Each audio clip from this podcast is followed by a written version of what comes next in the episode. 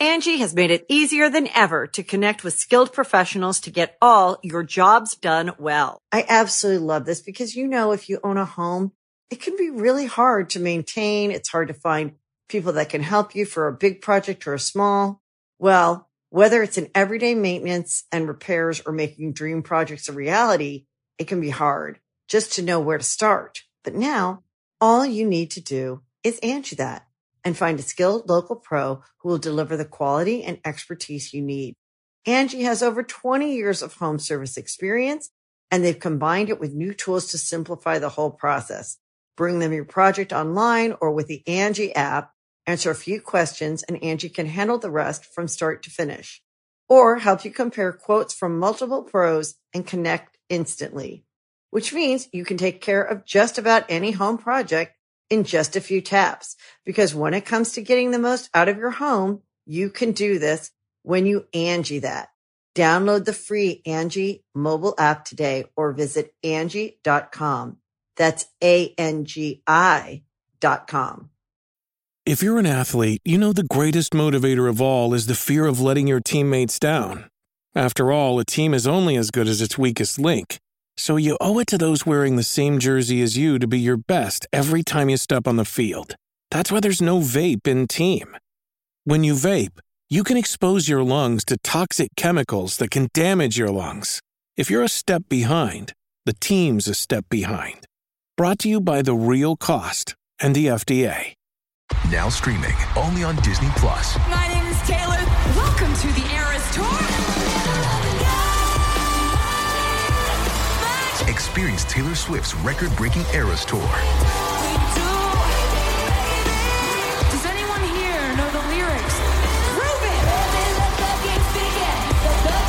Taylor Swift The Eras Tour, Taylor's version, with four additional acoustic songs. Now streaming only on Disney Plus. Sacred Symbols, a PlayStation podcast, is brought to you by, well, you. If you want to learn how to support our show, go to patreon.com slash laststandmedia.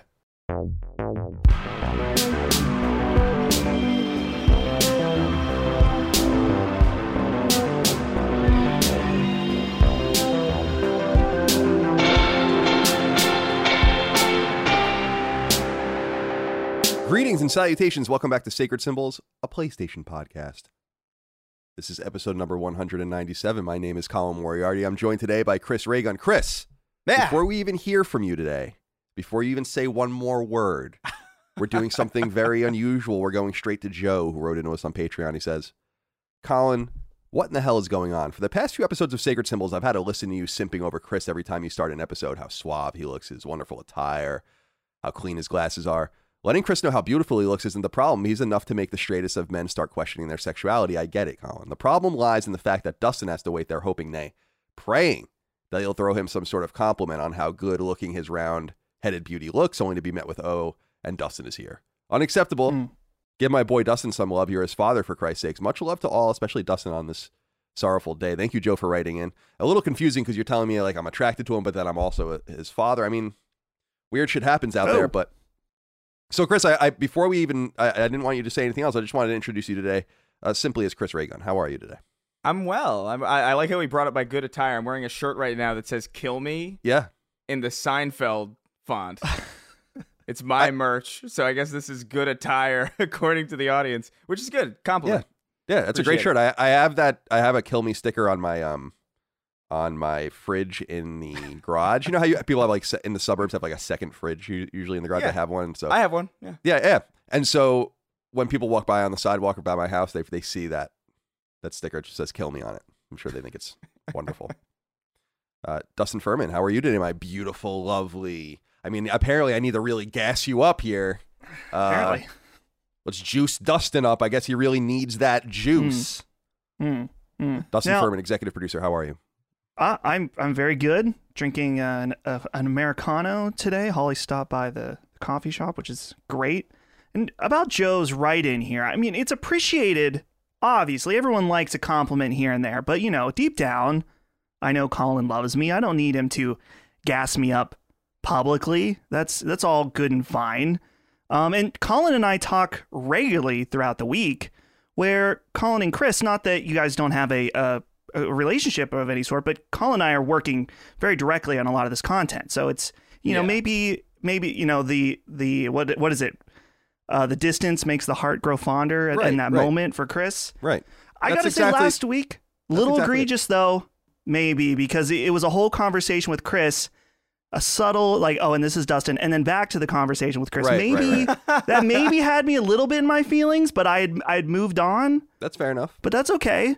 I mean, Uh, there's, a, it's all good and fine. there's a Yeah. few things. Oh, I'm sorry, Chris. Go ahead. I didn't mean to. No, I interrupt was gonna say that's that's not that's an accurate because like Colin and I don't really speak until we record because I'm just like I'm an isolated person naturally, and Colin's also kind of the same. So we we sort of like converge once a week to do the show because I'm just working on other shit or just like distracted, my ADHD ass.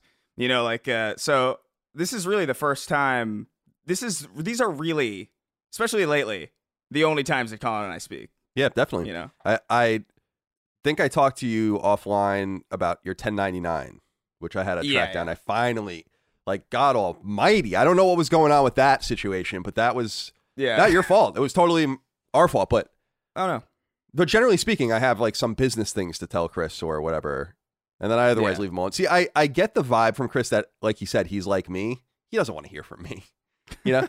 now Dustin's different, but I will say this, and this is what I was going to say before uh, I interrupted Chris. Was Chris was here first? Yeah. You know, so we have to show him a little bit of deference. He was the first person that I actually Dagan was really first, but Yeah. Chris was here in this show first, um, as far as getting the shows off, you know, and then Dustin, you came in later, and then we brought you even even later than that because you came in as our editor and all of this. So stand down. Colin, would you say that I feel like I remember this from years ago now, but I remember you saying something that the way that I communicated with you early on was pivotal in my hiring because specifically I left you alone. Yes, no, it's exactly right. There are people. I'm talking to a person soon on Sacred Symbols Plus. Nice person, but they do the I'm sending you a DM and then I'm also sending you an email thing, and I finally was Mm. like, don't do that, like that. It, it's in my in my mind, it's like do that one more time. I'm just not gonna talk to you at all. And people that understand that about me, and some people do, I appreciate. We had a situation recently with one of our vendors that we're working with where they were they wanted to like talk to me instead of Dustin, and I had to email them and be like, no one talks to me. Yeah, like I'm sorry. Dustin makes all the decisions, and to Dustin's credit, and Dustin knows this, I've said this to him explicitly. Dustin's unfireable. If Mm. anyone in this Mm. world has has uh job security, it's Dustin Furman who has job security. Because I can't I don't even know what I'm supposed to do to run this business anymore. Mm. Like I have no idea what's going on half the time. So, Dustin Furman, welcome to the show. Thank you. All right. This is Sacred Symbols, a PlayStation podcast. We appreciate you. This is episode 197 like we said. Oh, we're getting close. Getting close. 198 and 199 then episode 200 here in richmond virginia. Top 25 playstation 4 games. Come join us. tinyurl.com slash sacred 200 to meet hundreds of your fellow fans and we'll be there. Uh, unfortunately vip tickets have been long sold out but general admission tickets are there for you for the taking. We appreciate you. Snark tank chris's podcast is opening up. I'm very excited about this. I'm specifically excited. I was um starting to marinate on this with Micah, now that we're a few weeks out, I'm like, I think the night before, and I think I said this to you, Dustin, I think the night before the show, I'll just have everyone over the house. It's not going to be probably warm enough to swim and stuff yet, which is unfortunate, but we can have like a little barbecue and hang out and, you know, we can kind of like mingle and be social. And then the next day is the show. So I'm really excited about that. Come hang out with us on April 30th here in Richmond, Virginia. tinyurl.com slash sacred 200. The list has been determined. I don't know it. Dustin doesn't know it. Chris doesn't know it. But the list has been determined. We've all voted. The fans have voted. If The Last of Us Part 2 isn't number one on that list, I'm going to be so fucking mad. I'm just letting you know. When it pops up at like number 12 or something, I'm going to walk off the stage. Chris and I can handle the show at that point. Yeah. Yeah, We'll yeah. make it. We'll make it work. We'll we'll make it work.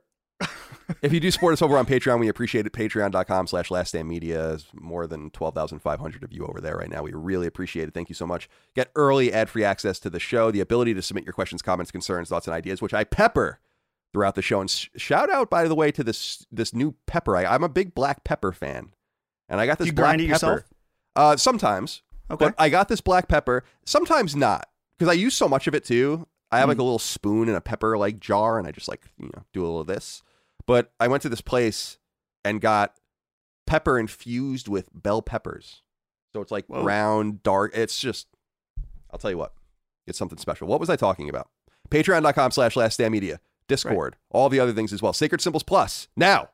Sacred Symbols Plus goes live twice a week on Patreon. We've done recent ones about Horizon and Elden Ring. We're going to do one about Ghostwire, which we're going to talk about in a little while. GT7's coming up. I invited uh, friend of the show, Gio Corsi, to the show to celebrate Vita, which we're going to do, and that will go live soon. He's, of course, a big shot over at IllFonic now, who we talked about recently on the show, et cetera, et cetera, et cetera. But one I did recently was with Hassan Karaman. We're going to talk about that in a moment. Another one I did recently that has already gone live is with Tom from Moore's Law is Dead. And I'm pleased to announce uh, James Fraley wrote in and said, uh, Hey guys, Colin, great job adding Tom from Moore's Law as a contributor to the Last Stand team. Always enjoy the discussions between the both of you. He definitely has the knowledge and know how to be a part of this quadruple A production. Everyone, keep up the great work. It definitely is leaps and bounds above your peers. Thank you, James, for writing in. So, yeah, welcome Tom from Moore's Law is Dead as our second contributor. Of course, Hogue is our, is our legal contributor now. I don't like, and we're going to talk about this later about the way people are paid and abused and used in the media. And uh, I don't like doing that. So, with both Hogue and with Tom, I'm the one who approached them and said, like, can I start paying you to be on the show? Because it feels so awkward to say, like, oh, come on the show and tell us everything you know. Yeah. And then I'll just make money on it. So, welcome. Appreciate that.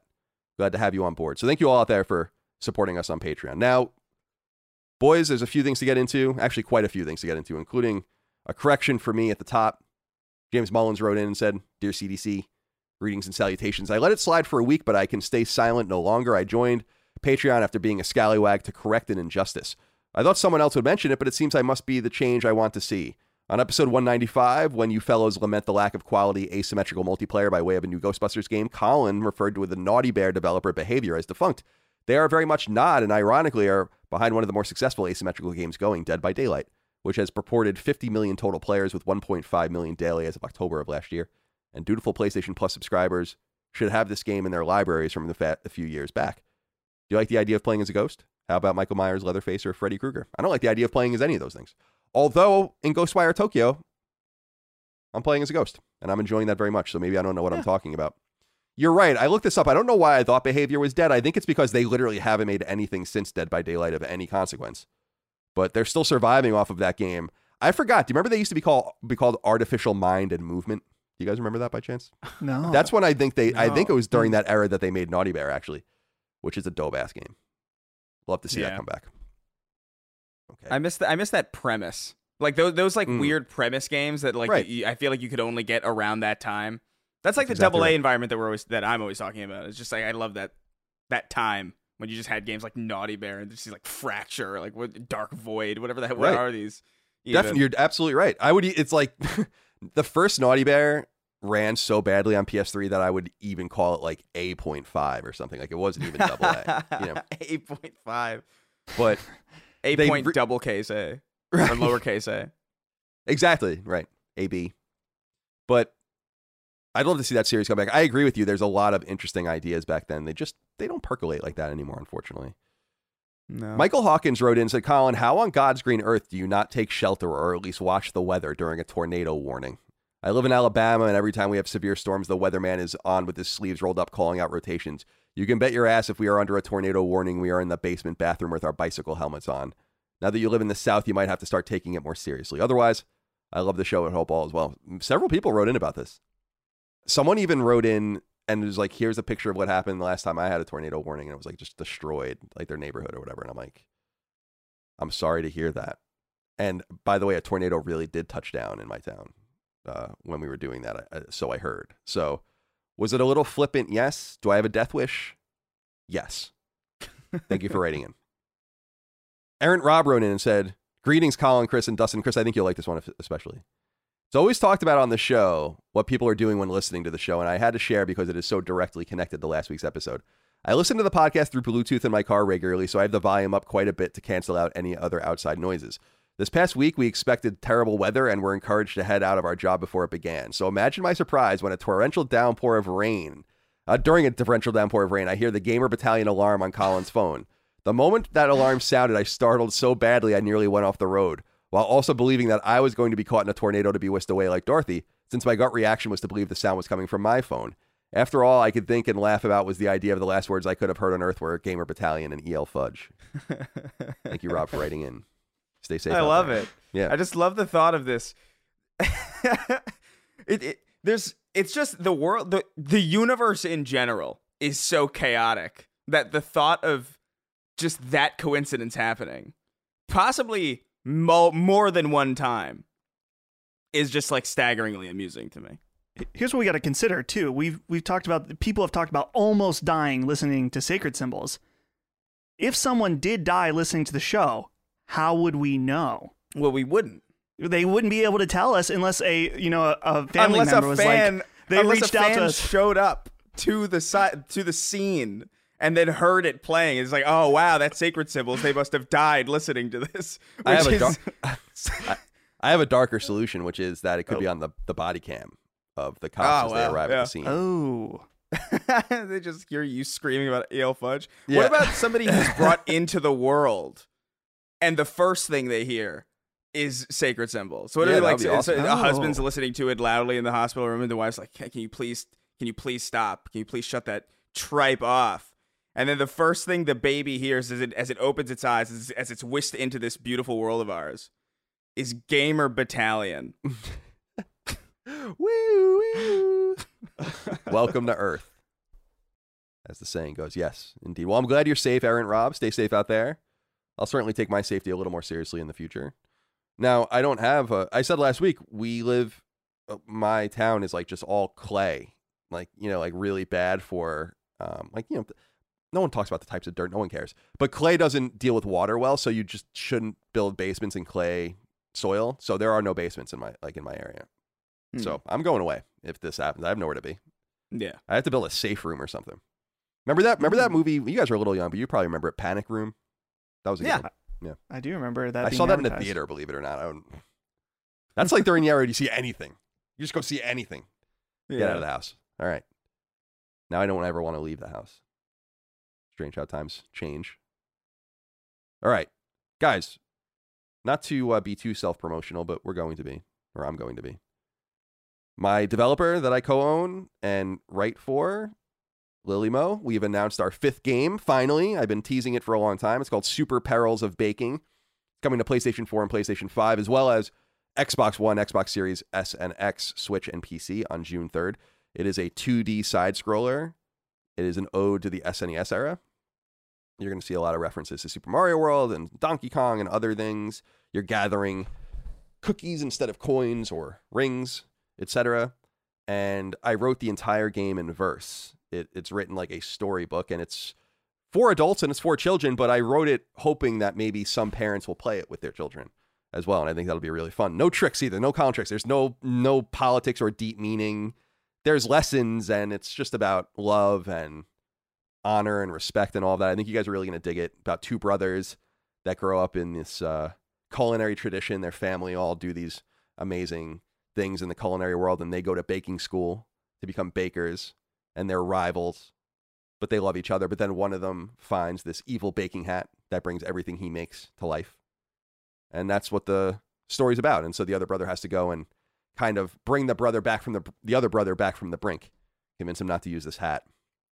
And uh, so we've written something that I think is really funny and cute. And uh, it's our biggest game. It started as a free patch for the original game. So Perils of Baking is our original game. I wasn't even part of Lillymo during that time. And we started just kind of fucking around with it, and then it just got out of control. We ended up just remaking the entire thing. It's just totally remade from the from the ground up, everything about it. And it's beautiful. It's our most expensive production, and I think it's our best game. Frankly, I'm really excited and interested to see what people think. Now, uh, Dustin, you've gone hands on with it, right? I actually haven't yet. I I cut Oh, the trailer, but right, Barry did all the capture. Oh, so. bummer. I was but I see- saw there's some maybe some downloads that I can get access to. And yeah, uh, you, I mean, you can play the game whenever you want. Sure, so- yeah. There's a package out there. Um, yeah. We're so yeah, June third. We're we're getting there. We were trying to get something for Herbroxia two on PS5 going in between. We're still working on that, so that might be coming as well. But obviously we can't rely. No one's written about the game. Now I'm not upset about that. We didn't send out a press release, nor did do we expect people to write about random indie games. But we are really relying on you guys to check out the trailer. It's on Last Stand Media's YouTube channel. Um, we hope that you support it when it comes out. It's going to be ten bucks. We think that that is the sweet spot for downloadable games. I think people are starting to get a little nickel and dimey. I think we can sell more copies at a lesser rate. And I really do believe this is our most accessible and interesting game yet. It's not like this hardcore arcade shooter or something. yeah. and uh, or Twin Breaker was just like this very RNG heavy, difficult old school brick breaking game. So this is a, a more accessible game, but there's a lot of stuff in it. New Game Plus. There are collectibles. You know, like in uh, Super Mario World, you would collect Yoshi coins, or in Donkey Kong, you collect uh, Kong letters. We have that in ours. We have speed trials and all of the rest. So there's a bunch of things to get. And I'm do I've done something. I think I mentioned this before, but I'm doing something with the trophies, and we are that we've never done that. I, as far as I can tell, has never been done before, and I'm really excited about it. The PS4 and PS5 versions of Perils are indistinguishable from each other. They both run exactly the same. These games could run on a PS1, so it's not like we we need the power of the PS5. So what we've done to differentiate them instead, because you're going to get them both for the same price on PlayStation, is the PS4 version has a accessible trophy list. That well, you'll have to work for, but you'll be able to get the platinum trophy. The PS5 list is comically hard, and um, like you're gonna have to beat the the game's gonna beat the shit out of most of you to, to, if you want to try to get the PS5 platinum. And the reason we wanted to do this was to say like we're tired of the auto popping trophies, we're tired of the thoughtless trophies, and we wanted to do something different. So what we said was like, let's make one list. Everyone's gonna get both games. So if you want to play the gettable trophy list, play the PS4 version. If you want to challenge yourself, get the PS5 version. So for instance, the PS5 version, you get a bronze trophy. It's like beat a stage, get all the coins, get no damage, get the bake coins, beat every enemy, beat the time thing, and all of the rest. Then you get a trophy. Right? Like that kind of stuff. Oh, on Yeah. New Game Plus, I think as well. so we want to see how the numbers change and like how people respond to it. And you lose nothing by doing that because you still have the PS4 version.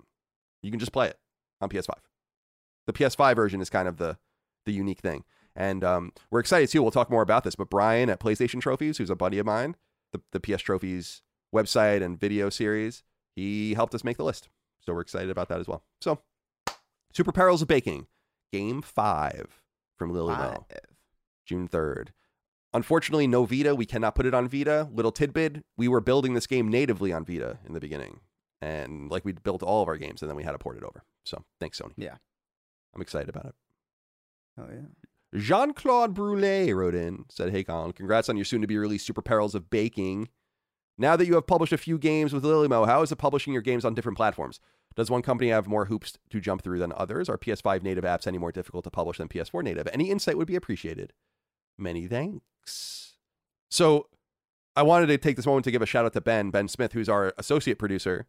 Uh, Last Day Media is also our associate producer at Lillymo, and he deals with all the developers or the publishing stuff and it's a it is annoying. It's a lot of different things. That's why you need someone to do it. I will say we applied for Game Pass and were declined. So that's what we were waiting for. We actually had wanted to announce the game a little sooner, maybe even get it out a little sooner. But we were waiting to hear from Microsoft. We finally heard, and they said, "Nay, nay, sir, we don't want your game." And I'm like, "Okay, fair enough." They didn't say it quite that mean, of course. Uh, let's see, let's see, let's see, let's see, let's see. Oh, Thomas Kritz, did I read that one? I don't think I. Uh, I didn't read this one. He says, Hi, Last Stand crew. Just watched the Super Perils of Baking trailer on Patreon, and I've got to say the game looks awesome.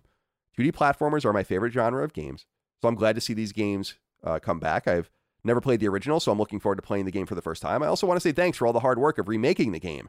It would have been really easy to just re release the game. I know I'm not speaking alone when I say it won't go unnoticed. You have a day one purchase from me when the game comes out. Thanks again, Thomas from Kentucky. Thank you, Thomas. I should have probably read that a little earlier. It does allow me to reiterate, though, that this, I'm glad to make a game like this because it is, you know, like 2D platformers today, they're like pretty hardcore. When you think of 2D platformer, you think of like Super Meat Boy or what was the game with like the little rabbit character that was Metroidvania game that was really good. Uh, The, Uh, the rabbit? Fist. no, no, well, that, that's one too. But it's like the it was the really popular one. It wasn't like really a rabbit. They were like ghost kind of. Why can't I think of the goddamn oh, Hollow game? Knight? Yeah, Hollow Knight. Like Oh. there are these there are these games that they there's an association with 2D and difficult Yeah. and that seems to be the thing that's Shovel Knight, right? Like the most the mm. Cyber Shadow, Cyber Shadow, and all this shit. They're they're all hard games. We wanted to do something that was a little more accessible because, in fact, on SNES and Genesis, as I'm sure you guys know, like those games existed. There were a shit ton of 2D platformers. Not all of them were hardcore, and I would consider Super Mario World to be one that is much more accessible. And that's kind of our lo- our uh, our what, what would you call a lodestar? Isn't that right? The the North Star that you would point something Hmm. towards. Yeah. So yeah. Anyway, I I'm really excited about it. Hope you guys enjoy it when it comes out. We'll talk about it more. Alex Shoot wrote in and said, I don't mean to be this guy, but I have reached the end of my tether with the three of you. It's niche, not niche. Please correct yourselves, your grammar, and your lives. I don't know how many times I have to say this. We anglicize words in the English language just like every other language does. We are using words on a constant basis that come from other things. In fact, you use the word grammar, which comes from the French grammaire, but you're calling it grammar, correct? I don't. Alex, correct? Oh, oh, it's niche. oh, it's oh. it's oh. niche, and it's comp. I have no problem with people saying niche, but it but niche is a accepted anglicized version of the word and has been for hundreds of years. Hmm. I- you know? yeah. I I say n- I, I feel like those for whatever reason when I use and I'm I'm sure I'm using these incorrectly because I just use things how I damn well please and you just have to have to deal with that. Right. But niche, I always think of like niche as like if something carves out a niche for itself. You know what I mean? Like it's like, oh, hey, this is like a this is like a niche is almost like a noun. Where it's like, oh, this is like a place where this like obscure thing goes. But like a niche is like the like the concept of it. Like, oh, Hmm. that's a that's a niche premise. It's like a Hmm. descriptive word for niche. Interesting. I know that's definitely not real. That's definitely not how it's supposed to be. That's how I've been using it for a long time, and no one's ever had a problem with it. So That actually sounds very correct to me for some reason. Yeah, it always sounded correct to me. That way. it always sounded correct to me too, even though like no one told me that. So Damn, dude. I'm s- I'm just surprised he didn't say grammaire. yeah, I know. Guess you don't know your French like you know your English, Alex. Thanks for writing in. Angie has made it easier than ever to connect with skilled professionals to get all your jobs done well. I absolutely love this because, you know, if you own a home, it can be really hard to maintain. It's hard to find people that can help you for a big project or a small. Well, whether it's in everyday maintenance and repairs or making dream projects a reality, it can be hard just to know where to start. But now all you need to do is Angie that and find a skilled local pro who will deliver the quality and expertise you need. Angie has over 20 years of home service experience and they've combined it with new tools to simplify the whole process. Bring them your project online or with the Angie app, answer a few questions and Angie can handle the rest from start to finish or help you compare quotes from multiple pros and connect instantly, which means you can take care of just about any home project in just a few taps. Because when it comes to getting the most out of your home, you can do this when you Angie that. Download the free Angie mobile app today or visit Angie.com. That's A-N-G-I dot com. Adam Razik wrote in and said, Hello, Sacred Symbols gentlemen. I just wanted to say that the Kyle Rittenhouse joke during last week's show caught me off guard so much that I almost dropped the weight on my head during my workout routine. I another love de- listening to another Sacred dead listener. Yeah, Jesus Christ. I love this is a death wish uh, podcast. I love listening to sacred symbols at the gym, but it's starting to become a health risk because of how funny the three of you can be sometimes. If I had gotten my head crushed by the weight, at least I would have died with a huge smile on my face. Thanks for all the unexpected and potentially lethal laughs. Thank you, Adam. Glad you're safe.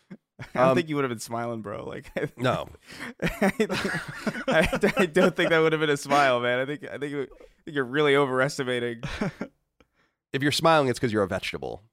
But I appreciate Yeah. that someone made a picture. I don't know where I saw it of of Kyle Rittenhouse with the character that you were talking about, Dustin, and it is totally true that it looks like Kyle Rittenhouse. I will cop to that. It's a it's a it's a pretty apt reference actually, which is what makes it so funny. So well done. Who it. keeps sucking all my yaks dry? Wrote in. Said hello, Sacred Symbols crew. I am here today to drive a wedge between a son and his father. Colin said in a discussion on Knockback that he loves the show Home Improvement and he thinks Tim Allen is hilarious. Chris, on the other hand, states constantly on Snark Tank that he hates Tim Allen and that Home Improvement is an absolutely idiotic show. Let the family feud begin. Chris, I didn't know that you felt this way about Tim Allen and Home Improvement. What's your uh, what's your take on this? it's just a terrible show. Like to me, it's like when I think about because the thing is like when I think about Home Improvement and I think about I think about old sitcoms that have like stood the test of time or that have like been uh you know kind of carried into the modern world via like memes or like highly shareable clips and stuff. And I feel like Home Improvement just it existed where it existed and then it died and then no one talked about it ever again. Like there's no you're constantly seeing like the that Seinfeld Seinfeld constantly keeps reemerging into the public consciousness. Most recently it was that uh it was like the Kramer with the red the the the Kenny Rogers chicken Right, light. right, right? and he's like and it, people were like memeing that. It's like, "Oh, what's going on in there?" It's like it's, it's the Hunger Games, Jerry. And it's, and it's like It's the Covenant, Jerry.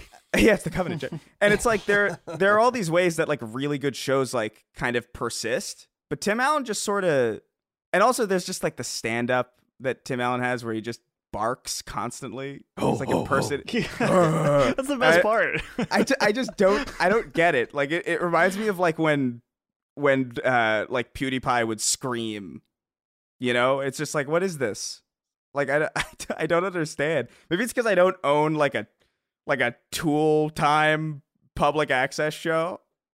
So I can't. that is why you to don't understand it. You have to have that show to understand. I should get a Tool Time shirt. I don't know why I've never done that.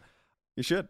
I just totally disagree with you on this. I, I so here's the thing is that people that have listened to me for a long time will remember a guy named Ryan Clements. He's a writer in the industry now. I think most recently he wrote um, True Colors, the Life is Strange game. Yeah. And he works actually on Valorant now, I think. And back in the day, we worked at IGN together. In fact, we started the same day at IGN, July 16th, 2007, as full time employees. And he was an editor on IGN PlayStation as well. And he was one of the co hosts on Podcast Beyond. He was a good buddy of mine. And he and I used to go to lunch every day at the old IGN office and then bring the lunch back and sit in the break room and watch Home Improvement reruns on. They were on at like one o'clock or something on Fox or some Fox Family or something like that. yeah, yeah, yeah. And I used to sit there and watch it, and it's you're right because it's I growing up I watched so much TV like a lot of us did, especially in my era because we had the internet. Like I didn't get the internet in my house until I was 12, which is pretty early 96, 95, 96. It's pretty early. So you can imagine a life before that when you really had nothing to do. That's around the and- time that I got it too.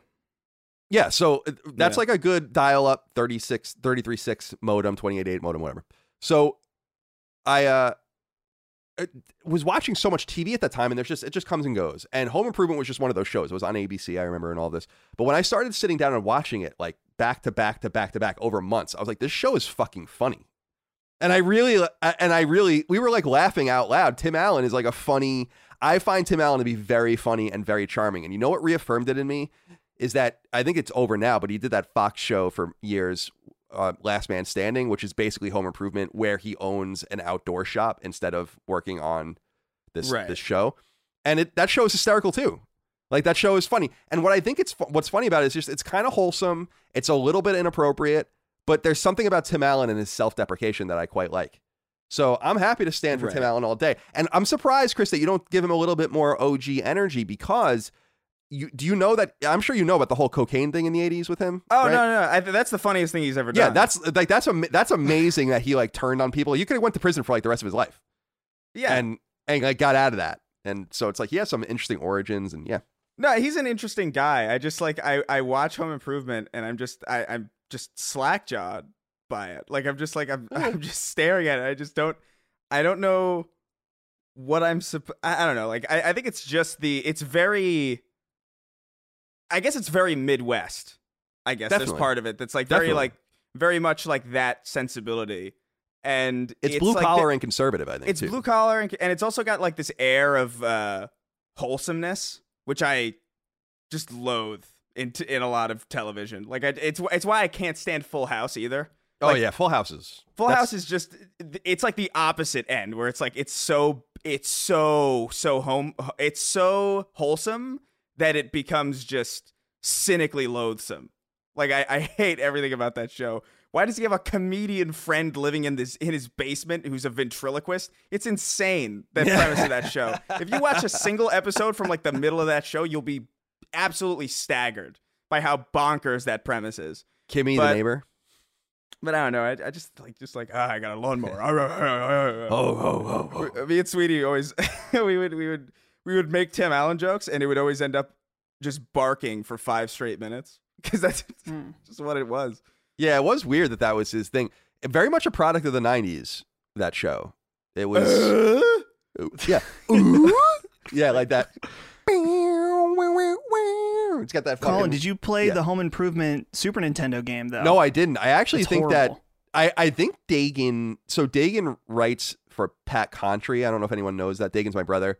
Pat Contri is like a really popular retro game guy, and he writes these like compilations of old console games, and he did it NES, SNES, and stuff. And Dagan is written for those, and I think he wrote the Home Improvement write up, if I'm not Oh, mistaken, nice. for that. Oh my like, god! like Dagan gets like all of the trash. You know, Pat wants. You know, Pat does like Zelda, Mega Man, Castlevania, blah, blah, blah, and then Dagan gets like just Home the bottom of the barrel shit. where where Tim Allen is fighting velociraptors in a Metroidvania maze. right. It's a very weird game. Very weird game.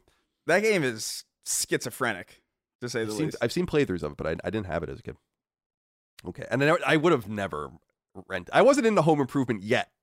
That's the Hmm. thing is I didn't become into Home Improvement until Well, you also probably wouldn't buy a video game based on a like a live action sitcom when you're a kid, you know? Like that's like the least interesting TV to you at that age.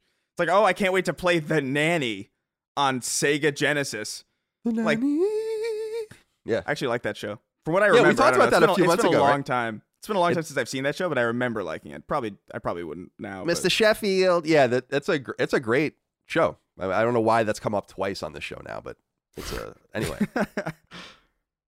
All right, what am I talking about? What else? Oh, okay. Let's get into the news here. Now it's time to get into the thing. Well, not the real news, but the thing, some smaller things to talk about here. I wanted to start at the top. We can't ignore it. On Sacred Symbols Plus, I interviewed Hassan Kahraman. I finally got the man, the myth, the legend, Hassan Kahraman, to sit down with me for an hour, and I talked to him, and I asked him everything I wanted to ask him. This thing's been making the rounds. Lots of new patrons, lots of views on YouTube, getting written about and covered. It's cool. Uh, I, I haven't heard from you guys about what you've thought about this because I think Dustin, you were there for it, so you heard it as it was happening, and Chris, I think you listened to it. Mhm, yeah. So actually, Chris, let's start with you. What did you make of this interview? I mean, what did you make of this coverage uh, Sure. and what we learned? I, I, I must say that I am sorry that maybe people have been left more confused, but but I did everything I could, and I, I all I can say is I'm very pleased that I got access because I asked them the questions that I wanted to ask. That's all I can control. So what did you think? Yeah, I mean, I thought you asked the right questions. I thought I thought it was I thought the motion capture on Hassan Kahraman was very convincing. Uh, Seriously. no, no, but I, I, I don't know. I, I, I, I left that interview uh, with definitely, obviously, more insight into. I definitely have a feeling that okay, this is definitely like somebody who's just in way over their head. Is is kind of where I kind of left at the end of it. But also, there are just so many more questions based on how much we know now. It's just that those questions are less mysterious. Like it, it they're less ethereal. It's more, it's less about like what is this, where did it come from, and more like how is this even working, based on what we know about it. Like the, the whole 30k thing, really like that. I I rewound that a couple times to make sure I heard it correctly, and I still am not quite sure if I did, but it was an interesting interview, and I think that shine that that is just objectively true in the sense that like it's being talked about in a way that I don't think a lot of other uh, in a way that I don't think a lot of other interviews with this this feller has been.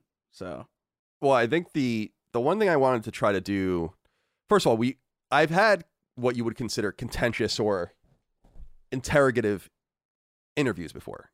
Yeah. But my whole thing is to I want to be friendly, want to be fair, polite, and I think some people were disappointed. It's like, man, why didn't you nail him? Why didn't you do? And I'm like, I don't. I'm not here to like, gotcha, motherfucker. You know, that like wasn't the that wasn't what I was trying to do. I just wanted to get the information out there. People listening and watching can make your own conclusions, and people have running the entire gamut from this is conclusively Hideo Kojima, which there is a whole strand of that now, like a whole new strand of it, and then going obviously all the way to the other end where it's like, oh my god, what's going on here? So I think people that were looking for me to like dunk on Hassan or something or try, I'm like, I was never going to do that. But what I can say is, is that I was unconvinced by many of his answers. They were weird. a lot of the answers. And what's unfortunate about this is that I've never really had an interview like this in such that I've never had to go into an interview skeptical that the game exists. And so what I was I was talking to Mike and I was saying, you know what this reminds me of a little bit is and I brought this up in the past I think on the show is the Order 1886 about how weird the preview coverage was for that game. And I talked about when the game was revealed at E3 that year in 2013 I guess it was.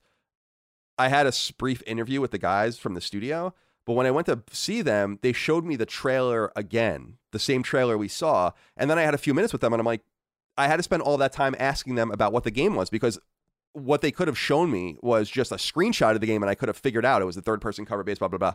But I had to spend all this time kind of getting the operative information before I could even get to the nitty gritty. And then I was out of time. And Yeah. here, it's kind of similar in the sense that I had to ask him, like, who's, I've never asked someone, like, who's funding your game? I've never heard of a game announced that its publisher is secret. I've never heard of a game where you won't tell anyone who's working on it. I've never heard of a game Yeah, said like, made in Unreal Engine for- or something, right? Right. Like all the stuff NDA'd, and that's fine. I mean, I'm not trying to push you into into a corner with those kinds of things, but if you the thing that really there were two things that I thought were weird, like above not above all else, but two things that stood out to me amongst others. The first thing is the thirty thousand dollar thing. He said the game has cost about thirty thousand dollars so far. Peril, Super Perils of Baking costs substantially more than that to make. And it's and I'm not saying that for any other reason than that we're not making a 3D Unreal Engine shooter. We made a 2D SNES clone, right? So that really hung out to me. And then the other thing I thought was weird was him. I asked him about that random game on his PSN profile, and I didn't find that sufficient either because he was saying basically he made this small game for his cousin or something, but it would have suggested that his cousin had debug access or that he kind of. I don't know, somehow got this game published on the PSN in the back end and then it was going to share it via code or something. It's just there's just too many things that didn't make make a lot of sense. But I think that people excuse me, can suss that out themselves. I don't think I need to sit there and be like, well, got you here and got you there. When I when I felt like something didn't make sense, like the money issue, for instance, or his outsourcing claims about all of that, I said it to his face. I mean, it's just like that doesn't that doesn't jive. But I I can't say that I know any more about this now. I, What- I, I don't. You sh- I have no you idea. Should have you should have asked him if the moon was made of cheese, would he eat it? Mm. is that is that Danny Carey or what? Uh, not Danny Carey. Danny Carey's the drummer of Tool. Uh, Harry Caray. Right, Caray, that's right. It's Yeah. Jiminy Glick. Jim. Oh, that's Jiminy Glick. Yeah. No, wait. it is. We brought up this conversation. I remember bringing it up and saying, "Was that uh, Jiminy Glick?" And someone said no. It definitely was because I saw it. I saw it like yesterday, so it's like That's fresh awesome. in my brain. No, I I believe you because because didn't um that when well, it was it was Will Ferrell doing Jiminy Glick, or something like that.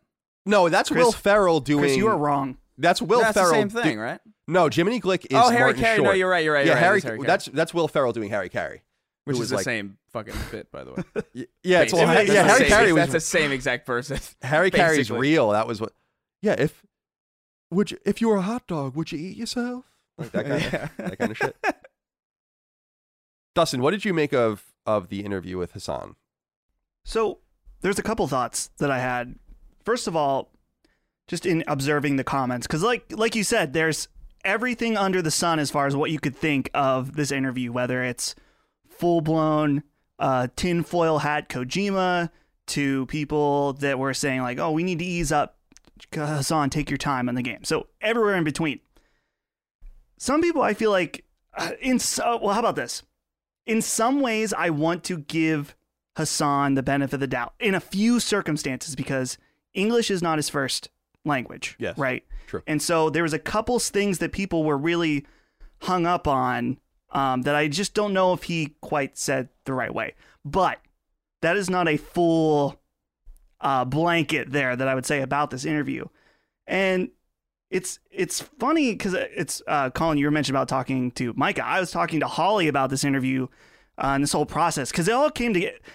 That's something maybe we should get into at some point about how this Sure. interview even came together. Was uh, very quick and very sudden and happened in a very interesting way. But what I was telling Holly is that I wonder if my theory from many months ago that this is a Elizabeth Holmes Theranos situation where Hassan was able to secure some funding of some sort and get some big partners on board.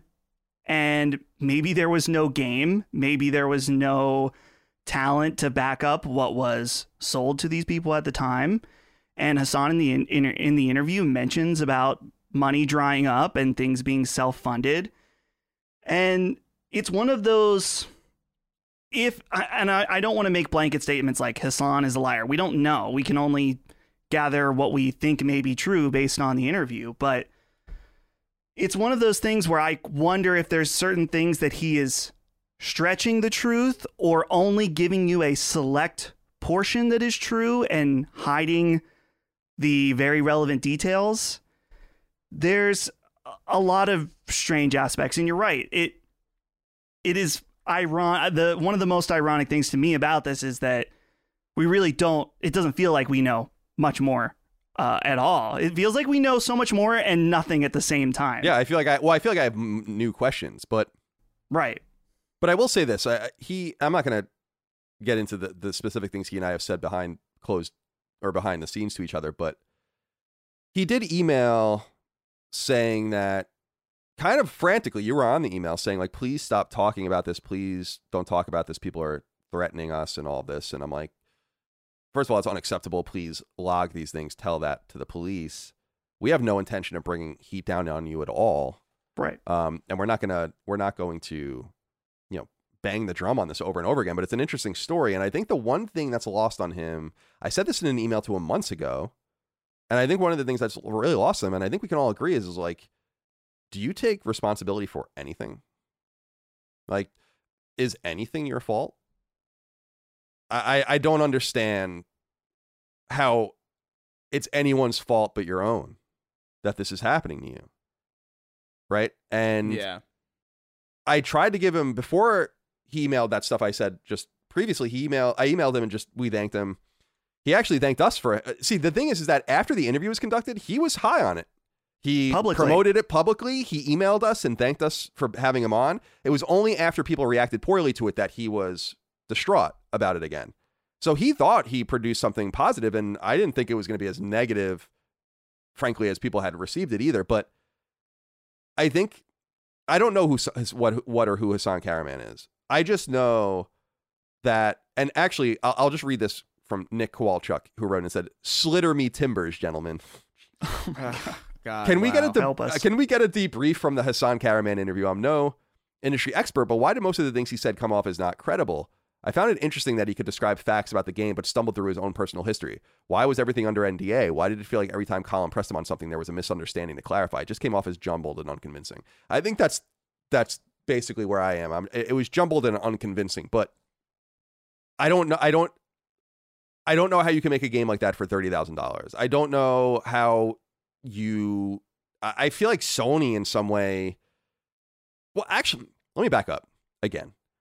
He was even contesting that Jason Schreier, who I have beef with Jason Schreier at Bloomberg, but he's a real journalist. He does he doesn't fuck around with that. I mean, he was basically saying Jason just misquoted him and made shit up. I mean, that was basically the insinuation, right, Dustin? I mean, you were Oh, there yeah. listening to it. And so from the very get-go, it's just like nothing is your responsibility. Jason misquoted you. I, I, I don't know. I, it's frustrating, but I want to respect his wishes to not like some people out there are just like we're we're over this. I I do want to say that I don't the argument I'm like really stuttering here. The argument that we shouldn't be covering this is one that doesn't resonate with me from the audience. When people are like, "Why are you giving this this guy airtime? Why are we paying attention to this too?" Because it's fucking interesting. That's why. And if if more interesting things come up, I'm to do it again, right? But I'm not to just cover this game for no reason. We have nothing mm-hmm. else to say. I said and I promised the audience if I ever got access to Hassan, I promised him himself. If I ever got access, I'm going to ask you questions that no one else is going to ask you. And I did. And what we do with those now is up to us. But I do ask everyone out there, and I don't need this. I actually said this to him because I, I said in an email, I'm like, I kind of reject the insinuation that y that our people are like being horrible to you. It's like I don't own the actions of other people, but it is worth saying, as it is once in a while, I guess, you shouldn't be acting hostily to anyone um, in any way on the internet. And if you're threatening Hassan or doing anything like that, that's unacceptable and wrong. Um, and I hope they fucking catch you if that's what you're doing, by the way. I know he's logging these things and all that. So there's no reason to be disrespectful, but we can be incensed and curious and confused and befuddled and and I'll continue to be that. And I'm sorry that it's worked out like this for Hassan with his game, but we just Uh, you know, the buck stops with someone and it's not me in this case. So yeah. Anything else to say, Dustin? No, I think we've covered it and like you said when there's an update, if there's an update, I you know, which I'm assuming there will be at some point, we will cover it again if it deems interesting enough for the show. So Fair enough. All right, let's get into some other things here. Just an FYI, MLB The Show 22 is out on PS4 and PS5. So if you're looking forward to playing a baseball game this year, as you might be every year, that game is now available for you to play. It's also on Game Pass if you're over on Xbox. Gran Turismo 7 patch 1.11 is out. Joey Gondoliger wrote in and said, Hey, boys, as of Thursday, April 7th, patch 1.11 for Gran Turismo 7 is here. Polyphony Digital promised better payouts, and they completely delivered. It is now possible to earn more than $20 worth of credits in about an hour. This, to me at least, completely negates all the bad press about microtransactions in the game. I'd also like to commend Sony on fixing their mistakes extremely quickly. To have such big fixes only a month into this new live service game is a huge difference compared to other studios who leave their marquee studio defining games to languish for months with little to no change. If Sony takes this proactive approach to all their upcoming live service games, I believe that Sony will be a very welcome player in the live service space. I'm truly excited for what the future holds for Sony's live service games if such a fast update is any indication of what's coming up. So, we are having Z28 Gaming back on the show. I, I, can confirm that. Sacred Symbols Plus in the coming weeks to do a review, discussion, and spoiler cast, in quotes, about Gran Turismo 7. We'll get into all of this. None of us are playing it so in any meaningful way. So I did want to acknowledge this. So I also wanted to acknowledge, though, Joey, your letter is, is appreciated, but someone else wrote in with a whole new series of complaints. And I was originally going to use that letter, but I'm like, sometimes you guys just never stop. Joey, thank you for writing it. PS3 emulation. There are rumors percolating that Sony might be further along with PlayStation 3 emulation than it seems. And in fact, we can, I guess, kind of confirm that because Tom, as we mentioned earlier from Moore's Law is Dead on Sacred Symbols Plus, talked extensively about PlayStation 3 emulation. And guys, he explained something really interesting that I just wanted to pass along. I encourage everyone to go listen to the rest of the episode if they want. I had never thought about this before. He was basically saying that cell processor on PS3 is so complicated that the way developers dealt with it was through a series of workarounds, right? Mm.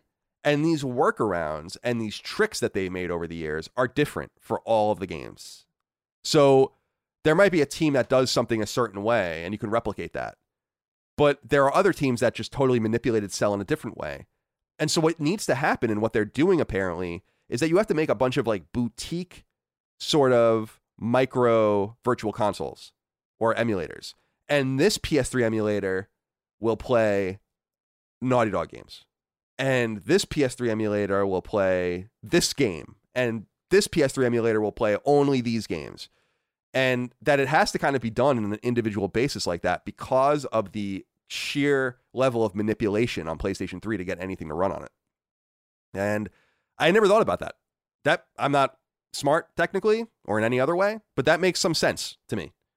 So I wanted to share that. You, did, have you ever heard anything about that, Chris?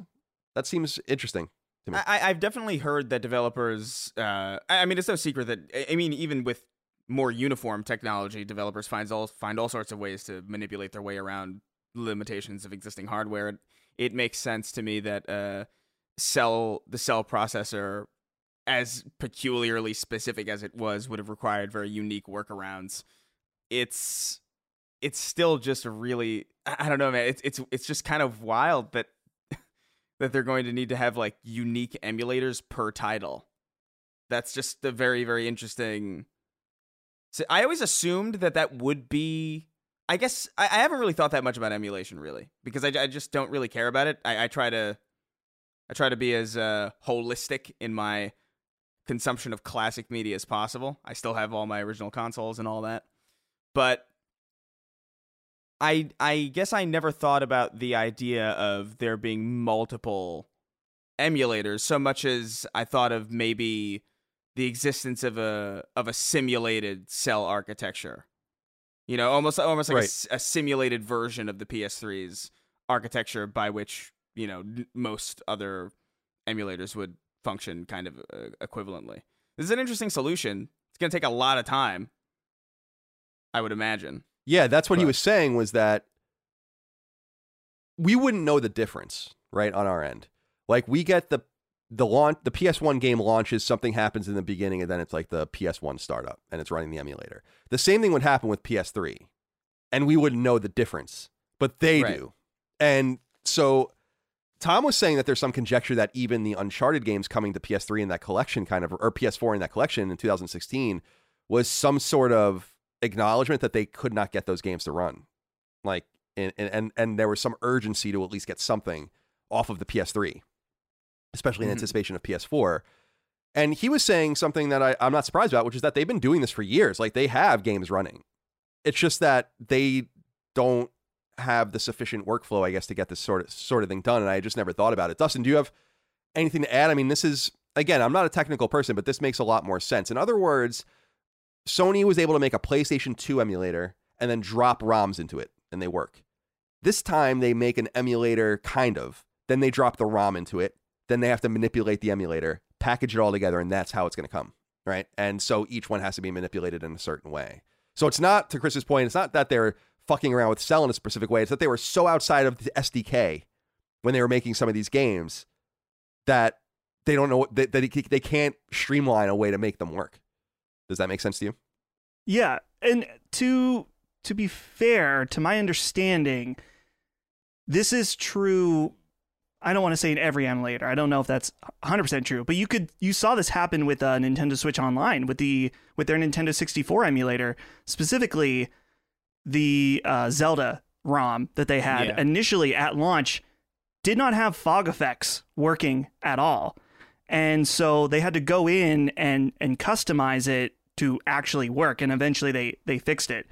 So while this happens in other emulators, the amount that at least the understanding that I got from listening to the episode with uh, with Tom is just that the amount of customizing is way way more extensive like you said based on some of the workarounds that each individual studio would decide to do when working on the PlayStation 3 and so I think I, I said this last week is just that the thing that I think that a lot of people should understand is that the PS3 was not like the 360. The PS3 was ex- exotic hardware. And so, yeah, Xbox put the work in, no doubt, uh, but they didn't have quite the uphill climb that Sony did. I think that they'll make it work um, in certain instances, but I would never expect there to be a, a blanket backwards compatible solution for PlayStation 3. Uh, one thing I will say though is I understand that it's a lot of work to get this exotic hardware replicated. At the same time, it's been a very long time. You know what I mean? Like I, I don't imagine I don't imagine that Fat Princess was taking that many unique you know what I mean? Like I, Yeah, I, I don't imagine sure. games like Fat Princess were, were was taking all these like, oh man, we can't get the Fat Princess to animate properly unless we tweak the cell in this way. I'm sure Fat Princess worked fine on base PlayStation 3 SDK, and I'm sure that or, or a base uh, PlayStation 3 stats or, or whatever the hell you want to call it.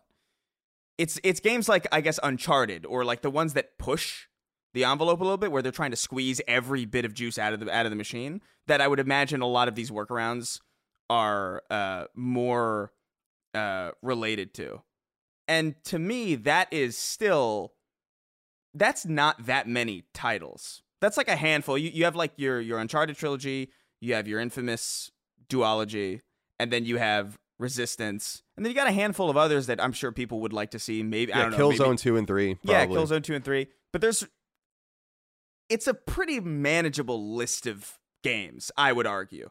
Yeah, I think so too. That so like to me it's just like it I understand that yeah, for sure Microsoft definitely had it easier because they they built their console in a in a less befuddling way.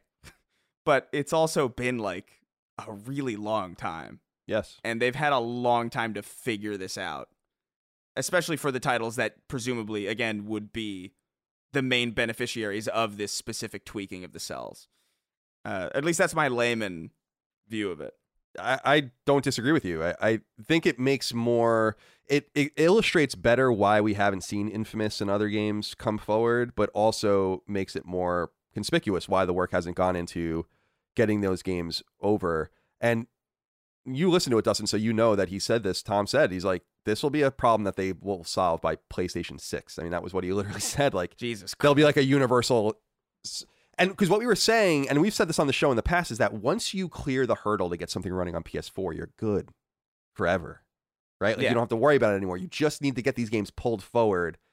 And there are some key games on there, like God of War Three, Yeah. right? Like there are there are games that are just on PlayStation Three that you're never gonna get again unless they do something. God do of War something. Three got ported over though, didn't it? Oh, did it? Yeah, that's right. I'm sorry. You're right. Yeah. It did. It did.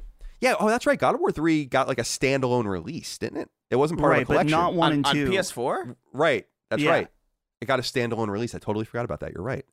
So yeah, Infamous 1, Infamous 2, Killzone 2, Killzone 3, Resistance 1, 2, 3, and a few others are all we need to get pulled over. Even The Last of Us got ported immediately to PS4, so that's really not a big deal, but I don't know, man. I, it, it's disappointing, but people can go listen to get a little more clarification. We're going to have much more technical acumen now on Sacred Symbols Plus with the help of Tom, and um, so join us on Patreon to listen to that, patreon.com slash last Stand media. Sony is apparently talking pretty openly about acquiring more studios. IGN reports from the official PlayStation podcast, which is a Sony product. I frankly don't recommend you listen to it because they can't say anything bad about anything on it.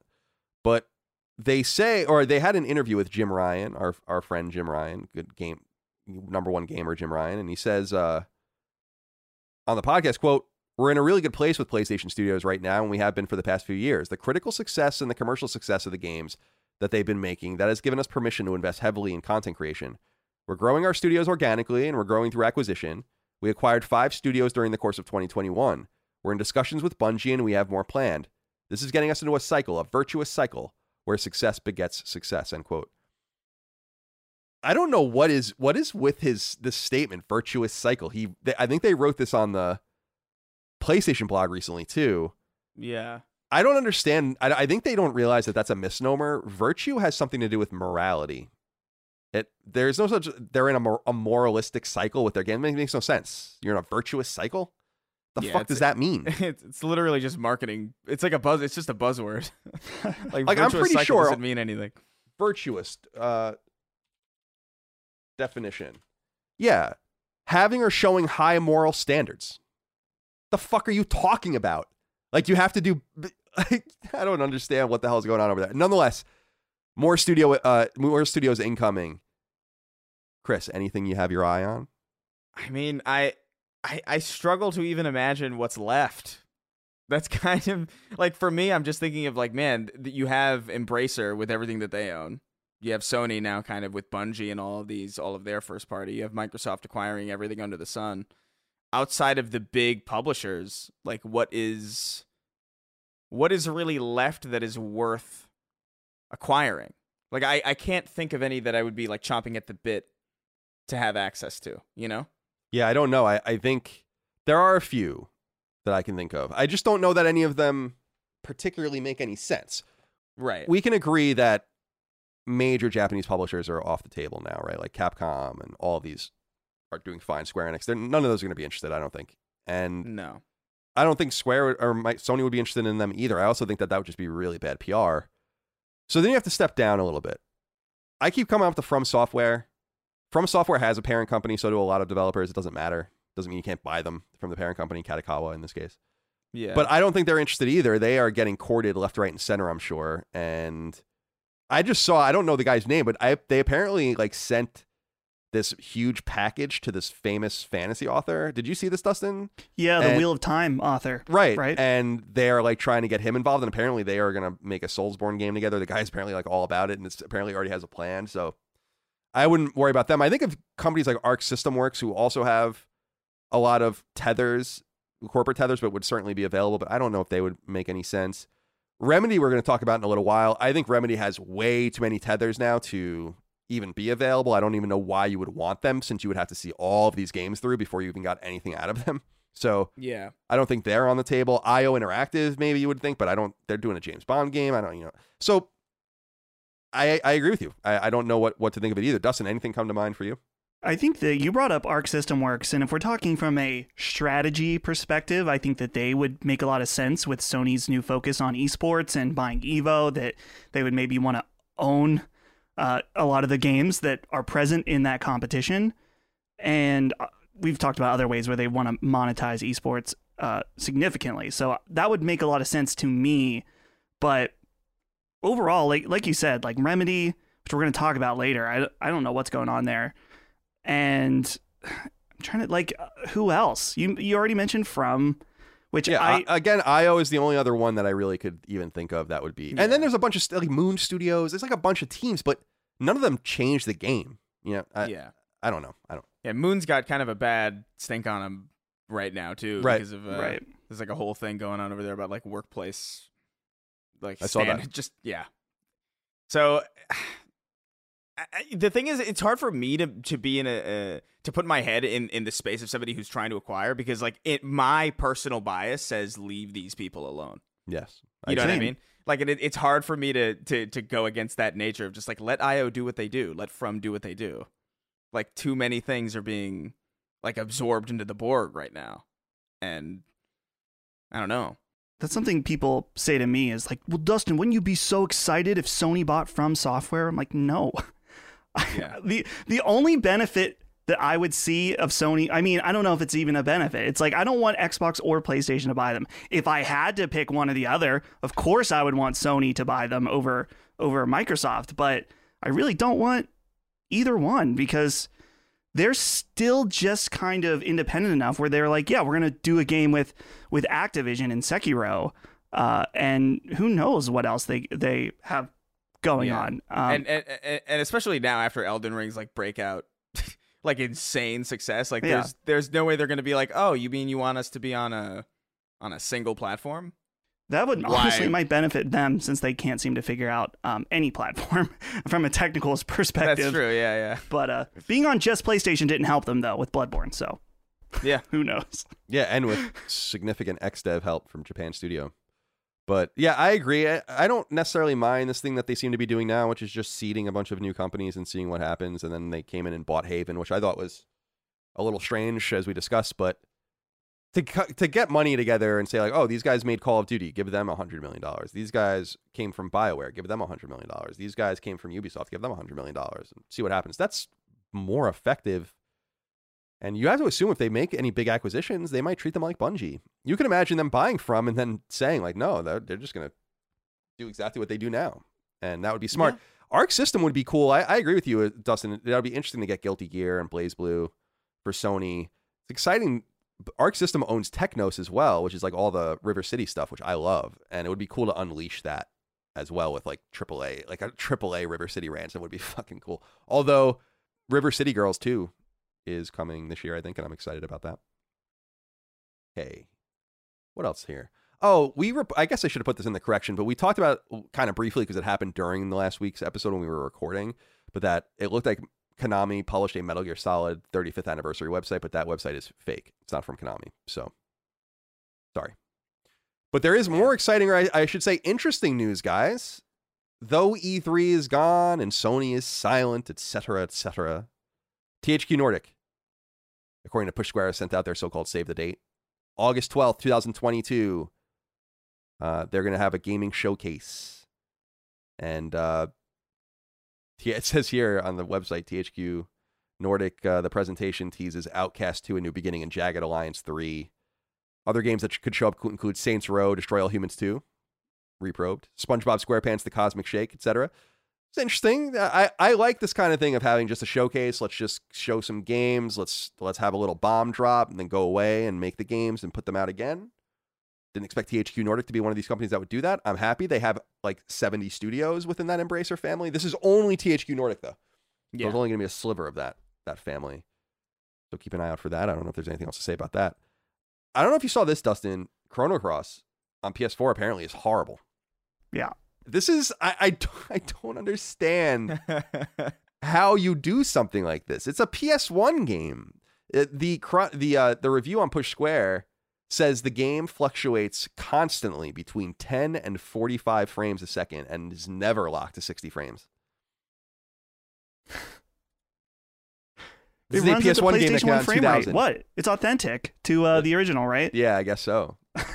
it's like putting Mega Man in the an anniversary collection and keeping like all the flicker, right? Like you can keep that if you want to have the realistic thing, but doesn't need that now because you can run it 120 frames a second or whatever. So, Chris, I saw you uh, take a knee there. What did you? Uh, what do you think? because this breaks my heart because it's like this is like a dedicated port and it runs poorly so like i could just imagine the way that like this kind of this uh, semi-automated back compat is going to function like i i, I just because this is a dedicated individual game you know like this is like a this is a, a like a genuine re-release this is a uh, like a port Right. of a of a PS1 game. This isn't like oh, it runs in it it, it runs the original PS1 disc in your PS5. None of that. There's, there's nothing crazy like that. So this is a new product built, you know, not from the ground up, but surely spec'd for mo- for relatively modern hardware. It's a PS1 game. There's no way it should have a hard time running on PS4. It's insane. Should, Chris, a lem- PS2 should be able to blast that thing out of the water. So like just the the way that this dedicated port spells the future for the backwards compatible tier of the new PS Plus, that's it worries me a little bit. Because if anything, a dedicated port would have more effort put into it than just like, you know, just a you know what I mean? Like there's something about that that feels really worrying. Yeah, with Chrono Cross. I mean, it's not some. It's not some. Anyway, Dustin, what? It's not So- Emperor's New Groove for, for PS1. On on Push Square, this is from the reviewer is Robert Ramsey. I just want to read part of what he said here. That's right. Square Enix has somehow managed to destroy Chrono Cross's frame rate on modern hardware. The whole thing's supposed to run at a locked 60 frames per second. Why wouldn't it? But the frame rate fluctuates between what feels like 10 and 45 frames constantly. You can barely walk across the screen without the frame rate tanking to an embarrassing extent, extent and it gets even worse in battle. It's, I just don't understand why you even release something like this. And what's what's weird about it for OG PlayStation fans, you'll remember that Chrono Trigger, the SNES game, came to PS1 alongside. P, uh, so it came in a collection with Final Fantasy IV. I think it was called Final Fantasy Chronicles or Anthology. It was one of those, and the other one was Final Fantasy V and Final Fantasy VI. And Chrono Trigger ran like shit on PS1. You can go read about it. It, it just ran for some reason like garbage. The menu took seconds to load. It was crazy. And there's just some spiritual successor with Chrono Cross and being this fucked up port again. And I read that they had already said, Square Enix already said, like, we have no plans for more Chrono games and stuff. And it's like, well, of course you don't. I mean, you have.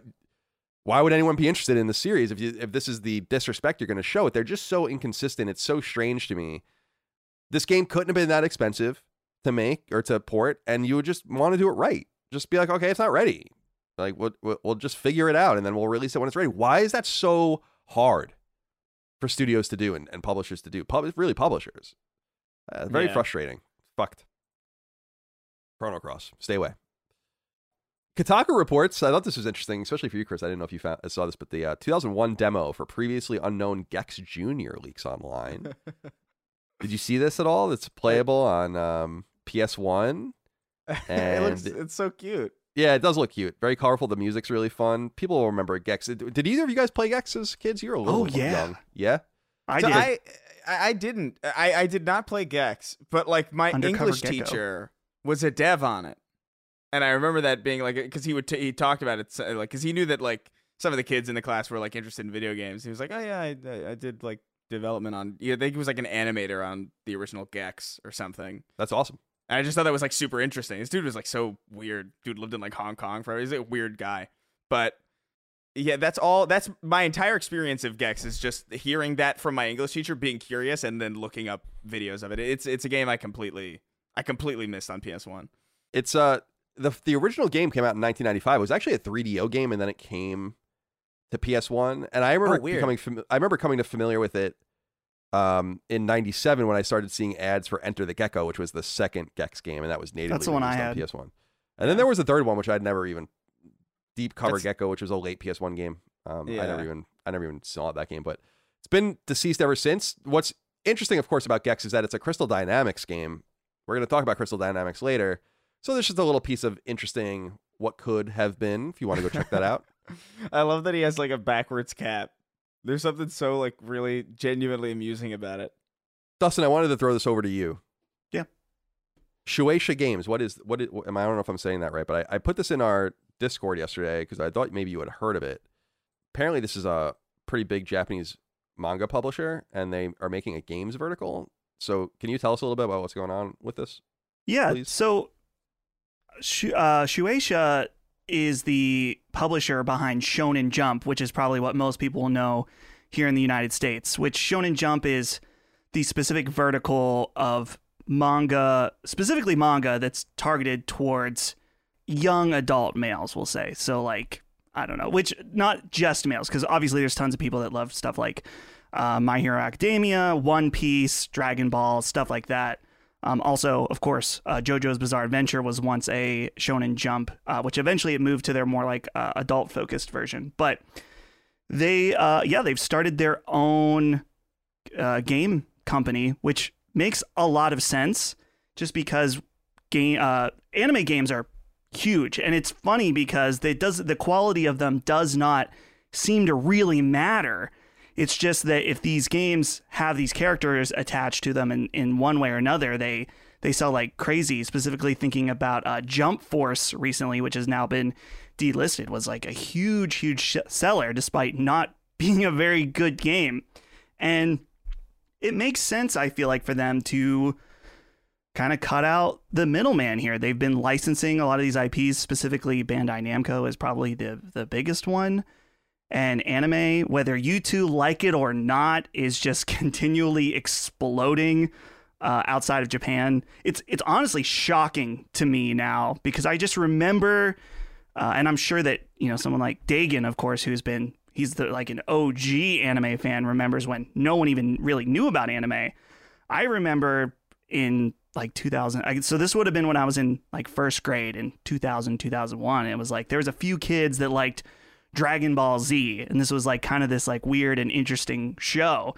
Yeah. And now, like, man, if you go to any like a mall that's still alive, there's just so many stores. You're gonna see anime everywhere, like constantly. Anime, whether it's manga, whether DVDs or Blu-rays, whatever merchandise, it's it's everywhere. So it makes so much sense for them to be like, okay, well, clearly uh, the games are a big vertical. Let's go ahead and make our own developer. I think right now it said in this Kotaku article that they're uh, they have a project for smartphones, which makes a lot of sense for the Japanese audience. I, I think my biggest question though is just yet to be seen is how extensive are they gonna go? I mean, there's so many IPs, and there's some that are current like One Piece. There's that big One Piece RPG that was announced. We've got the new the the re-release of the JoJo's Bizarre Adventure game coming out. So the sky's the limit, and I hope they make good games because uh, there's there's so many cool anime IP that would make such good games, and we just keep getting um, just some real mediocre stuff. Yeah. My favorite anime game when I was young, when, during that Dagan era, was the uh, the SNES Ranma Half fighting game. I Mm. loved that game. Dagan came home with that one day. I was like, "This is fucking awesome! This is an awesome game." And I feel like uh, anime hasn't been shown a lot of respect in video games. We get a lot of anime games. We get a lot of anime style games. Some of them are good, but I feel like it's not quite up to snuff with Right. where it should be. Jambi wrote into us on Patreon with a follow up. It says, "Hey CDC, just a quick question: What would be the definitive weeb ranking of the LSM crew? I can picture a situation where Maddie and Dustin battle it out for LSM Weeb ambassador, but everyone else is a toss up. Anyway, I hope you are doing well. Keep up the good work and gently caress that chicken. Thank you, Jambi, for writing. And Dustin, I, I'm curious where you stand on Mm. this. Uh, what are the Weeb? What are the Weeb bonafides here within the LSM family? I mean, ultimately, I don't know if if me, Dagan, and Maddie could uh, fusion combine like Dragon Ball Z, then we would be the ultimate weeb because Maddie has the JRPG aspect down way way better than me, and he watches a lot of anime that I don't know about. But then there's other instances where I mention certain like all time classic anime like Evangelion. Talk about Berserk with him, and he has no idea what I'm talking about. So there's some major blind spots there.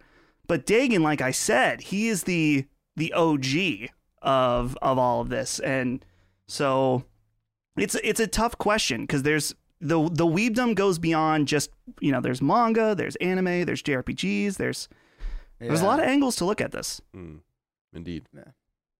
All we know is that Chris is not one of them. Yeah. I, I, if if there was a ranking, I'm probably like last. I, I would imagine. Dragon Ball Z Budokai was cool, but I mean, it's funny we actually we actually just did that knockback episode Dagan and I about our childhood bedrooms and the thumbnail for it is a picture of my bedroom circa 2000 and I have Dragon Ball posters on my wall. Oh yeah, dude. That was that was a Dragon Ball was popping. Like in in 2000 2000 2000 to 2000 like 3 or 4, that was like in every young kid's bedroom I I, I think. Like even in that movie, what was that movie Boyhood, I think? When they did you hear about that movie where they filmed a kid for like actually like a Oh, decade right. and a half? Yeah, yeah. and they followed him like throughout his and it- you can see like the bedroom from like 2000 it's like dragon ball it's kind of crazy to see like that movie's impressive from that standpoint because it's it's an effective time capsule Yeah, that's good stuff. everything else sucks but like it's Someone had Yeah. posted, did you see that there's like a, a time capsule at Nickelodeon Studios that was sealed in like 1995 and it's going to be open in 2045 and it's like, "Oh my god, what's going to be Oh, in that, wow. in that thing?" It's going to be funny. that's gonna be interesting But this one is more for you, I think, Chris, which is Trek to Yomi. We've talked about Yeah. this game a few times on the show. It's been questionable when it was going to come out. It's this kind of black and white samurai game. It comes from Flying Wild Hog, which is interesting. Those are the guys that are best known for Shadow Warrior. And this is a game that they've been working on. I think uh, like one of their spin-off studios had been doing it. So the game has a release date on PS4 and PS5 of May 5th. Are you going to play this one, Chris? yeah i think so i, I I'm- i'm into samurai stuff for whatever I, and i think it's largely ghost of tsushima that got me into it because i think prior to that I, I didn't really i don't know i didn't really care that much i was like always into ninja stuff like uh, Shadow of the Ninja on NES and, and obviously Ninja Gaiden and it, it's all cool. Like the Messenger and Cyber Shadow most recently. Those games always hit for me. But uh, samurai stuff, it's just like I always felt like it was oh, it's just slow ninjas. Yeah, But they're not as cool was- ninjas. Yeah. yeah, it's just like agree. this. It's your grandpa's ninjas, but this looks cool. Like it, it kind of reminds me of Shadow Complex in the way that it. It, it- there's something about it in, in the in the 2.5D and like the side scrolly nature of it, and just the way platforming seems to work, and and the level like the layouts of certain levels. I can imagine the. My one hang up here is the black and white. I I, I get that Yeah. it's. I get that it's evocative of, you know, some of those classic samurai movies. Uh, and, and what what was the mode that they had in Ghost of Tsushima? Oh, Kurosawa mode or whatever. Kurosawa mode. Yeah. Like that's cool, but it was also, in my opinion, like objectively the inferior way to play Ghost of Tsushima. Like Ghost of Tsushima is a beautiful game, and I feel like you're you're kind of robbing yourself of a lot of that experience if you play in Kurosawa mode. And this, I feel like this game would be a lot more generally appealing if it had an option like that. Because I, I'm looking at it in the animations, like the waterfalls in the background, you could see it's like, wow, that looks really gorgeous. I wish I could see it in color. But I get that that's the niche they're going for. I'm I'm curious to check it out. I'm I'm excited about it. I could just see that being a little grating after a while. Definitely. I it doesn't look aesthetically pleasing to me. I didn't want to play Ghost of Tsushima in that mode. That's just not doing it for me. Not that I have any love for Japanese cinema, cinema or anything like that. But uh, Dustin, are you going to check out Trek the Yomi? I've seen some trailers and it it looks interesting, but it, I I think this is one that depending on reviews. If your reviews are real strong, I'll I'll definitely check it out. But if it's Yeah. not so good, I don't necessarily feel compelled. Before we get into what we're playing, James the third wrote in. I have to ask this question. It is interesting. He says, "Hey, sacred friends, why are mermaids the only fantasy creatures that are seemingly romanticized? You don't see other human-animal hybrid fantasy creatures being romanticized. Who would who wouldn't want to fuck a centaur, a satyr, or a minotaur? What makes a woman with the lower anatomy of a fish so sexy? Sincerely, a man writing a fantasy romance novel featuring a mermaid. Thank you, James, for writing in. What is it about? That is weird, isn't it? It's so funny because I, was thinking about that recently. I'm like, it's a fish. You Yeah. you can't. Well, What are you gonna do if you get well, There- get sexual with the there's the that mermaid? there's that famous yeah that that great it's like one of the one of the early seasons of Family Guy where the where the merman saves Lois and it's it's a it's a fish up top with like the legs of a man Of a human. and it's That's just like oh this is it's like this is like really this is not as appealing as, oh, as I definitely thought not. it would be and it's like well what do you mean I'm like I I- have I wouldn't be able to do anything if I. and it's like it's a, it's a pretty good. That was like early seasons of Family Guy when it was still genuinely like clever and had some heart to it. I loved I loved Family Guy back in the day. Those first Oh, two yeah. seasons before it got canceled. You know, Great show. definitely. Uh, okay, Dustin, anything to input? Any input about the uh, Yeah. the sexy mermaid? to my understanding, it, when when we talk about mermaids and their origins, I don't think the sailors are you know they're talking about the pirates or the sailors or whatever that saw the mermaids and were, uh, you know, intrigued or you know maybe wanted to engage in some sexual acts. I don't think they knew that they had fish bottom halves. Like they would go and try to lure the men from the water and from the top up. And so, you know, men, they see what's going on in the upstairs and they're like, oh, yeah. And then they would get eaten or whatever. I don't know. I see. So- that makes sense. Okay. Is that Now- mermaids or is that sirens? Oh, are they both be- the same thing? Because I I know know. sirens lured. I don't remember. I, I don't know if in the lore of mermaids they lure men.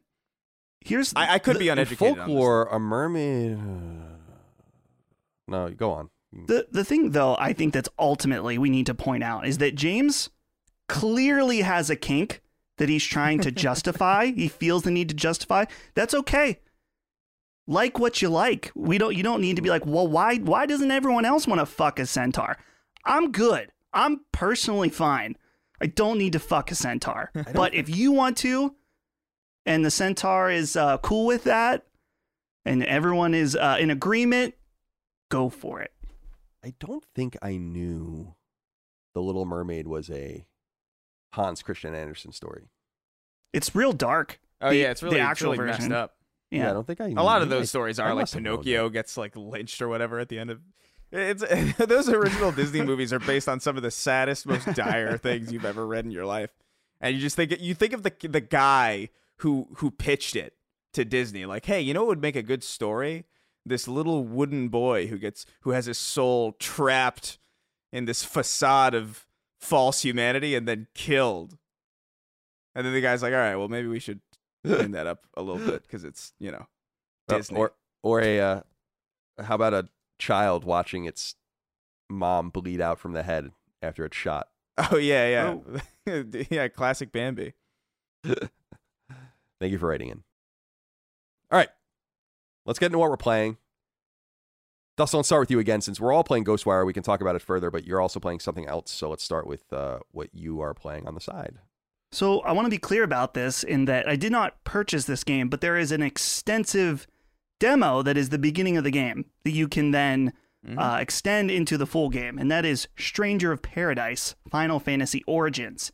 I played this for about an hour and a half yesterday on stream. Guys, this game, shocking. The beginning, Chris, you in particular, did you play the beginning of this game? Yeah, yeah. Okay, good. I played I'm- through the whole demo. so you played more than me. I implore everyone in the audience, whether you have interest or not, to just experience the beginning of this game because I don't know what the fuck they were thinking. What is happening? The game starts where it shows them they're like invading the castle, the chaos guys like trying to kill them. Whatever. Cutscene ends. Then it goes to the Frank Sinatra clip that we saw from the trailer of Jack Yeah. walking through the field. Then you get this part where where Jack they they show you the tutorial, which is not very uh, not very good tutorial. It's a terrible tutorial. Then it fades to black again, and then we're in another location where they they do like little text parts where they explain all this shit that in such a vague way, and then suddenly it's just like, and you're here with your crew, and you're gonna go out and try and kill chaos, and then it's just go. It's just go from there. Which here's the thing. Maybe the game goes back and explains some of this stuff. Uh, maybe it doesn't. I'm assuming not, but I am so intrigued by this game at this point. Uh, the combat is fine. Like it's it's serviceable and has a lot of really interesting ideas that it can add to the Souls formula esque, whatever you want to say. The third, the current state of the third person action game. Yeah. There's stuff like if you pull a successful block, you can like steal an enemy's ability temporarily, and that's that's kind of neat. They're really generous in its job systems. You can change what job you are basically at any time. To my understanding, there's like a shit ton of them, and they really pile them on you all at once. So it's it's serviceable as far as from a gameplay perspective. Also, the game looks like shit. This Yeah, game looks yeah. like this game looks like uh, a bad PS4 game. Even honestly, I mean, I saw many of PS4 games, at least from a resolution standpoint. This game looks like it's running at 720p, uh, which on performance, it's shocking. It it feels like a PS3 game that was upscaled to the PS4 very poorly. Because there, because there are scenes Yeah. where you're talking to people. You're talking to like, uh, you have a cutscene where you talk to the king or whatever, and it zooms in on a close up to the king, and the king looks like relatively fine. It's not like it's not so bad that it's noticeable, but it's like not all that impressive either. But then you'll see the background; it's like shimmering and like pixelated, and they haven't quite figured out how to do the depth of field that everyone else has figured out. so like, it just looks horrific. I love that tutorial. That, like when when uh, Jack or whatever whatever fuck this guy's name is. He's like walking in the it, field yeah. to and he's listening to My Way. He's like regrets. I've had a few. And then and then a little text pop up comes up that says defeat goblin. Right? Yeah. And it's it's the it's one of the funniest images I've ever seen. And then, it, uh, yeah, like you said, it just cuts to them meeting for the first time. They hold up the rocks to each other and like, "You're my friends now, I guess." And and it just, it's so, it is a very befuddling experience. Yeah.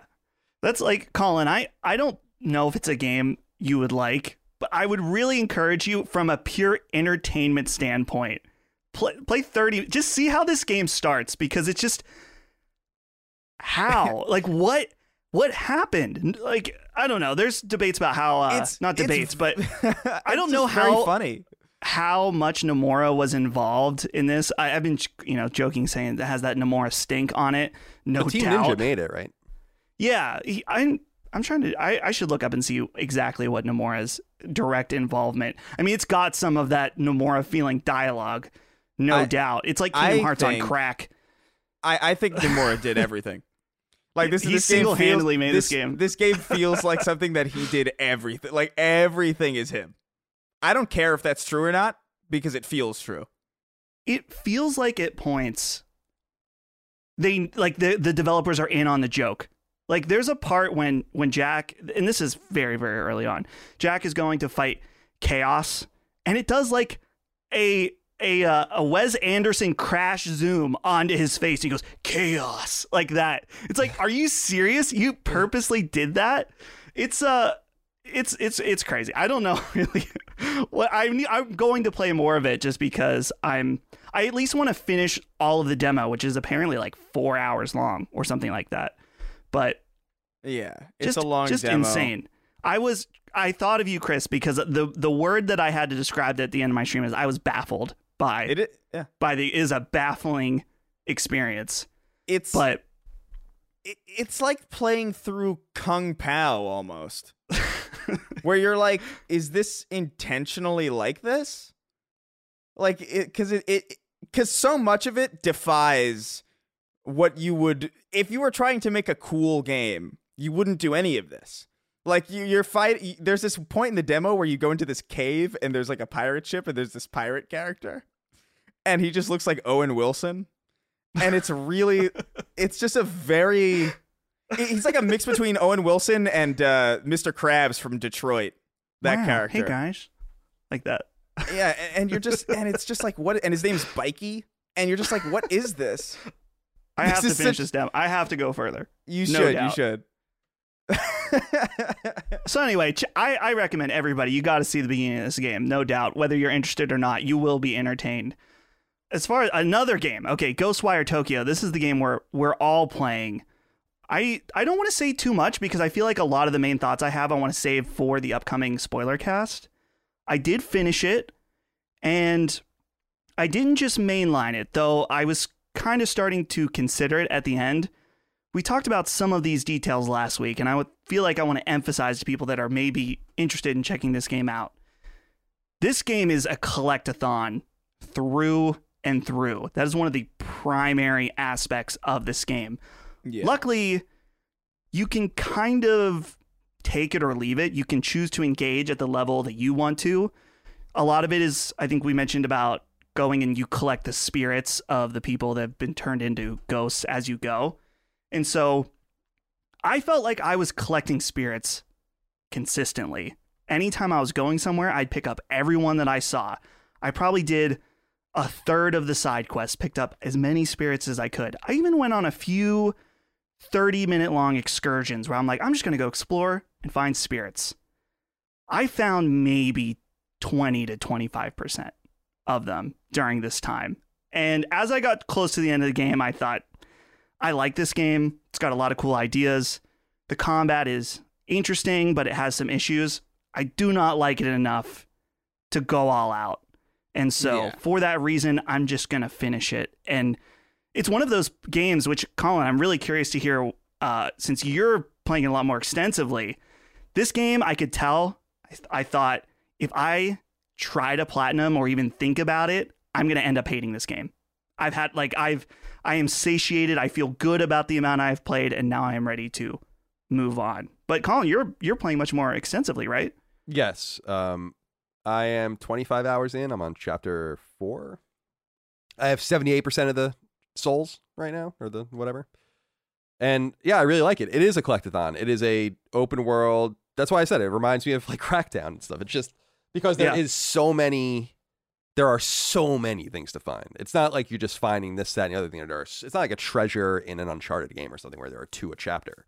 There's fucking shit everywhere. You pulse with the square button, and you can ultimately pulse up to 50 meters all around you when you upgrade. And you just see the blue outline of everything around you that you can grab, that you can interact with. That most of these things are just destructible items that you get ammo from. But I really like Ghostwire Tokyo. I feel like I needed a game like this because, and I'll, I'll say most of my thoughts for the spoiler cast too. Maddie's going to be on it, I think. You know, I think we're going to have actually quite a few people on it. Yeah. And so I will say that I needed a game like a collectathon. I like it, it reminds me of like in 2018 when I was just really into playing Spyro for a few weeks and just was really enjoying playing it. And Ghostwire similar. I don't really know what's going on in the game to be perfectly honest. I have to kind of go back and read a little bit more. There's definitely stuff I've I've missed. And I like the combat I think more than you. Like I think the combat's really clever and interesting although I'm not using certain aspects of the combat at all and the game very rarely puts you in danger. I think I've died 3 times uh, in 25 hours, which is great. I I'm not looking for a game to beat the shit out of me, but it's exactly that that I think I like about this. I was so engaged in Horizon for 70 hours with my headphones on and all that. I was engaged with Elden Ring for the 20 hours I played it. I needed something where I was like, I'm going to pop in, I'm going to listen to it on the TV. I'm going to pop in one of my AirPods and listen to a podcast while I'm playing this game, and then I'll stop it if something happens where I need to listen more carefully. And so I'm enjoying just playing it like that. And I'm going to get the platinum. I've come this far. And, uh, I don't know. It, it, it, like I said, it reminds me of Freedom Wars, the Vita game, and just there's something about seeing a massive number, not a small number, but a massive number. And in this game, it's two hundred forty thousand three hundred, I think. and watching that number just whittle down slowly, slowly, slowly, very similar to the the prison sentence in Freedom Wars, which is a million years or something. Like I said, insane. And there's and it seems like an unfathomable. Like, what are you gonna do? Uh, and it reminds me of the old Dead Rising achievements and trophies to kill like 55,000 uh, you know zombies and it's like how are you going to do that but if you just play the game not organically like I'm playing it much more thoroughly than even organically but if you just take the time to gather things and collect things around you and pay attention you can pray at altars that show you things on your map I do that constantly Yeah. the the one thing that's annoying are the relics. There are a shit ton of what are called relics, and you sell them to these cat creatures. It's very cute. By the way, shout out to the cats and the dogs in the game. Just absolutely love the cats and the dogs. So good, dude. the dog models are amazing. Uh, actually, some of the most impressive dog models I've ever seen. Not when you're just seeing them, but when you're petting them and interacting, the way they react to you. If you know dogs, you'll be like, "Wow, this is quite quite on par." And I got to give a shout out to the game. It reminds me a little bit of the Avalanche game from 2015, Mad Max, which fans of mine from back then will know that I was like a big advocate of that game, and it annoyed the shit out of people. And the reason that I liked it was because I felt like it was empty for a reason everyone was like, "There's nothing to do. The game's empty." I'm like, "It's fucking Mad Max. What? I mean, it's supposed to be desolate. Yeah, it's supposed yeah. to be destroyed. They have no water. They have nothing." And it felt like it worked. And in and in Tokyo, in Ghostwire Tokyo, the city's empty. There's no no one except for ghosts and enemies. And part of you wants to see Shibuya alive and bustling. It's a crazy place. I've been there, right? but part of it, the charm of the game, is how empty and and sad it is. And Ghostwire is an I think underrated and underappreciated. I don't think the game is going to end up having sold very well or done very well critically, but I think that there's something interesting here. I think this game is much more interesting to me than Deathloop. Uh, I, I and I know they're really not comparable apart from their publisher, but they're comparable in that they're both these kind of Bethesda PS5 timed exclusives. I think this is the more interesting one, and Yeah. I'm surprised by that. I really didn't know what I was going to get going into it. It's really good. I like it a lot. Chris, do you have anything to add?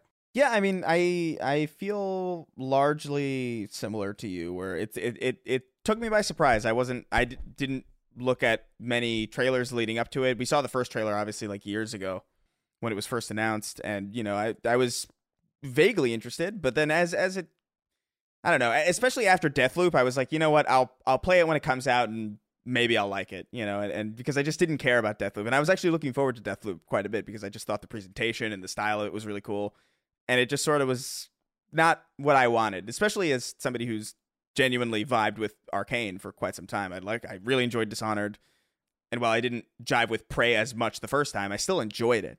So this was a surprise to me, especially eh, ha- having very very little experience with Tango. Like I did not play Evil Within and Evil Within 2. Like those skated right by me. So this is really my first foray into this studio for all intents and purposes, really.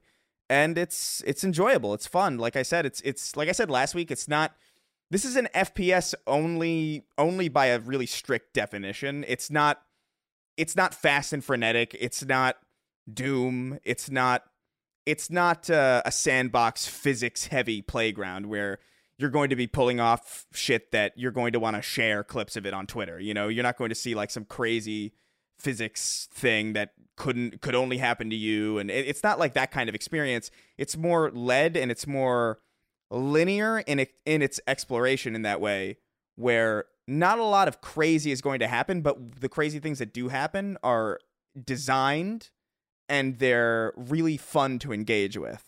Like I said last time, just the the particularly the animations I, I'm really impressed by. I mean, you brought up the cats and dogs, which I also think are like really solid, but just the way it feels to to do magic just feels really satisfying. I'm I, I don't know how many hours in, but I I am, but I know I'm definitely over 10 hours and I know I'm definitely I'm in chapter 4, probably towards the end. And it has not gotten old. It is it is still consistently really satisfying to use this this magic, especially when you learn what each of them do. You you learn that the fire kind of has this splash damage effect that knocks people down. Your your uh, wind is your base damage type, and and water kind of takes out uh, enemy umbrella shields. And when you learn that kind of rock paper scissors type combat, it is there is a groove there that's really satisfying, even if it's not particularly challenging. Were you gonna say something? Well, I was just gonna add. It's funny because you said that uh, it's not like Doom, No. but what's ironic about it is that there is a element of it that feels like Doom to me, where it's like you want to weaken enemies just enough, and then you can use the the ghost wire in order to get like Yeah, you know, yeah, in order to take him out. And it's really fun. One of the most satisfying things that I found about the combat was it's like you want to try to weaken as many enemies as you can to just enough where you can take their core out, and then you can do you can like combo like three or four at a time. And so it has. It's not like Doom, but it reminded me of Doom in a few instances like that. And Yeah. it also like the rock paper scissors elements that you're talking about right now. It's interesting that it kind of borrows some of those game philosophies or mechanics, but not directly, right? Yeah, yeah, yeah. Because that they're definitely it is definitely evocative of the glory kill. You know, Right. just the satisfying way that you can like finish off an enemy, especially from a distance when you see the tethers. Like it's really satisfying, even though it's not like unique to you. You know, there's a lot of sandbox games that kind of it's GTA is one of these where like the craziest things that are going to happen in that game are typically things that you're probably not going to experience yourself or, or or or things that you've seen online of like that dude flying the plane into the into the building that he falls out and then he stands up immediately and then he goes david! That classic like it's just like that's chaos but you're never going to experience that. It's just possible in the sandbox. This isn't one of those games. It's very it's very much what you see is what you get but what you what you get is very polished and very enjoyable and very fun. I really like the story so far because it's so it's got that that it- it's got that shonen jump kind of camp to it where like you know like a character will look down at his hand and it'll be like Shh, you know like it's just like it's got anime tropes that normally I would be annoyed by but be, I think again just the style of it being contemporarily shown and and and not in that style does a lot for me. I like these characters a lot. They're growing on me quite a bit. And it's just it's really solid. I, I'm further in than I was last time and I'm not tired of it, which is more than I can say for a lot of games that I've touched in the last year or so. Uh, maybe not so much in the last two months, because the last two months have been pretty solid Yeah, I But- agree. but it's it's really solid. I I- I think I would recommend this to a lot of people. At the very least, I would recommend that if you're vaguely interested in this, watch like the first hour of gameplay because I do think I do think it gets you going into the swing of things pretty quickly. And if what you see is interesting, you've got that waiting for you, you know, in a in a in a broader context. One thing I will say though, I brought it up last time. They did it again to me where they took my powers away and I had to oh, use Oh, the bow. And it's it's just the wor- the worst parts of the game, like objectively, I think. Like because I it's just absolutely agree. because all It's of so the annoying. all of the all of the beautiful animation work that goes into the spells, all of the satisfying knockback that you get from the dual sense when you use that magic, all of the all of the style just goes away entirely and you're just left with this really dull bow that doesn't feel impactful when you use it that doesn't feel like it, it, it should even belong in it. it it it feels like they needed a bow because they thought hands weren't enough or something. So they were just like, "Ah, let's take the powers away from you for a little bit." Several times and it's like Yeah, it seems like It's- they're trying to it's slow the game down a little bit or something. Yeah, but it's like it, it doesn't need it. it, and it starts to feel a little tropey. And without that magic, the combat falls apart because it's the crutch of the combat.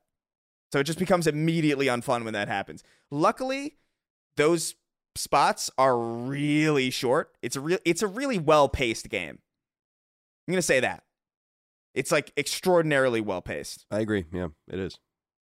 Because you up, you up, you unlock like these different torii gates, and then it unlocks new parts of the city, and then it gives you all these new things to do, and so on and so forth. Yeah. You kind of, you kind of eat it like that. Which Yeah, and, and the different areas of Shibuya are like d- they they get different enough that they start to feel like you're actually like progressing through a large quantity of space, even though it's like actually not. Like when you get to the foresty area, the the big park, like that felt like really really fun and rewarding. And those moments where you don't have your magic don't last too long. So if you get to that point and you're like you're not feeling it, push through. You've got like maybe five to ten minutes max of that before you you're back into the swing of things. But those are the that's the weakest point of the game for me in my in you know in my opinion.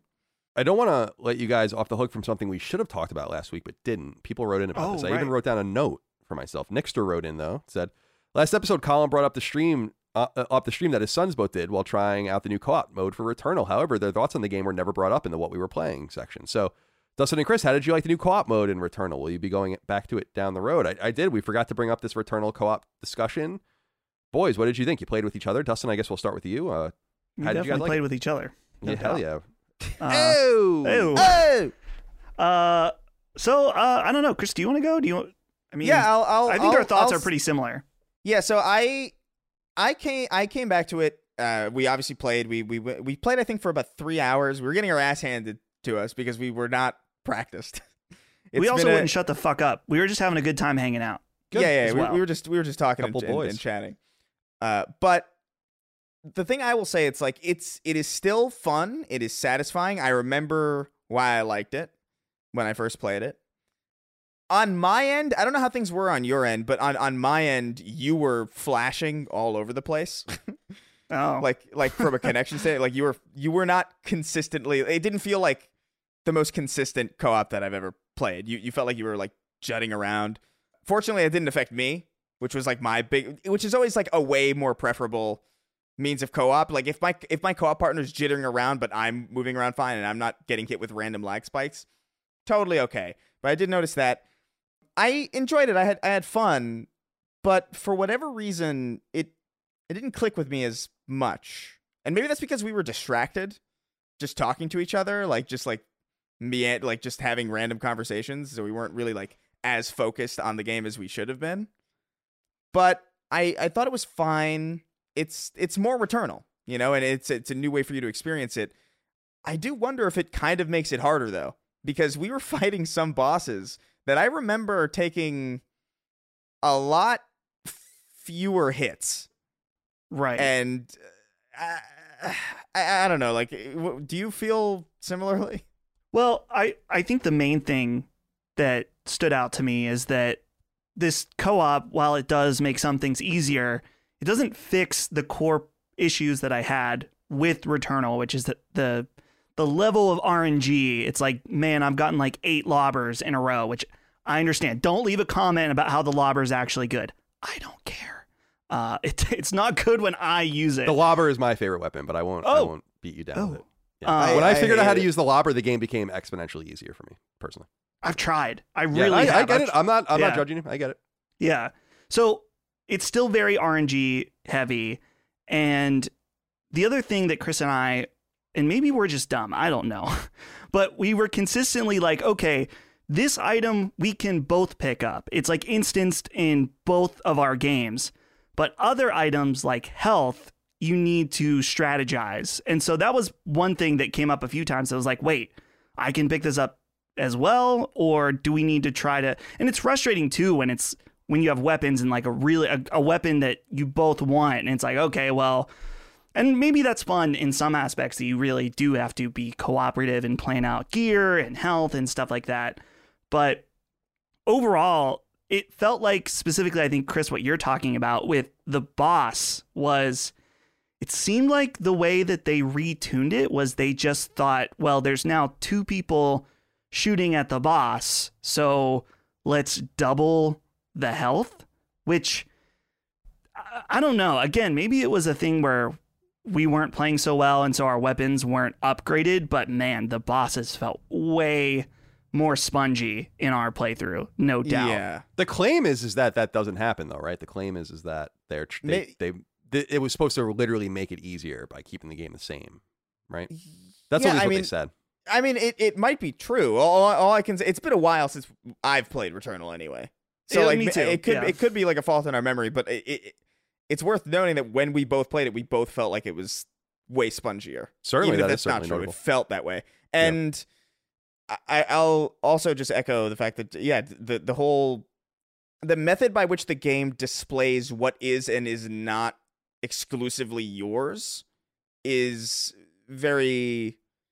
I mean, you can tell that co-op was not necessarily the intended focus of the design because it's it's not particularly communicated well the things that you share and the things that are that can be stolen because there were points where we were both like really low on health and we were just like okay so you've got to you got to pick that up we got to go we got to go kill some things and then maybe we can both buy a, a health thing at that storefront area It's just like giving me agita just hearing about it because it brings me back to that that Yeah, yeah. playing Returnal.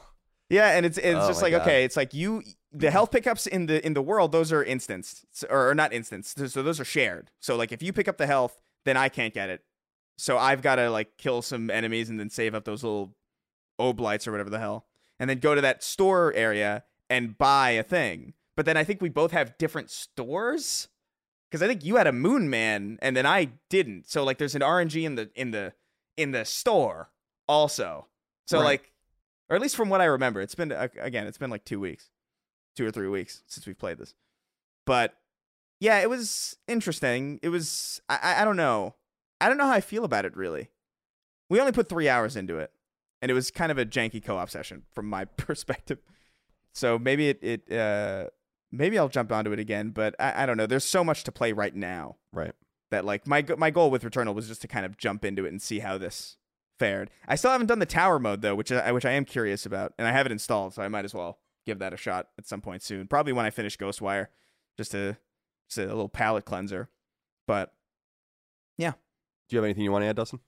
No, uh, the I'm also intrigued by the the uh, the the arcade mode. I I tried it one time just to try to get the rust off before we started streaming, but it seems cool. Right on. A couple more things I want to read about another game that we haven't played yet, but will, or at least I will. RK128 wrote in and said, Hey, Sacred Crew, I'm sure this will be on the show, but did any of you try the latest Lego Star Wars? Colin has stated in prior episodes he was interested, and after seeing it in action, I don't blame him. It legitimately looks like a major step up from Lego games prior with its combat systems, open world, and more. Looking forward to your thoughts on the game and keep at it with the great content. Thank you, RK. Yeah, I the game is getting amazing reviews, and uh, seems like it's maybe the best Lego game ever, according to some people. Not a huge surprise, of course. I haven't played it yet. I bought it, downloaded it, actually pre-ordered it a couple days before it was available, so it, it downloaded automatically, which was nice on my PS5. And now the only thing I have to think about, I'll, I'll be done with Ghostwire probably in the next two days, I would assume. And so Derek Hoffman wrote in with the only other thing I have to think about here, which is Hey CDC, I was watching a streamer start the Skywalker saga, and they asked chat which episode they should start with. So, what episodes did you guys start with? I personally am going to play them in the order I initially saw them in six, three, two, one, four, five, seven, eight, nine. I know you can't actually do this. I just like sharing the strange fact about me. Thanks, boys, and keep being awesome. That is uh some order. That would be Return of the Jedi into uh, Revenge, into Attack, into Phantom Menace, and then into the original. I don't know what you were doing there. There's only two answers to this, I think. There's only two possible real answers. And, and it's so funny you brought this up, Derek, because I was discussing this with Dagan, which was you either play them in order one two three and on or you go four five six one two three seven eight nine the order that they were released but i don't know what i'm going to do dustin are you going to play this game and if so do you have an, an interest in starting them at a specific position I want to play this game, but I have never. I've I've tried many a Lego game, but never had them hook me. Uh, I don't know what it is exactly. I, I saw some gameplay of this, and I gotta say, some of the the jokes or whatever, the way that they add like the Lego charm to this game, very very cute. And in fact, Yeah. like I I was expecting to kind of like roll my eyes when I was watching some of the gameplay, but then it legitimately made me laugh. Some of the stuff. So I really do want to check this out. I I personally, if if I'm was to pick up this game, I would start at one and then end. You know, go one through nine, just like that.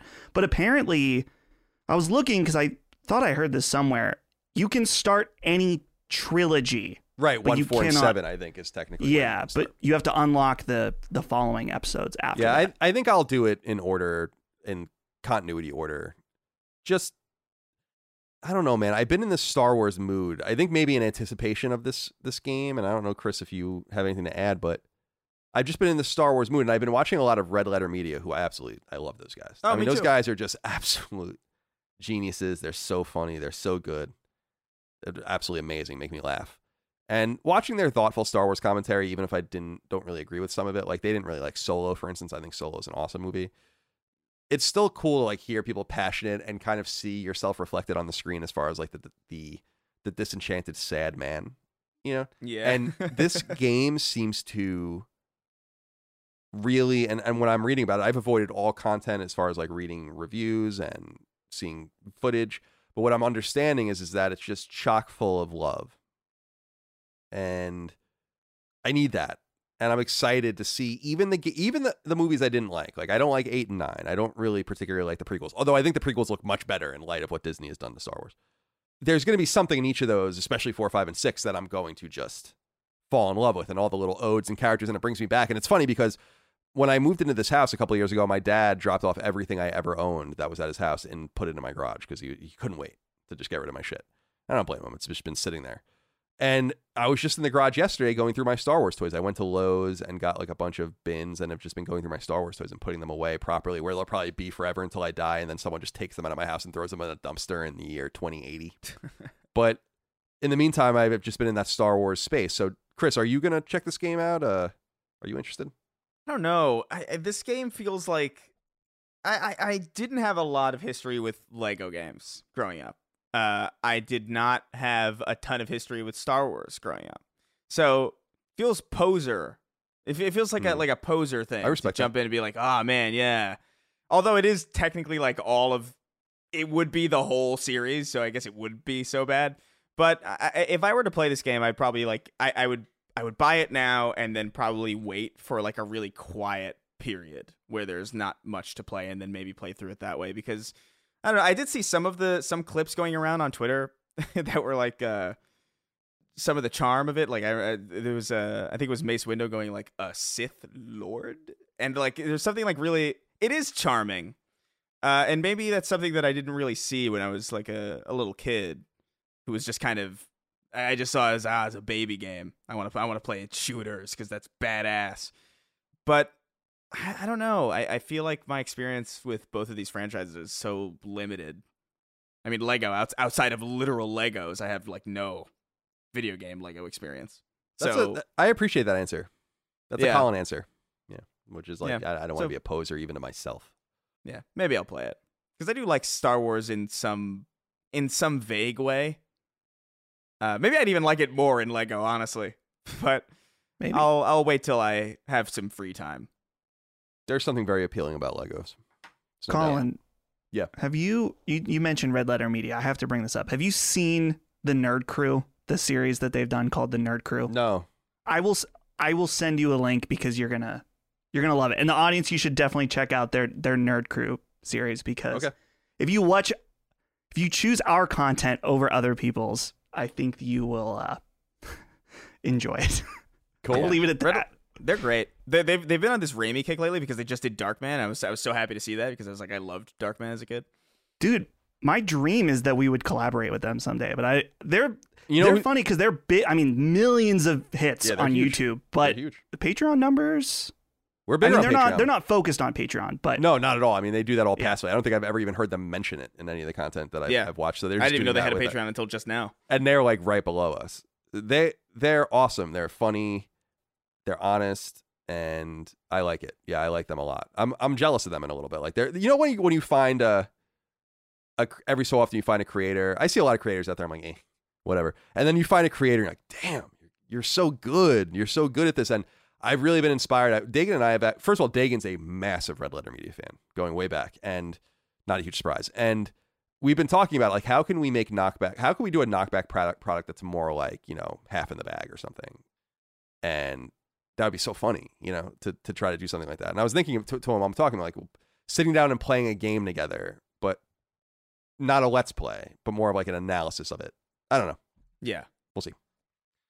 gotta do something with knockback it's fun okay let's get into the news boys some big pieces big items here to get into but we'll start at the top number one Publisher Square Enix and its fully owned studio Crystal Dynamics have officially confirmed the existence of a new Tomb Raider game. Information is scarce, but there are a few key details worth relaying for this early in development title. Perhaps the biggest tidbit is that the game will run on Epic's Unreal Engine 5, a big change for Tomb Raider, which was previously built on Crystal Dynamics' proprietary en- engine Foundation. Foundation has been used on all Crystal Dynamics games going back to the 2003 Tomb Raider reboot on PS3 and later PS4, and was most recently used for the studio's ill received Marvel Avengers game. Many studios are making the decision to abandon proprietary engines recently, including Sony itself, which is clearly deprioritizing the use of its own tech at its various teams' discretion. The game hasn't been confirmed for any platforms, though it's believed to be a current gen only title, and it's unclear which continuity the game will exist in, as there are 12 core Tomb Raider games going back to 1996 that exist within multiple universes. The most recent Tomb Raider game was 2018's Shadow of the Tomb Raider on PS4, developed by Crystal Dynamics' sister studio, Eidos Montreal. The last Crystal led Tomb Raider game was 2015's Rise of the Tomb Raider, also on PS4. Other than Tomb Raider and continuing support for the aforementioned Avengers, Crystal Dynamics is also acting in a second party capacity with Xbox, developing the Perfect Dark reboot on their behalf. Tomb Raider's original studio core design went defunct more than a decade ago. Their last game was the 2005 PSP launch window offering Smart Bomb, which some of you might remember as well. Not much to go on here, but Mhm. Chris, we'll start with you. New Tomb Raider, Unreal 5, Crystal Dynamics going back to the well. I'm pleased to hear this because Yeah. it wasn't clear that they were going to have the room to do this because Perfect Dark is probably going to take much of their resource or their resources. And then, of course, they still are supporting the Avengers for some reason as well. So Tomb Raider's continuing. It's not continuing elsewhere. The last Tomb Raider game, again, was not made by Crystal. So this is a change. What do you think? I mean, we don't know much, but are you, are you looking forward to this one? Yeah, I, I have a soft spot in my heart for Tomb Raider, and and I, I don't know, like I, I I played through that entire reboot trilogy, uh, from Crystal, and obviously, uh, what, what was the other studio that made uh, the Shadow? Uh, Eidos Montreal. I don't. Yeah. I, I played through all of those, and I I always came away from them being feeling pretty positively if only just for like you know just brief brief moments of really missed potential. Like I had a big thing with the last one where it's like they had a they had a really great character moment in Shadow of the Tomb Raider that they just completely walked back like 10 minutes after it happened and I was just like, ah, so close. It's just so close to being like one of my favorite games probably ever because of, because that would have been such a satisfying narrative moment and then they, it's just gone and now it's just back to being a a third person action adventure game that's pretty pretty good, you know, Yeah. but I I've always enjoyed Tomb Raider. I'm looking forward to seeing. I I, I thought the image, the art they used was really striking, really really evocative of, of classic, the you know that that cerulean blue top, and, and and it's just like ah, this is there's something about that imagery. It's just like really, just uh, it's nostalgic to me. It it it makes me excited. Uh, obviously, it's very well early on. Uh, this is probably years away if I were to guess. Oh yeah, this is early in development. Yeah, I would say 2025 maybe. So I mean, I'm optimistic, uh, only because I have not apparently learned my lesson yet. but I think uh, I think Tomb Raider is one of those one of those series that uh, that should be a, a, a consistent mainstay. I just think it has a lot to offer, and and the way that it shaped modern game design, especially, I think is insane. Uncharted. Like you, yeah, you can you can trace a lot, like a lot of modern game design to to the original Tomb Raiders. I agree. Yeah, I got Tomb Raider 3 I remember for Christmas in 1997. And that was the first Tomb Raider I got and I was like, yeah, this is I've never played anything like this. And you know what I liked about the reboot, Dustin? I like the rebooted games. I beat the second and third ones. I don't think I beat the first one. But what I really liked about it was they there was obviously some sort of problem with Lara Croft, right? Like she can't she can be whatever she wants, I guess, but she can't be this big titted, ridiculous. you know, it's it was ridiculous, right? And Yeah, but what they did, I thought was nice, which is that Lara Croft is still super sexy. In fact, she's probably sexier than ever in these new games. But what they did was they put clothes on her and they gave her a like she's always been smart and stuff, but they really like gave her agency and a brain and put her in real mortal danger. And they did some weird shit where they still played up her femininity, like where she would die and it would be like this gratuitous death scene and all. Yeah, that was a little weird. Some people had problems with that. Like I've played many Tomb Raider games. I haven't played them all, but like I played Legends and like some random shit like that in that interstitial, that really bad interstitial period. And then you go on to these new Tomb Raider games. I, I, I'm I'm amped to see more, and I'm glad that Crystal is going back because I think they did a really good job. Although I think Eidos Montreal did fine too. So what do you make? Yeah. What do you make of this, Dustin? Yeah, I I think it's cool. I'm curious whether they'll. I feel like it hasn't been quite enough time to to reboot it again. And like you're saying, I really like this new. I guess it's not really new at this point. The current version of her. So I wouldn't want to necessarily see them reboot it again. But the interesting aspect of this story is that it's being built in Unreal Engine 5 and we've seen this story similar stories pop up over the past couple weeks where developers are moving games to Unreal Engine. We just talked about uh, CD Projekt moving The Witcher over and it's interesting. I don't know enough about game development and particularly Unreal Engine 5 and I it would be really cool to learn specifically developers who are hands-on with the tool set, but it's clear that there's something special going on uh, with Unreal and what we've seen that Matrix demo, seeing developers move over from proprietary stuff to this. It seems like there's a lot of potential, and I don't know. In, in some ways, it it's kind of scary because you don't necessarily want this. Uh, not that it's anywhere near a monopoly at this point with Epic, but you don't necessarily want there to just be one tool set to make AAA games and in or even indie games. Tons of smaller games are also made in Unreal. But at the same time, when we're talking about a, a landscape that games are becoming more and more expensive and taking more and more time, the thought of a tool that can drastically reduce that time and still put out high quality or even higher quality games, that's an intriguing concept. And maybe that's part of why we're seeing this shift over. It's it's yet to be seen. I'm curious what the first major AAA game on Unreal 5 that will be released, but I'm very, very interested to see how this shakes out. It's well. Let me before I even say any more. Let's just get Elia Starvarov uh, Star- Staroverov, I'm sorry, on here. He or she wrote in and said, "Hey CDC, our proprietary engines on the way out." To Dustin's question, in the span of a week, we have be- seen big developers like CD Projekt Red and Crystal Dynamics announce that their next projects will be used uh, be using Unreal Engine 5. Digital Foundry talks about games growing in complexity, and with that, the engineering task to maintaining the tech becomes exponentially more costly, while same, simultaneously inadequate compared to what Epic provides. There's also the issue of new hires you guys brought up last week. Do you think Sony should stay the course with multiple engines, muscle up ICE for a real common engine, or something else entirely? Thanks for making my boring office job more bearable with all the great LSM content. Thank you, Elia, for writing in. Now, ICE, Elia mentions ICE. ICE is, for PlayStation nerds will know this, but ICE is Initiative for the Common Engine. And this is a thing that Sony had started running in the PS2 era out of Naughty Dog, actually. And I think they're still there. And the idea was to try to get an engine. Now, it was, and they Sony has engines, internal engines, including most notably Decima, but there are others as well. And the idea, so to kind of put this out there, the reason that you want to do this is to just cut the middleman. By making everything proprietary, you just make more money. You don't have to license not only the engine, but then the middleware. When you start up a, a game, what do you see? You see the same logos for like a lot of game things. If you pay attention, you see, you know, Havok or some over and over again, just a whole splash screen of them. And each one of those represents money. In fact, they're all on that splash screen because part of the the the uh, the agreement to use that is that it's going to be on that splash screen and it's going to be promoted that way. So you can understand why developers and publishers wanted to get away with this. Not so away from this, not so much developers, but publishers. They wanted something of their own. Just get rid of all of this shit. But to Dustin's point and to the letter's point, it's just becoming too complex. And I think what people are realizing is that at these different entities is that listen, we chasing after the engine after engines was a good idea at one time, but we're taking too long. The games are becoming too expensive and we're paying too much for all of this these tools while we can just use Epic.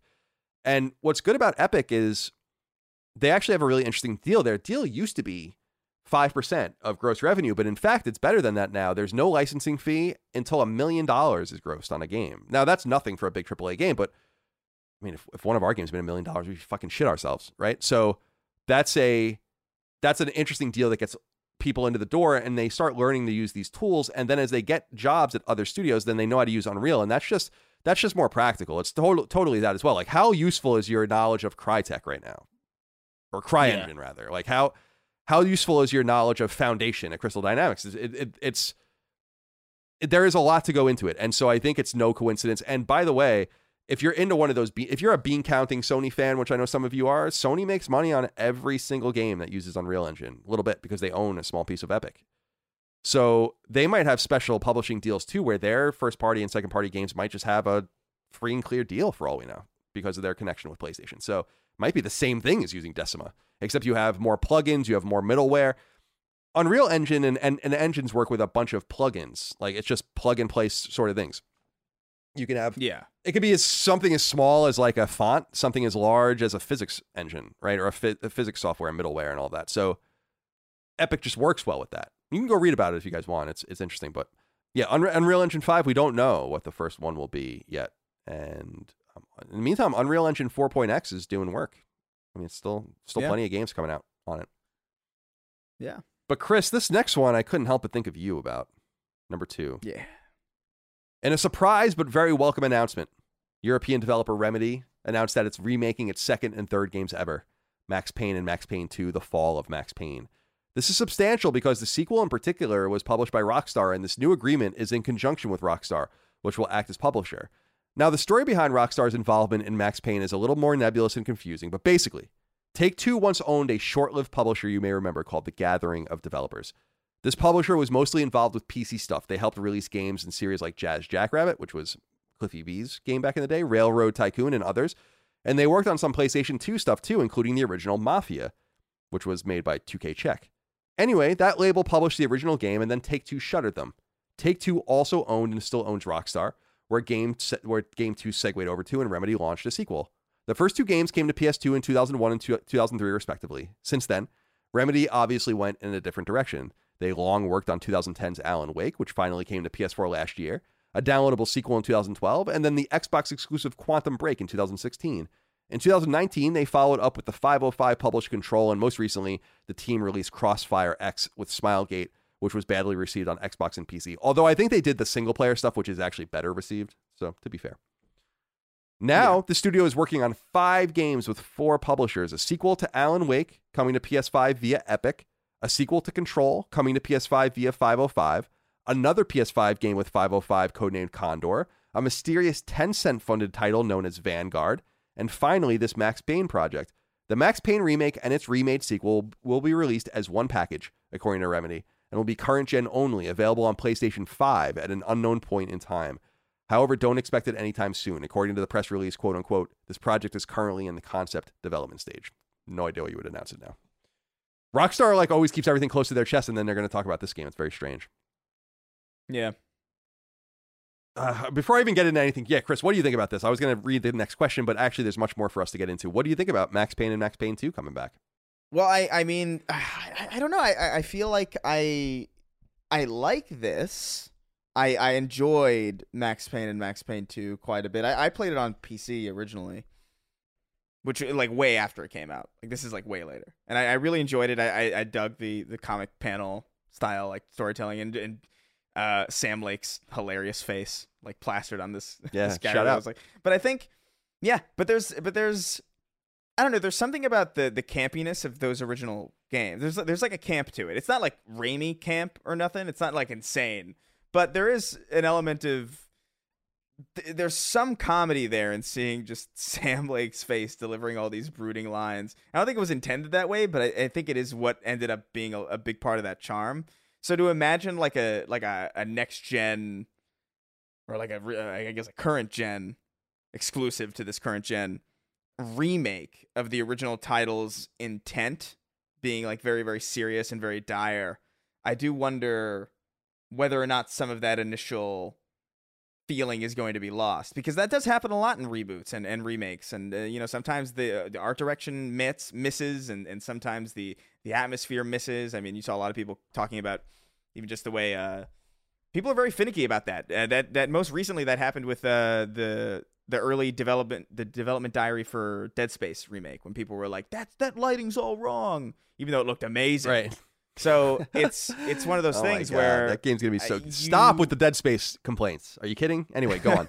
it's it is crazy but but you know i i i get it because it's i, I get it on some degree because there is something special about the the way these original games are as they are and you know remakes are scary and especially with a with a studio like remedy who typically in in my view always deliver i haven't played crossfire x because i have no interest in it yeah, it kind of came and went, huh? but yeah, it kind of came and went. Nobody cares. But for the most part, whenever they're working on something, it's usually a hit. I'm really excited about the sequel to Alan Wake. I'm very excited about Control. Obviously, I know what happens in Max Payne and Max Payne 2, so I'm not over the moon about it. But I am looking forward to seeing these games treated properly and given like given some TLC and love and care.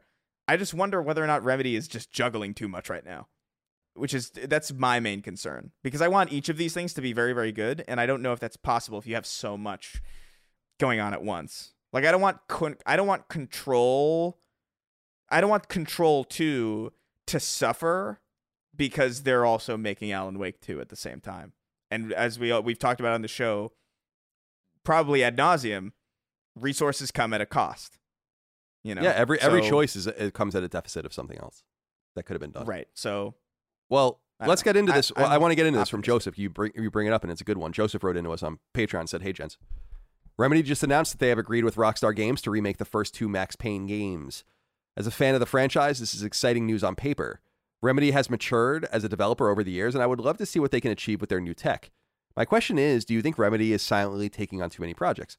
My current count is Alan Wake 2, a sequel to Control, two new IPs titled Vanguard and Condor, and now the Max Payne remakes. At no other point in their history have they taken on more than one project at a time. I can't help to think how poorly received Crossfire X was and if that had anything to do with workload, uh, Remedy's workload.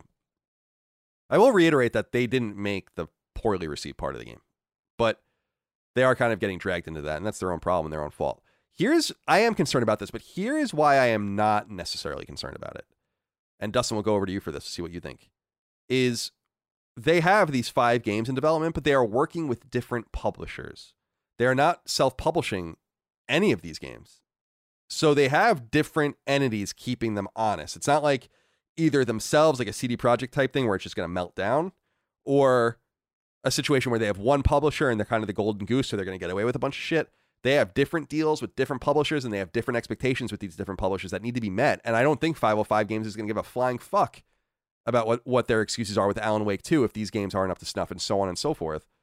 So I feel like Remedy is biting off a lot. It's concerning, especially because, as I noted, Alan Wake took them like seven years to make.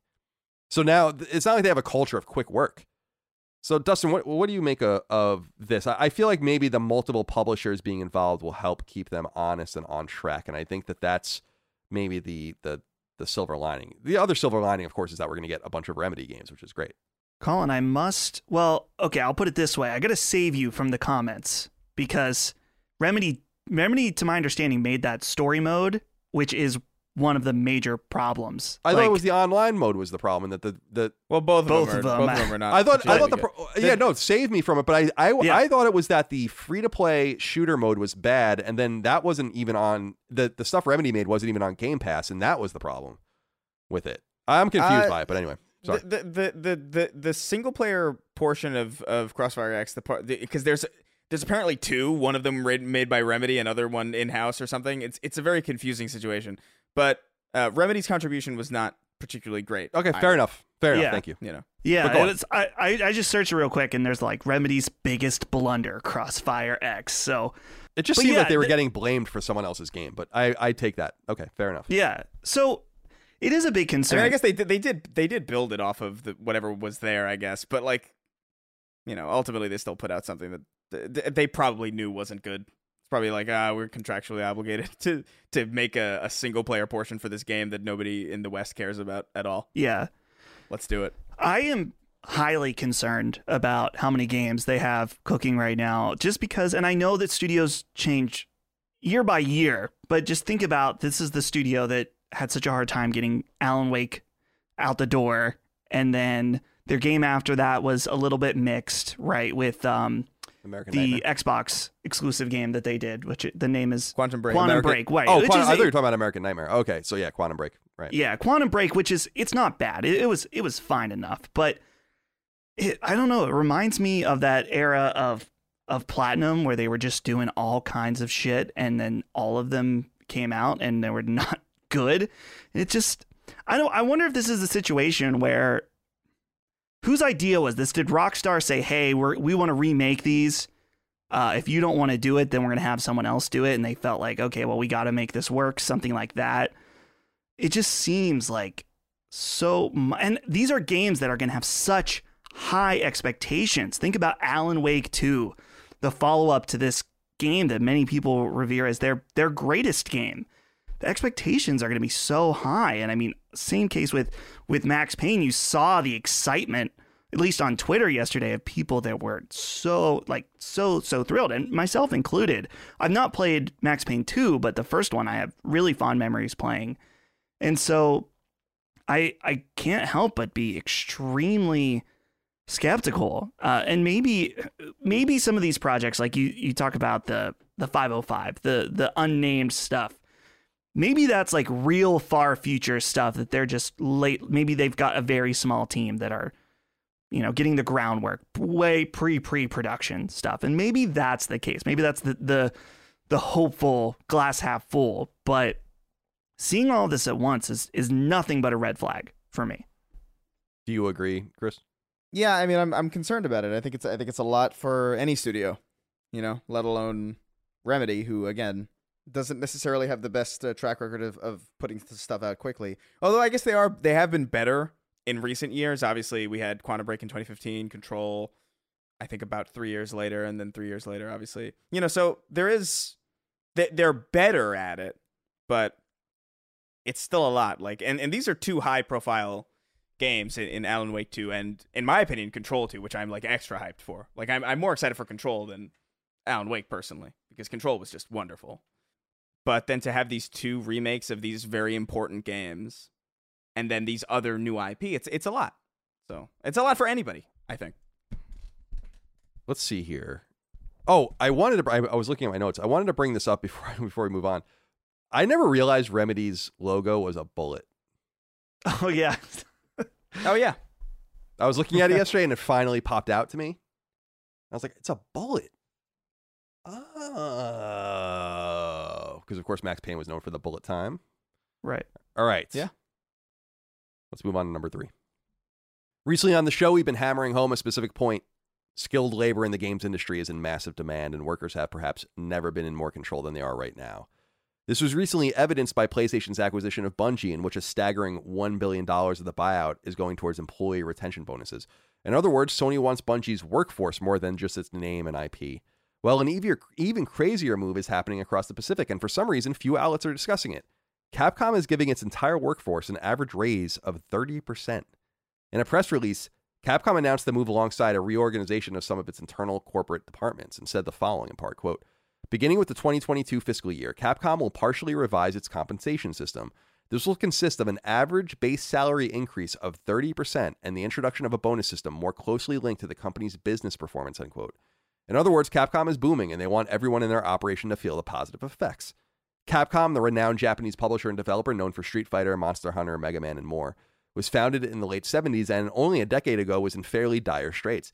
However, in recent years, the entity started to turn things around in a massive way, particularly on the back of two franchises Resident Evil and the aforementioned Monster Hunter. Monster Hunter World, which came to PS4 in 2018, is the best selling Capcom game ever, and every Resident Evil game since 2017's Resident Evil 7 has been a commercial and critical hit particularly mm-hmm. Resident Evil 2 Remake, which launched in 2019 and sold substantially more than the PS1 original, which I, I thought I was fascinated by that. So there's more news coming out about how Activision is taking all of its QA now and making them full time with at least $20 an hour pay. So there is a massive move towards in Japan and in the West towards retention. And here's the thing. And Chris, I'm curious what you think of this money talks. Like we do well, we pay fairly. But one thing I try to do at the end of every year at our company is to send everyone a bonus, right? And I, as a mm-hmm. freelancer, have never gotten a bonus. But I try to send a bonus so large that to people to show them appreciation that it's like staggering. It's like, holy shit, this is a lot of money. And little moves like that, I believe, not all it takes, but a big part of just treating your workforce with respect treat them human understand that they're not doing this for fun understand that we're not here doing sacred symbols just because it, it's it's something that we get together and do it has to pay the bills it has to make sure that we can satiate ourselves and our and and all the rest and yeah. I try to do that. I'm not trying to pat myself on the back. I simply try to do that because I know what it's like to be underappreciated and underpaid and try to kind of nip that in the bud. And to see major corporations taking that initiative, I find to be very. And hopefully Capcom can is is is just the next domino falling in people getting better paid. What do you think?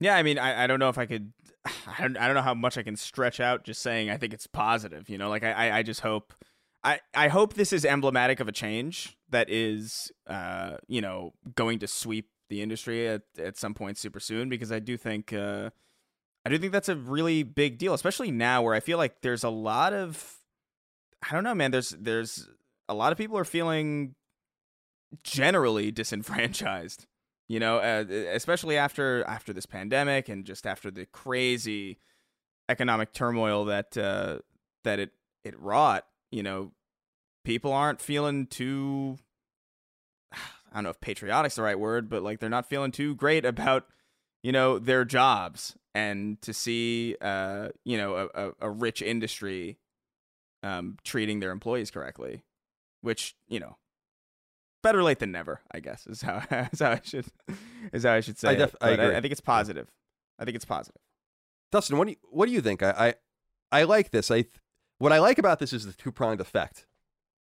They're saying listen we're not paying our people enough baseline. We're giving you a raise.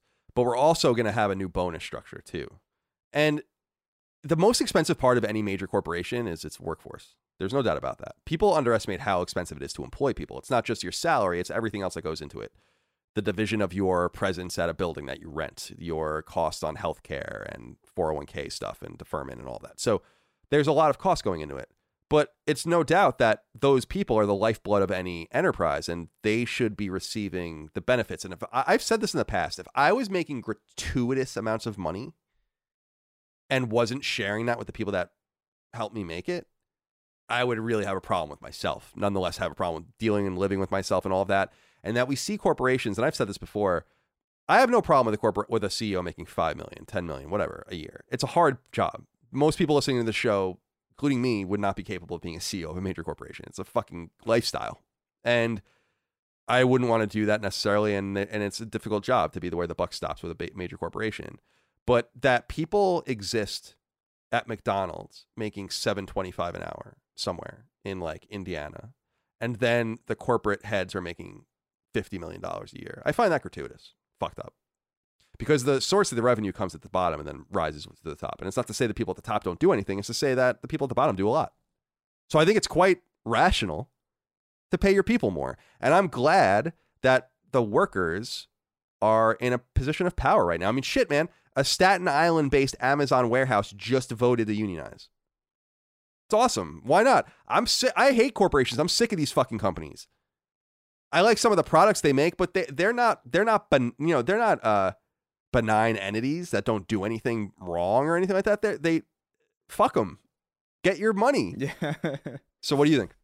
Yeah. Well, and I'm glad to see this. This goes beyond. I mean, like you mentioned, uh, this is Capcom, but few weeks ago we also saw Bandai Namco raise the base pay as well. And what's what's good to see is that I, I don't know how this works on a or what the what the state is on a global perspective, but obviously here in the U.S., uh, inflation is running rampant, and so what it I'm, and I'm guessing that that also there's some kind of global effect on that as well. At least I would. Yeah, assume. I, I mean, inflation's worse in the United States than it is in most places, but everyone is experiencing inflation right now. Right, and the, what's cool about this is that this is well above and beyond just a uh, an inflation markup, so to say. Right, this is thirty percent. I mean, that's insane. That's a a like uh, bonuses normally, well, not bonuses, but raises often are in the single digit percents. Uh, and so to go a full 30% is just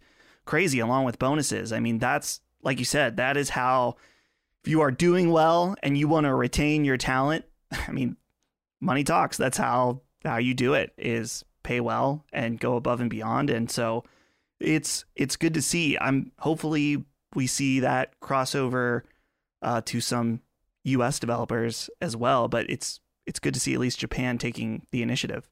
I think it's trivial. Uh, well, I don't want to say it's trivial, but if you gave a half a million dollar bonus to like an employee that's been at your studio, like let's say he's a production head or something, he's been there for ten years, and you give him half a million dollars as a bonus when a big game came out, it's a lot of money, right? It's a lot of money, but that would probably buy in quotes his loyalty forever. He can go put a down payment on a mega house and his family be treated well for the rest of their lives and it changes the whole baseline of his bill paying and his expectations with finances and it just puts his mind at ease and like what is that worth and i think companies are trying to figure that out and are starting to figure out that churn only hurts you no offense but look at halo infinite right which chris always talks about it's just like it was made by like a fucking coalition pardon the pun of people it wasn't made by a team right it was made by like an nfl team where they're like half the players are always just coming and going yeah. And I, I, I just, I, I don't think you can make great games like that. I just don't. Uh, how could you? How could you make a great game like that? So I think people are trying to nail talent in place. It's not just about financially rewarding them and keeping them happy. It's about nailing them in place. And if you just got a 30% raise at Capcom and you're looking at, oh, well, there's an opening at Platinum or there's an opening here. There's opening. Really? Now is there? You know, uh, you know, if you made the equivalent of $100,000 a year, and you're making $130,000 a year now. Big raise. And uh, yeah, so congratulations to them. And guys, keep getting yours out there. If you're a worker, keep getting yours.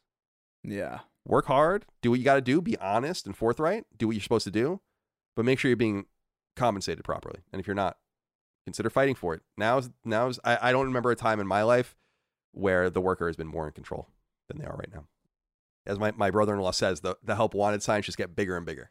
They're not going away. All right. Number four. Since 2020, we've been telling you to keep an eye on Japanese publisher and developer SNK. Why? Because it's slowly being gobbled up by a sinister entity. And this week, we report to you the inevitable bad news. The deal is done. And 96% of SNK is now owned by a Saudi aligned foundation. As quietly reported in SNK's financials, as relayed by website The Verge, the Misk Foundation, owned and operated by Saudi Arabian Crown Prince Mohammed bin Salman, has increased its holding of the company to, to, to one of complete control. It was only in 2020 that the Crown Prince owned less than a third of the once popular Japanese entity, and the goal was always to transparently absorb larger and larger portions of the company, which has happened. Mohammed bin Salman, who is second in line to rule Saudi Arabia and who is widely seen as corrupt and responsible for major crimes and acts of terrorism, including the murder of journalist Jamal Khashoggi, has embraced Western culture and companies to help normalize his, his to be reign and diversify Saudi Arabia's oil dependent economy.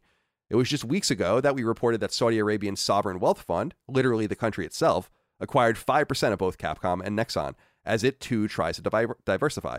SNK, founded in 1878, is be- I'm sorry, 1878, 1978. It could have been if it's like Nintendo. Is best known for its Neo Geo console and arcade games. These days, its fighting games are largely all that's seen from the label, both in the form of King of Fighters and Samurai Shodown. Side scrolling shooter Metal Slug is also a well known and still contemporary SNK product. The Snack Squatch wrote in and said, Hey guys, Colin, you guys talked about the Prince of Saudi Arabia owning SNK quite some time ago. This week I've seen multiple stories reporting on this matter. Why is the mainstream gaming journalist always late to the party on these matters? They can beat the J.K. Rowling drum to death, but somehow let this go under the radar for so long. Thanks for all you guys do. Just want to say, I well, there's a simple there's a simple answer Oh, to please, that. please, Chris. Continue. please no. Well, I was getting SEO. Oh yeah, SEO of course. J- J.K. Row- J.K. Rowling is uh, far a far sexier name to have on your headline than Saudi Arabian if you're getting paid twenty dollars for a story, we'll talk about that in a little while. Then maybe you're going to go for the SEO win. But yeah. I want to say, I said this on Discord.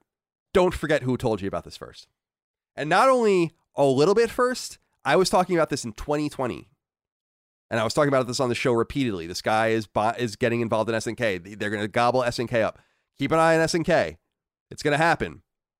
They're going to be literally owned by the man who killed Jamal Khashoggi, one of the most one of the most uh, famous cases of journalistic malpractice ever. Literally, m- clearly murdering a, a journalist in, in broad yeah. daylight with like 18 Saudi agents involved in it. It's insane. These are the Saudi people are, are good people. I have no problem with the Saudis. We have Saudi listeners. The Saudi Arabian government is a tyrannical, theocratic autocracy. In Saudi Arabia, being gay is illegal. Try being a woman in Saudi Arabia and walking around without fucking tapestry over your body. These Yeah. aren't people that share our values. And it matters. It fucking matters. So when you see an SNK game next time and you're putting mon- you're putting your money now directly in the pocket of Bin Salman. Great. Ugh, man, that sucks. That sucks so much. I've that's so bad. I'm glad I already bought metal Sl- like uh, uh, the original Metal Slugs and I own them. But like, man, I I love Metal slugs so much. It's so depressing. Yeah, it sucks, dude. Dustin, you have anything to add before we move on?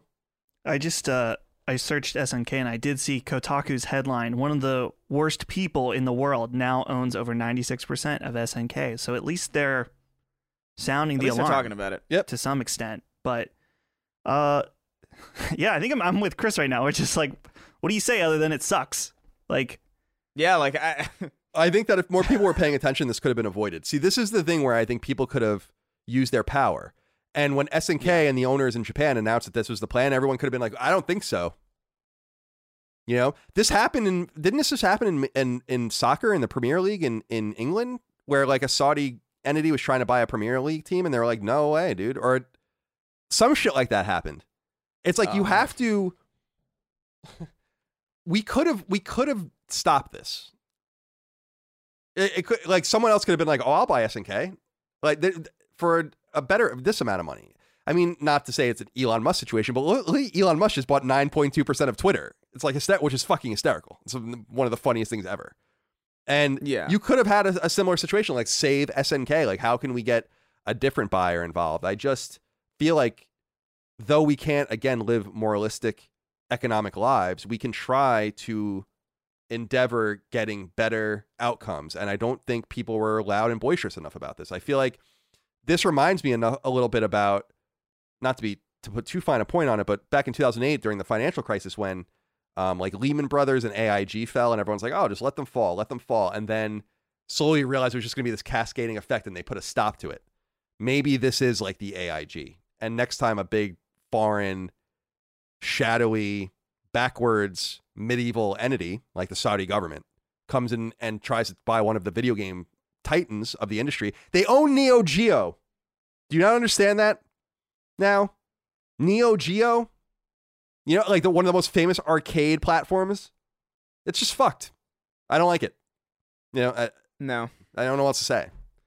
Just it's just fucked up. that's that's really all we can say. Yeah, true enough. Sorry, we could stop it. nope, too late. Too late. All right.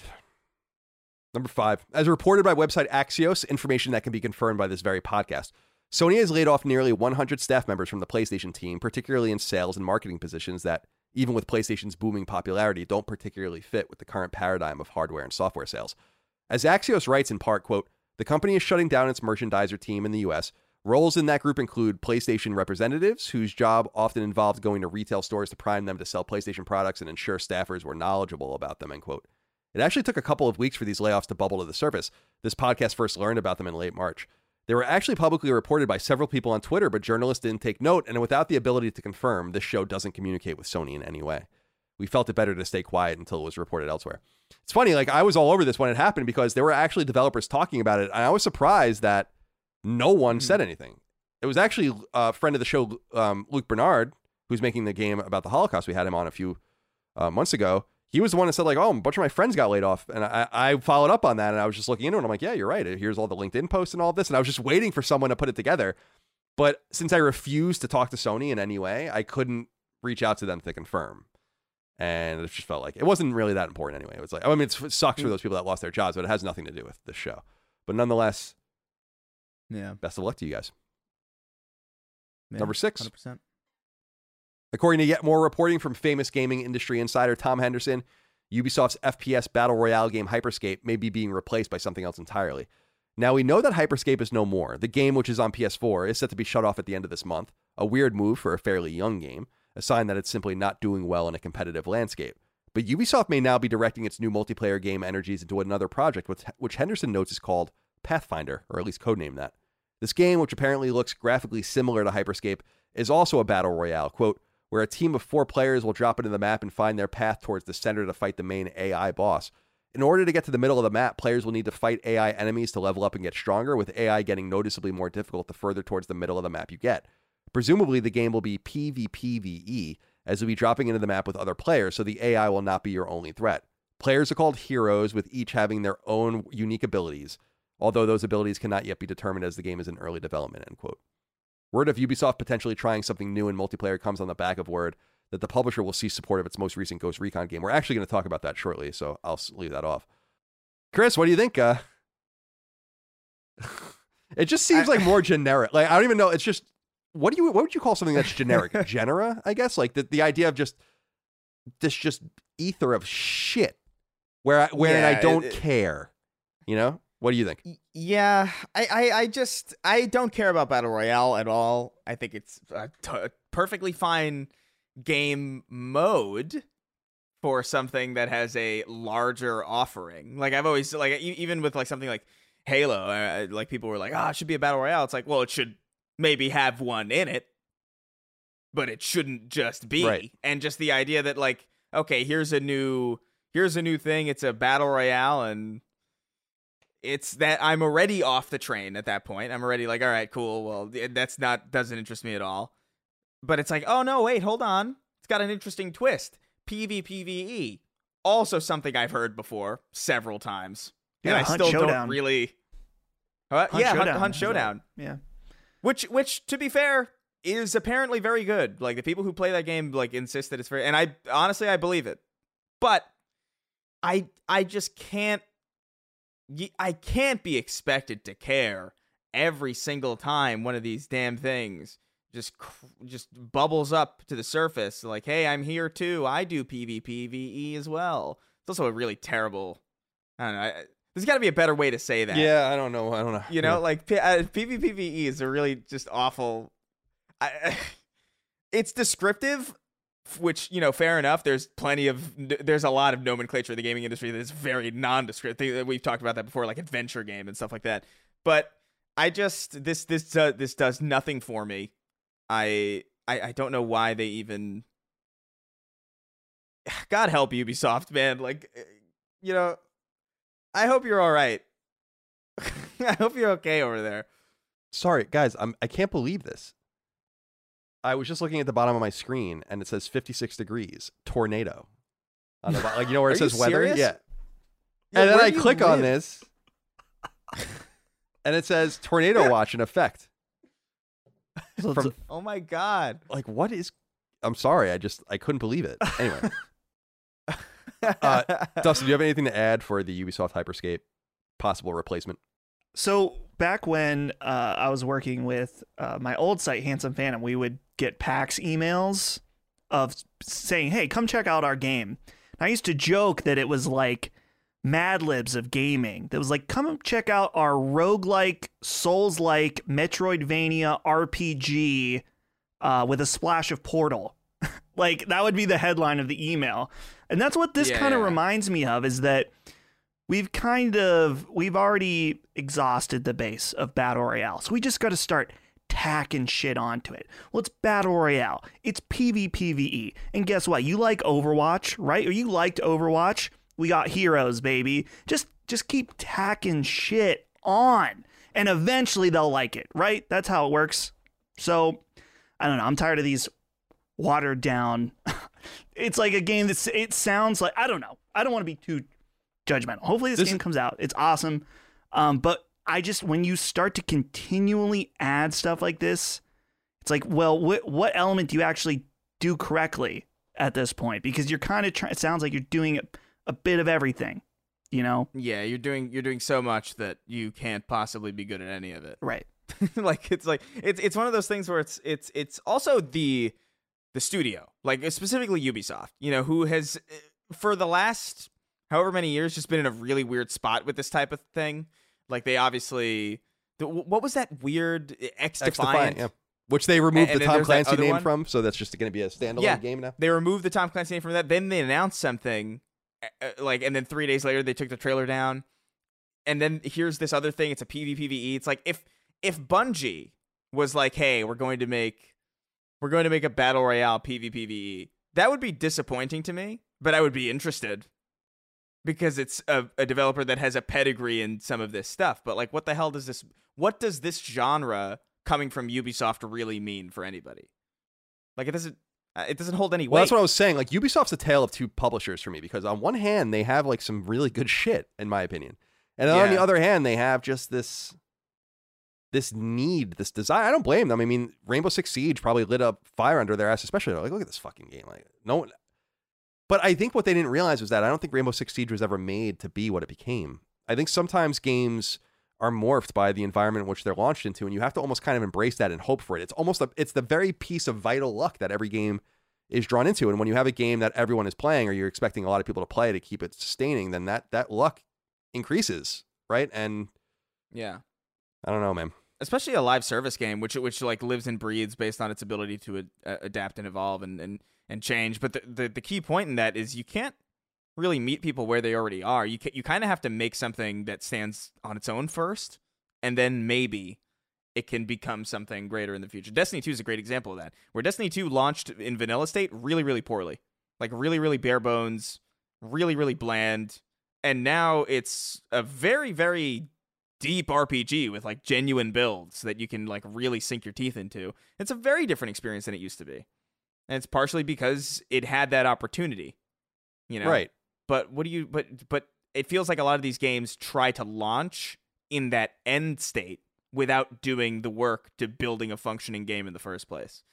And I don't know. Well, it's also like, why don't you just take the energy, production value, the creativity behind Skull and Bones, X Defiant, Hyperscape, et cetera, et cetera, and just make one game, and just say like, Yeah. we don't, we want your attention. If we want your attention in this space, like we want your attention with Assassin's Creed, we want your attention with the Crew, we want your attention with Just Dance, and we want your attention with the Division, and we want your attention with this game. This is like our this is our Apex Legends. This is our uh, Fortnite. And it's like, don't have 17 of those. And what are you doing? Uh, have You're one of them. Cannibalizing. Well, I wonder if the strategy comes from they're looking at how Fortnite launched, which was save save the world, and then they released the bare bones battle royale mode, and it took off, and so then they were able to invest a lot more money. So you, you I Mm. almost wonder if they're Mm. just throwing stuff out there, hoping to hook something and then further invest a lot more. Yeah, that's but fair. they're forgetting about. I'm not saying that this is the only reason Fortnite did well off the bat, but one of the major reasons that it was one of the only competent competitors to PUBG that was not available on consoles yet. It was one of the early battle royale games, and so it's like yeah, It's also free. and it was free. So like that's a major element about how that game launched, the environment that led it to, you know, skyrocket to success. And it's like I don't know if that same strategy will work for these other games. All right. Well, we'll keep it a close eye on Ubisoft. I almost want to do a deep dive on them on, on Plus at some point. Like just see. It's hard to. The problem with them is that, with the exception of like Massive and Red Storm, they they own a shit ton of teams that are just all named Ubisoft City, and it's hard to keep a track because of that about like what everyone is even doing. And it would be good to kind of like lay it out and see like what is what is happening here. What what are you guys doing? And uh, we can have a better understanding of that. Fascinating company, I think. And again, I have a lot of love for Ubisoft games. It's just some of them, not not all of them. All right. Yeah. By the way, Ubisoft uh, bought it probably through a marketing agency bought ad space on Sacred Symbols through our ad reps for a podcast or whatever, which we declined because we don't want Ubisoft's money. Number seven. It's been a while since we've discussed Konami's eFootball on this show, but it's time to break our silence. First, some background. As you probably know, Konami once had a long running soccer series known as Winning Eleven and later Pro Evolution Soccer, going all the way back to the mid 90s. While the series did well enough against EA's dominant FIFA franchise, it was still second fiddle each year. And several years ago, Konami decided to abandon the annualized approach to the series, opting to create a free to play platform instead. In the process, they abandoned PES for eFootball, but there was a major problem. The game, which launched in early fall of 2021 on PS4 and PS5, was in pretty hard shape. Indeed, even as a free game, it was one of Metacritic's worst scored games of the year, and Konami admitted it needed it to fix things.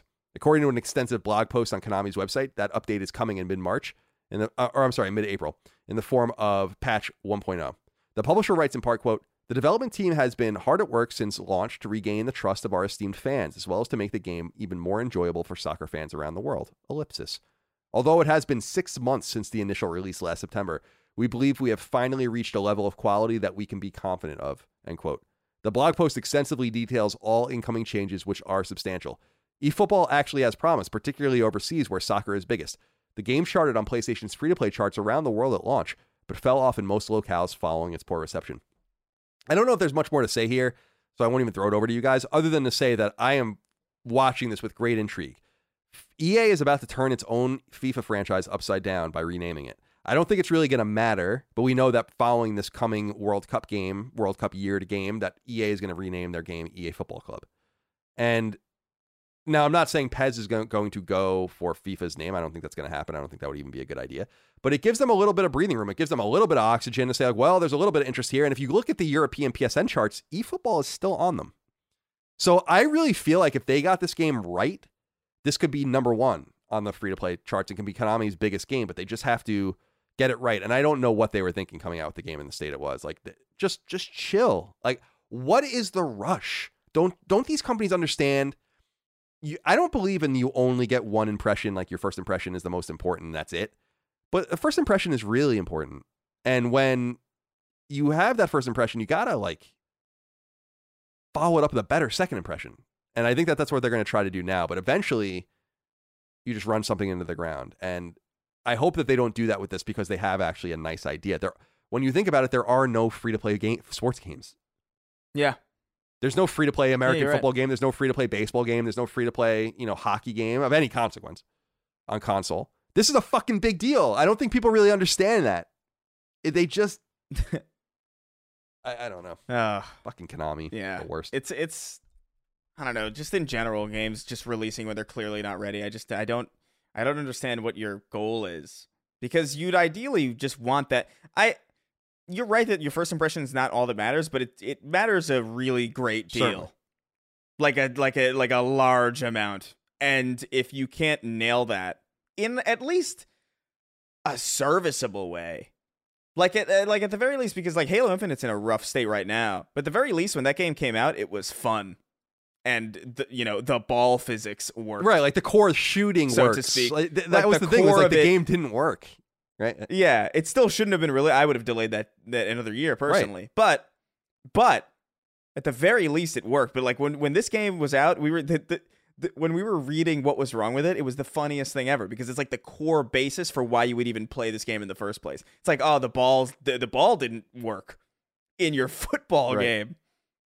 Cool. Yeah, it's, e- exactly. It's it was like an upscaled mobile game. It was, and that's fine if it's going to be a scaled game from the very top to the very bottom, going towards the lowest common denominator. But you need to make it work. And hey, Konami, open your fucking eyes. Your two major competitors in sports, Take Two and Electronic Arts, are now regularly canceling and and vetoing games that were supposed to come out for the last few years, and just saying they're not ready. And 2K, when they tried to be cute and get Yuke's off of the WWE game, look what happened. They had to cancel the next one and then get a year to like gain people's trust back, and that's going to be a process.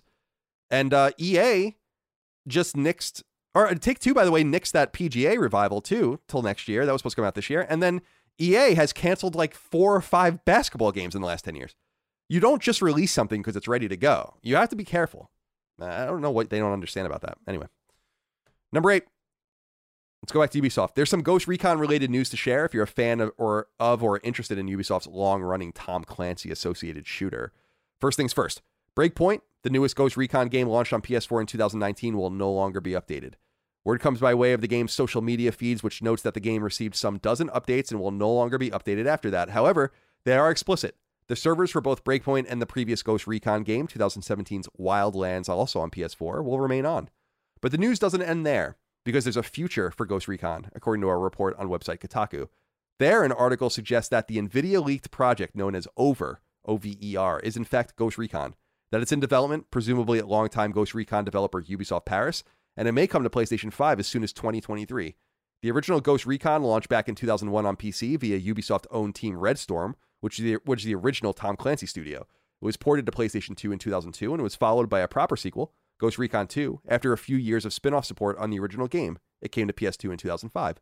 The last notable pre Ubisoft Paris Ghost Recon game was PS3's Future Soldier, which launched in 2012 and represented a passing of the baton from Red Storm, which acted as lead developer, to Ubisoft Paris, which acted in support. I don't know that we need to get more into this. It's just more Ubisoft. This news broke right before we started recording, so I wrote it up. But um, Ghost Recon will return, and Ghost Recon Breakpoint was not well received. I think Wildlands people like that game. Um, so these games will remain on, and that'll be that's nice. No reason to shut them off. So fair enough. Number nine, I'm excited about this one. Wonderful Canadian studio and friends of the show, Drinkbox, have received that their newest game, or revealed that their newest game, Nobody Saves the World, is finally coming to PlayStation consoles. The game first launched early this year on Xbox and PC, where it was available via Game Pass. The dungeon crawling action RPG is Drinkbox's sixth game, its first being the PS3 exclusive downloadable game Tales from Space about a blob, which launched in 2011. However, PlayStation fans first fell in love with the team the following year when Tales from Space Mutant Blob's Attack came to Vita when the handheld launched. It was later ported to PS3. Perhaps its most popular game is the side scrolling brawler Guacamelee, which came to PS3 and Vita in 2013 and PS4 in 2014. Its sequel followed on PS4 in 2018. In between, the team released one time Vita exclusive dungeon crawling RPG Severed in 2016. I love that game. Nobody Saves the World, which is based around a protagonist that can use a bunch of different powers, launches on both PlayStation 4 and PlayStation 5 on April 14th, right around the corner. Um, those guys are buddies of mine. I'm actually in the credits of Nobody Saves the World, which is funny, but they uh, they're buddies of mine, friends of the show. Love Drinkbox. Super excited for this game to come to PlayStation. Gonna play the shit out of it. Dustin, did you play it on Game Pass? I played a little bit of it, but I ended up getting distracted. But this is a good opportunity, honestly. Sorry, but I'm thinking this might be a good Switch game. Take on the go. Yeah, it'll and be on. Switch as well. I think. Yeah, so, So- I think I, I may end up picking it up there. But I do. Mm, I also have a Steam Deck that will eventually come at some point. So maybe I should get the PC version. I have no idea when that thing is coming. I'm. s- You still waiting on that? You, you think it's uh, I do. is there like a, a progress bar on that or or what? No. Okay. It's off topic, but there Gabe's gonna come a bring it to you. there's a calculator that you can use that if you like enter in this thing, you can it'll give you an estimate of when it thinks it will ship your Steam Deck, which is just crazy because I was there day one when it unlocked, and like the moment pre-orders went up, I was like, I'm going for it, and uh, I'm still, according to that calculator, I'm probably still a few weeks away from mine, but Amen. uh, We'll Gabe's see. gonna Gabe's gonna come knock on your door, man. It's gonna be exciting. Dude, please, Yeah. Gabe, you are welcome. I will. I would cook dinner for da- for Gabe. We could, you know, maybe sit on the porch, drink some some wine, maybe have Make a, love. That's what that, little bit of romance. I mean, Yeah. I'm That's what it is. That's He- what it takes. Every every day, he's the only person delivering Steam decks, and every day he delivers one and spends a grand amount of quality time with each individual customer, and that's why it's taking so long. So you can't complain. one at a time. That is triple. That is quadruple A customer service. yeah. All right, what else here? Oh, um, here we go. Number 10. While we wait for PlayStation Now to be folded into PlayStation Plus beginning in June, the streaming and back catalog service nonetheless persists with some new additions for the month of April, all, of course, on PlayStation 4. The biggest game of the bunch is no doubt the exploration game The Outer Wilds from developer Mobius Digital, which first launched in 2019. Also included is the Kylotonn developed racing game WRC 10, the 2019 adventure title Journey to the Savage Planet from defunct team Typhoon Studios, RIP Stadia. They, of course, made that game for Stadia. And paper and pencil RPG inspired action RPG Werewolf, The Apocalypse Earthblood, developed by Cyanide. All of these games should be on Now's service by the time this podcast launch uh, launches and will be available until unknown periods of time, respectively. A couple of those games are from um, Nacon, so I'm wondering if they have some sort of deal going with Sony right now. Bart Van Geert Yeah. wrote in, clearly from the Netherlands, and he says, Hey, CDC, long time listener, first time writing in. I'm a 44 year old bus driver, and I want to thank you guys for making those hefty work hours a lot more durable with the excellent podcast. Thank you. I was wondering if everyone here realized that in the PlayStation blog about the upcoming PS Plus tiers, current PS Now members are going to be put into the highest tier, namely PS Plus Premium. With this being the case, I recently bought th- three years of PS Now on the website cdkeys.com for 127 euros, thus saving 232 euros, basically getting three years for the price of one. Just thought I'd share this because life isn't getting cheaper and we need all the money to romance our chicken before stuffing it. Thank you, Bart, for writing in. Appreciate it. I saw this. I don't know if you guys saw this. There's a pretty easy workaround. However, I refuse to do it because I really just don't know if I'm going to want it or not. Like, people have been pointing this out. It's like Sony knows that you can do that. They could have shut that down quickly. They don't care that you're doing that. Yeah, because you're still buying. Right. You're still buying into the system. They don't give a shit. You're just boosting their numbers.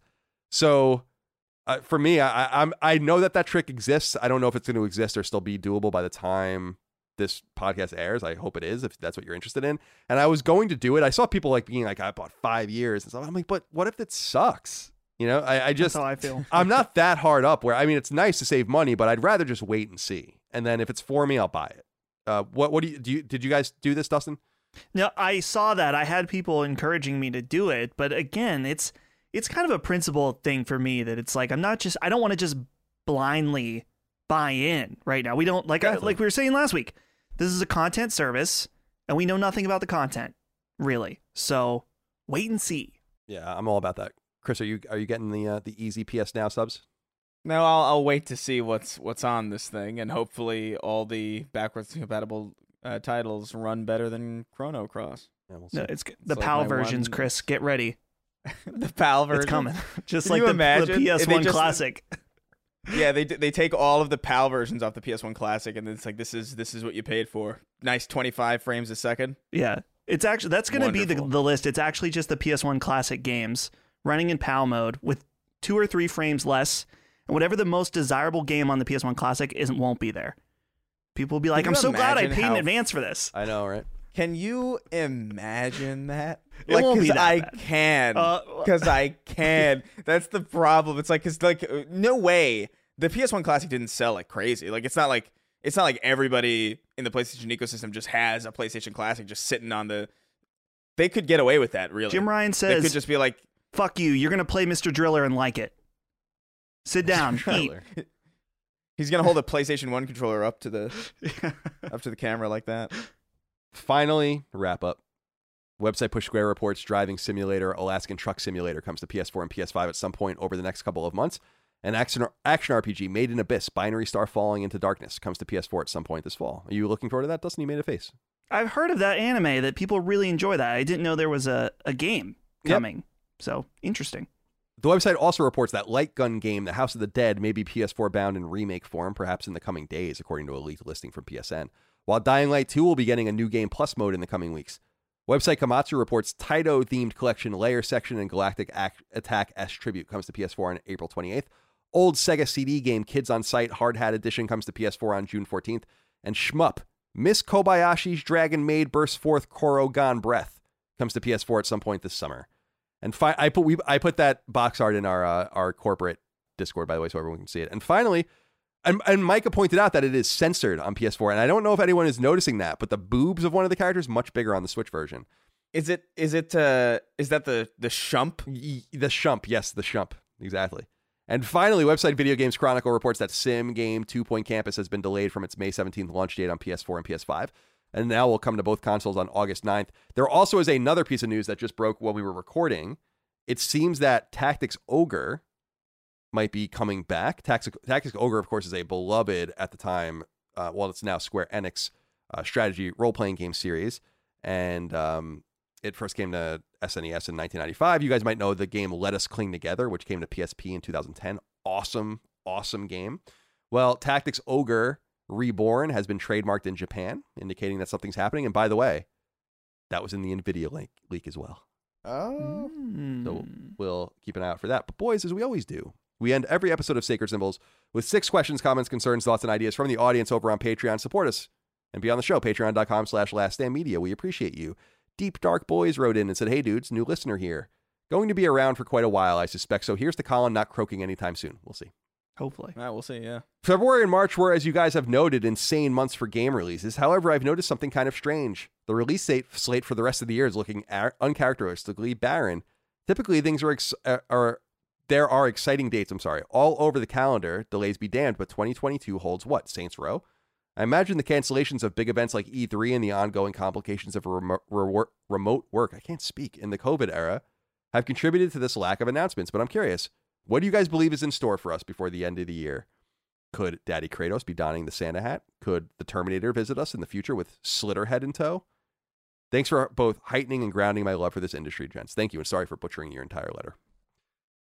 Dustin, let's start with you. The year is getting pretty slow. Lego Star Wars is actually the last big release until maybe the Supermassive game that's coming out in June. I already forgot what it's called. And beyond that, yeah, Saints Row. It's not much. I mean, this is kind of exciting because there's not much to play. We can kind of catch up. What do you think about this? That's exactly what I was thinking, Colin, is that there are stuff or things that I want to go back and play that I'm very amped to. I totally missed the Persona Arena release on PS4, the fighting game. It Yep. totally came and went, and I didn't It did. realize I, that it came out. So I'm excited to go back to that. Roll back netcode. Yeah. Yeah, so I am excited for that. As far as the rest of the year, there are still some some big things. I mean, of course, God of War, as uh, Deep Dark Boys mentioned, will most likely be sometime this year. I mean, it's not out of the realm of possibility that it could get delayed again, but it is sh- strange to see things kind of die down. It makes you wonder: will there be a lot of dates given over the next few months. Now, you know, E3 is kind of dissolved, but we'll still have that summer release season. So I'm thinking that a lot of the the question marks we have right now will uh, hopefully be solved in the coming months, and we can know what to expect for the holiday season. But overall, I'm I'm okay. I don't know. I just feel full right now from Definitely. Elden Ring and Ghostwire. I feel like I've played some some fantastic games, and so I'm just kind of relaxing, seeing you know a little bit of this, a little bit of Persona fighting, a little bit of Kirby, and we don't have to feel Kirby. the uh, the immense pressure of new games every single week. I totally agree. I'm looking at the release schedule now, and the only games that are coming that we really would even be re- on this podcast be remotely interested in that have dates is Nobody Saves the World, April 14th. And then the Stanley Parable comes to PS4 and PS5 finally on April 27th, so that's pretty big. Trek to Yomi That's is May game. 5th. Salt and Sacrifice, which is going to be big uh, on both PS4 and PS5, is May 10th. And then that Vampires the Masquerade Swan Song is coming to PS4 and PS5. That's May 19th. Sniper Elite 5, May 26th. Spellforce 3 Reforced is June 7th. Capcom Fighting Collection, June 24th. DNF Duel, June 28th. Same date that Disgaea 6 comes to PS4 and PS5. And then Saints Row in August. Soul Hackers 2 in August. Legend of Heroes Trails from Zero in September. Forspoken in October. Gotham Knights in October. And that's it. Everything else doesn't have a date. So we wait and we see. Yeah. What do you think, Chris? I, I don't know. Like I, I'm kind of with Dustin where it's just like I'm just looking forward to getting back into my backlog. You know, like I'm, I still have Prey waiting for me, and I've been I've been itching, I've been itching to get back to Prey. I just I I feel like there's something really, really incredible there. But for the most part, yeah. On uh, as far as the Sony front, yeah, I I don't know. There's got to be God of War be this much fall, man. I, I, I just there. Yeah, you you have to assume that like that has to be in the in the plans. But outside of that, I'm just looking at. I don't know, man. It it makes me so sad to see Metal Slug Tactics on the on the list of things that are, that, that were go- going to come out this year that I was like genuinely excited about. you can still be excited about it and play it. Ah. You know, you got to do what you got to Ah, do. It's, it's I'll find hard. I'll find a way. Yeah. I'll find a way. Fair enough. there are avenues, but I think uh, you know, I, I I don't know. I, I I'm just I'm going to use this time wisely because there's just a lot out of nowhere.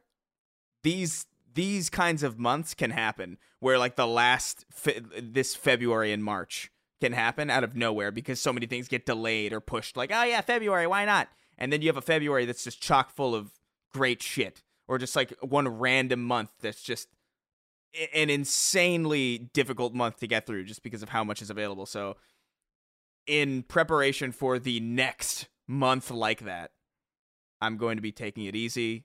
I'm going to be playing some games that I was playing before that I didn't get to finish, playing some games that I missed out on, and just try and try and build up a a more complete list of completed titles. Because I find that I find that I don't know, my backlog's full of stuff that I start and never finish because I just get like I don't know. I get bored or I get distracted, and I'm just I, I wanna I wanna finish things more often. Yeah, I totally understand that. The reality is that most people don't finish their games. I mean, trophies and achievements totally revealed that to everyone. I'm looking at my list and I want to get back to Infer- my trophy list. I want to get back to Infernax. That game was awesome. Maybe give Deathloop another try. Just cause Tales of Arise. I I did miss and didn't really play. Biomutant. I would like to get back to at some point. So there are games. I'm I'm dude. If they didn't release any games the rest of the year, I'd be amped because there's just there is Yeah. just so much to play. But I also think that Sony's been uncharacteristically uncharacteristically quiet even for them, and I think that it, I wouldn't be surprised if they announced one or two games that come out this year on PS4 Yeah. and or PS5, including factions, which I've been hearing rumblings about behind the scenes, although I don't know the the true veracity of them. But I, I just that there is some inkling that that maybe factions will be attached to the Last of Us remake, which would Huh. like in other words they're remaking the original last of us you can't really remake fact you could remake factions but why? Why not have it just totally new robust factions? But i think it should just be a standalone who the hell knows what's going to happen there. Thank you for writing in deep dark I mean, they they could they could they could do both. Also, like the, what they did with Ghost of Tsushima, where they they put it out as DLC, but then they also released the standalone SKU. i agree. We'll see. I'm very excited about that. Hurry up naughty dog. James hill wrote in said howdy cdc been freeloading since day one but as soon as i saw colin somehow got hassan Kahraman on camera i knew i had to start tithing to last stand. Thank you i am now a loyal member of your flock shepard moriarty My question is pay or lack of pay to freelance journalists in the gaming industry. On April 4th, IGN senior editor Kat Bailey said the following in a tweet. IGN quote, IGN is looking for new freelancers to assist with the daily flow of stories in games, entertainment, tech, and science. $20 base rate per story, sliding scale for heavier reporting, DM with an introduction and portfolio for details, end quote. Bailey further elaborated on what a sliding scale meant, quote, $20 for basic news aggregation, $50 for slightly more involved stories like finding us a fun community angle that's not sourced from another outlet, social media reacts, etc. $300 and up for in-depth multi-source reporting, end quote. IGN is the world's biggest game website and they're paying freelancers piss poor for their work. You can turn and burn news aggregate stories, but there is only so much news in a day. Depending on what you can, uh, depending on when you can get interviews, multi-source stories take at least a full day. Is this a major reason why gaming journalism is in its current state? Shit coverage for shit pay? Are people with real journalistic chops being scared off by bad pay and a toxic holier than thou culture? Why would you work with an IGN when you can be paid more doing PR for a publisher or try your, luck with the YouTube algorithm? Thank you, James, for writing in. This was a big industry controversy this week about how little IGN pays for its news reporting. IGN always didn't always pay that little. I don't know when that happened, but uh, before I even get into it, I'm curious what you guys made of this. Dustin, you come from the freelance world. What did you make of this? Uh, the hullabaloo here. I think in some ways, my gut tells me when we're t- specifically talking about the news aggregation, I I'd have to talk to someone who does this, but I have known people that did news news stories for IGN, and when we're talking about, they said twenty dollars for a basic news aggregation. The way that I would see it working is that you would get a press release, and then basically you would spend somewhere between probably 10 to 30 minutes basically rewriting what the uh, what the press release says and then putting some of the press shots in. And that's really it. So theoretically if you're a quick writer and if it is basic news aggregation you could probably do three of these in an hour and make $60 an hour. Is it for like you know we're talking about the mainstream gaming journalism in its current state that's just rehashing press releases. You know maybe that's not so good but my gut tells me that's not so bad for truly what they're asking for. The bigger question is when you get into the $300 and up for more in-depth multi-source reporting. And that's where it more comes into question. It's like okay well how in-depth are we talking here, full interviews, stuff like that. But I don't know. T- to be honest, I never did freelancing reporting, so I, I can't speak to this too much. But I don't know. Do you think I'm off base, Colin, saying that it's particularly for the news aggregation that's really Yeah. doesn't seem to be that bad? It's not terrible. I mean, writing a news aggregate story, literally just saying like this game was announced, is so fucking easy. I used to write like ten of those a day at IGN. It's it's not like in between other things that I was doing. It's not a big deal, Right. and so I could see a situation where an, a, a really enterprising freelancer's like, I'll fucking make hundred dollars a day, two hundred dollars a day doing this, and that to me, I'm like, that's fine, especially because it's really not that intensive. I think people think, well, I don't think think pe- people think writing is harder than it is. P- Writing is just harder for people than it is for for a lot of people than it is for me, and so maybe I just I'm able to do it a little qu- more quickly.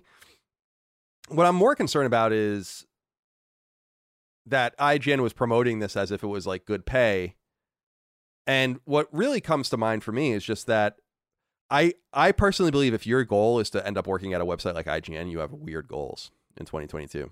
Like I, I just I think that when I became a freelancer at IGN in 2002, I was paid $200 for strategy guides, which is nothing. But that pay went, ended up going up to $500 a month. And then I started doing other things and started doing like database work for $500 a month. And then uh, I started doing TV show reviews for $50 each and all this like random shit. And I used to make thousands of dollars a month in college at IGN because it, like if you just kind of put it together, you can make it happen. I think that this these kinds of opportunities exist for the hungry. The question is is like what are you hungry for? Because IGN has no future outside of what it is right now. And most of these websites have no future outside of what they are right now. And I agree with James that you're kind of better off just going and doing it on your own. And you might not succeed or probably won't succeed, but you're also not going to be insulted with $20 for a story. Chris, what do you think about this pay scale? Yeah, I mean, I I have no, I have no familiarity with uh, what it what the pay scale is like in in in journalism or or in media or in any any one of these websites. I I wrote a little bit for like a friend of mine's site. He tried to start something up. Uh, this was like 2013, 2014, uh, and it was whatever. Like, but we were just doing it for fun. You know, like it was not like I was just like, yeah, I'll help this guy out. He, he's uh, he's a good guy. So I didn't have any real experience with the pay of it. Uh, but it, I I saw that and it seemed insultingly low. But I also wasn't sure if the, if it was. Like I, I was like almost looking around to see if like is that just how it is and everybody's perception is just warped. Because I'm sure there is a perception for whatever reason uh, that if you're writing for a video game website you're just loaded. Because I've seen those I've seen that perception in like comments or whatever. It's like oh this IGN uh this this guy writes for IGN and and you know he must be he must be uh he must have a mansion in the hills. And it's like uh He probably lives with seven people in the worst part of yeah San maybe cool it maybe cool it's it's San Francisco so but but yeah I I I thought it was an insultingly low price but then I immediately forgot about it Yeah, it, well, I understand. that. I mean, to me, it's like I wouldn't do anything for twenty dollars now. But yeah or Newsweek a few years ago, I think I said this on the show. Newsweek a few years ago wrote to me, like the magazine, and was like, "Do you want to write a guest op-ed about something?" And they're like, "We're not looking to pay." Or something like that, and I was like, I wrote them back, and I'm like, I won't do any, I don't do anything for free. And then they ended up going to someone else in the industry, and that, that person ended up writing this free thing. I'm like, I'm not fucking doing free labor for you. What is this? Are you crazy? I'm 37 years old. I will say this that the lowest amount of money that someone uh, gets paid to appear on a podcast at IGN, or I'm, I'm sorry, at, at uh, Last Stand, our company, is hundred dollars. That's the minimum amount we pay for a podcast appearance, and that's for like a guest. They're a little different than twenty dollars an article, and we are not a corporation owned by a parent company with a market cap of over a billion dollars. It's me. I own the company, and I run it out of my house. So maybe just start treating your people a little bit better. I literally tell people, Yeah. come and talk to me for an hour. I'll pay a hundred dollars. Right? Like that's just free money, and you put it in your PayPal account. and You go buy something with it. Who cares? All right. Number three. Zach Wishnuff wrote in and said, "Hello CDC. Are there politically focused games like Bioshock that you recommend? I thoroughly enjoyed the series and want to explore games that have similar themes. In my experience, it's nothing like Bioshock. It's just a unique series, but there are other political games. Spec Ops: The Line, we always talk about, comes to mind for me. Also, what is that game with the Stalin people? The Oh, Disco uh, Elysium. Disco Elysium. yeah, that's supposed to be like a very deeply political game that I'm hearing very good things about. Maybe one day I'll play it.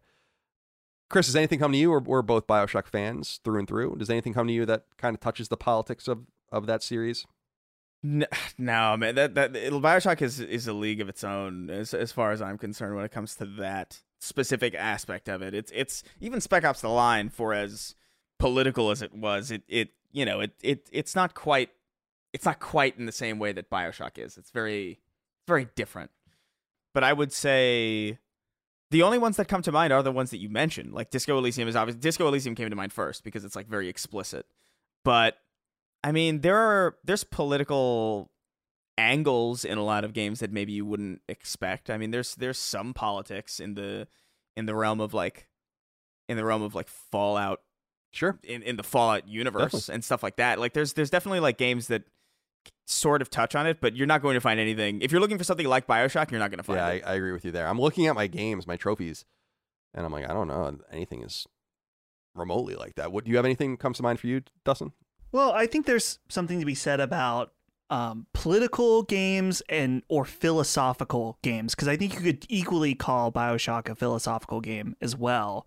Mhm. I think that it's it's easier to say to to recommend games that if you want to just say have deeper meanings in some ways or have talk about uh, or have like overall higher objectives. I I don't know what I'm exactly trying to say. I'm thinking of like I don't know. I I don't know if this is a good comparison, but if I think of a game that gave me the same types of further thinking outside the game, I think of NieR. Like that's a very philosophical series, but it's not necessarily political. Uh, just because if you, I, I looked up specifically while you guys were talking, like, what does it mean to exactly be political?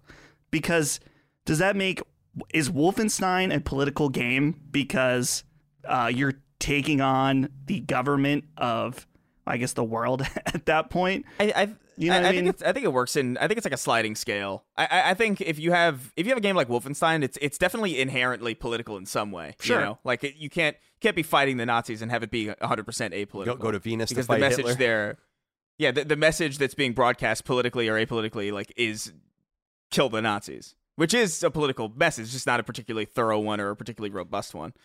But yeah, I, I know what you mean because because there are games that make me think a lot, but not necessarily in like a a political way. Sure. You know, like Shadow of the Colossus is one of those where it's like that's a really evocative Oh yeah, dude. title and a very f- there's a like that ending. The ending of Shadow of the Colossus is like a really impactful ending. It's got nothing to do with politics, like at all, but it's very very philosophical. Uh, I, I think like the the only thing that's coming to mind right now is is genuinely something like something like an RPG, something like Mass Effect.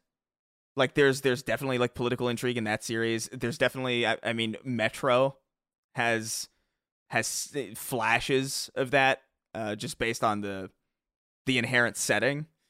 Um, but yeah, man, Bioshock is a league of its own. Like I, I can't, I, I really cannot think of another game quite like it as far as the way that it melds political themes into gameplay and and philosophy and all that stuff. It's it's incredible. Yeah, I agree. And well, like I said, I mean, you can think of yeah, Civilization or The Division, and games that I like that have politics in them. But yeah, messaging like that is really Metal Gear Solid. right. That's- Metal Gear, that's yeah, a good one to another bring up. another great Yeah. example, of course. Um, but nothing nothing deals with it like Bioshock. It's really one of its one of the reasons why we're so excited for it to hopefully come Shout back. out to Ken. Hell yeah. Oh, There's also that Saints Row game where you where you're the president. Oh yeah, that's Saints Row three, right? yeah, that's that. Yeah, that's that's technically pretty I political. forgot, I forgot could- about that. And what is it? You could choose to end world hunger or, or cure cancer or whatever, but you oh, you can only choose one of them. And it's Keith David as himself holding it up to you. God, Good stuff. ridiculous. Dakota Brown writes in. Says, Hello, CDC. I have a simple question for you guys. Do you all feel that video games are the best form of escapism? I lost my brother recently, and nothing seems to help distract me unless I was playing a game. Drinking or smoking weed got me in my feelings. Same with being around friends and family. Only playing Elden Ring and exploring the world helped distract me. I'm doing better overall now, but the game got me through my hardest days. Just curious if you all had similar experience with games. I appreciate you all, and that recent Sacred Symbols Plus episode with Hassan is top tier content. Thank you, Dakota. Sorry to hear about your brother. Yeah.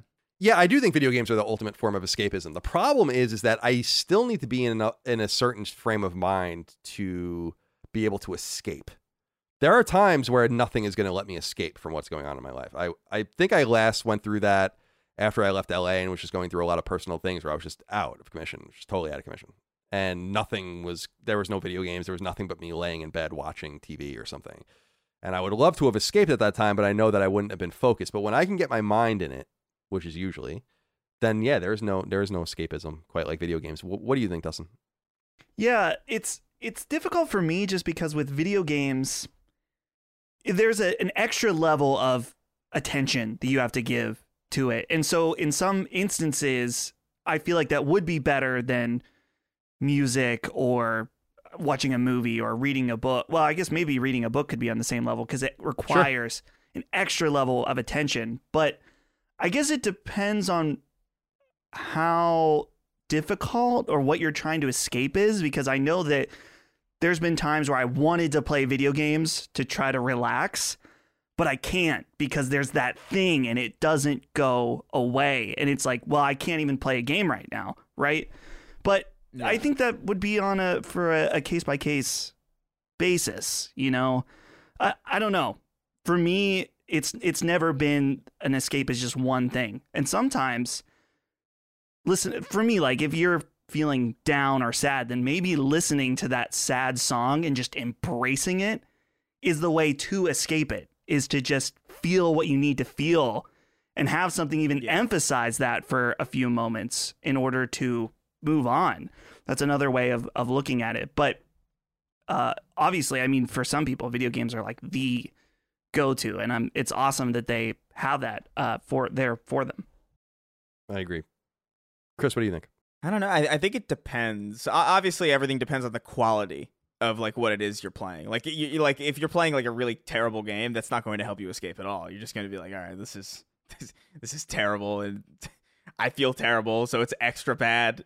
so it's like, it, but like uh, when you when you come like Elden Ring was like a really captivating game for me. Like I just got sucked away into that game, and and I feel like every now and then there are games like that that it's very easy for me to get lost in. It's very hard for me to get pulled out, and those are really good titles to escape in, and those are really easy titles to use for escape. But in my experience, it's almost like uh, when something really bad is happening or, or I'm going through a lot, it's harder for me to get into a game because of that extra attention that's necessary because I am the person who has to move things forward. So I find actually like television is is very effective for me because television is going to keep going whether or not I'm ready or not. Mm. You know, so it kind of drags you along with it. And but simultaneously, it's a lot easier for me to get snapped out of a a TV show that I'm in, in, you know en- engaged in than it is for a video game that I'm engaged in. If I'm playing a video game that I'm really engaged in, I'm in there and it's really hard for me to get out. But it's hard for me it's harder for me to get in when I'm going through Sure. something.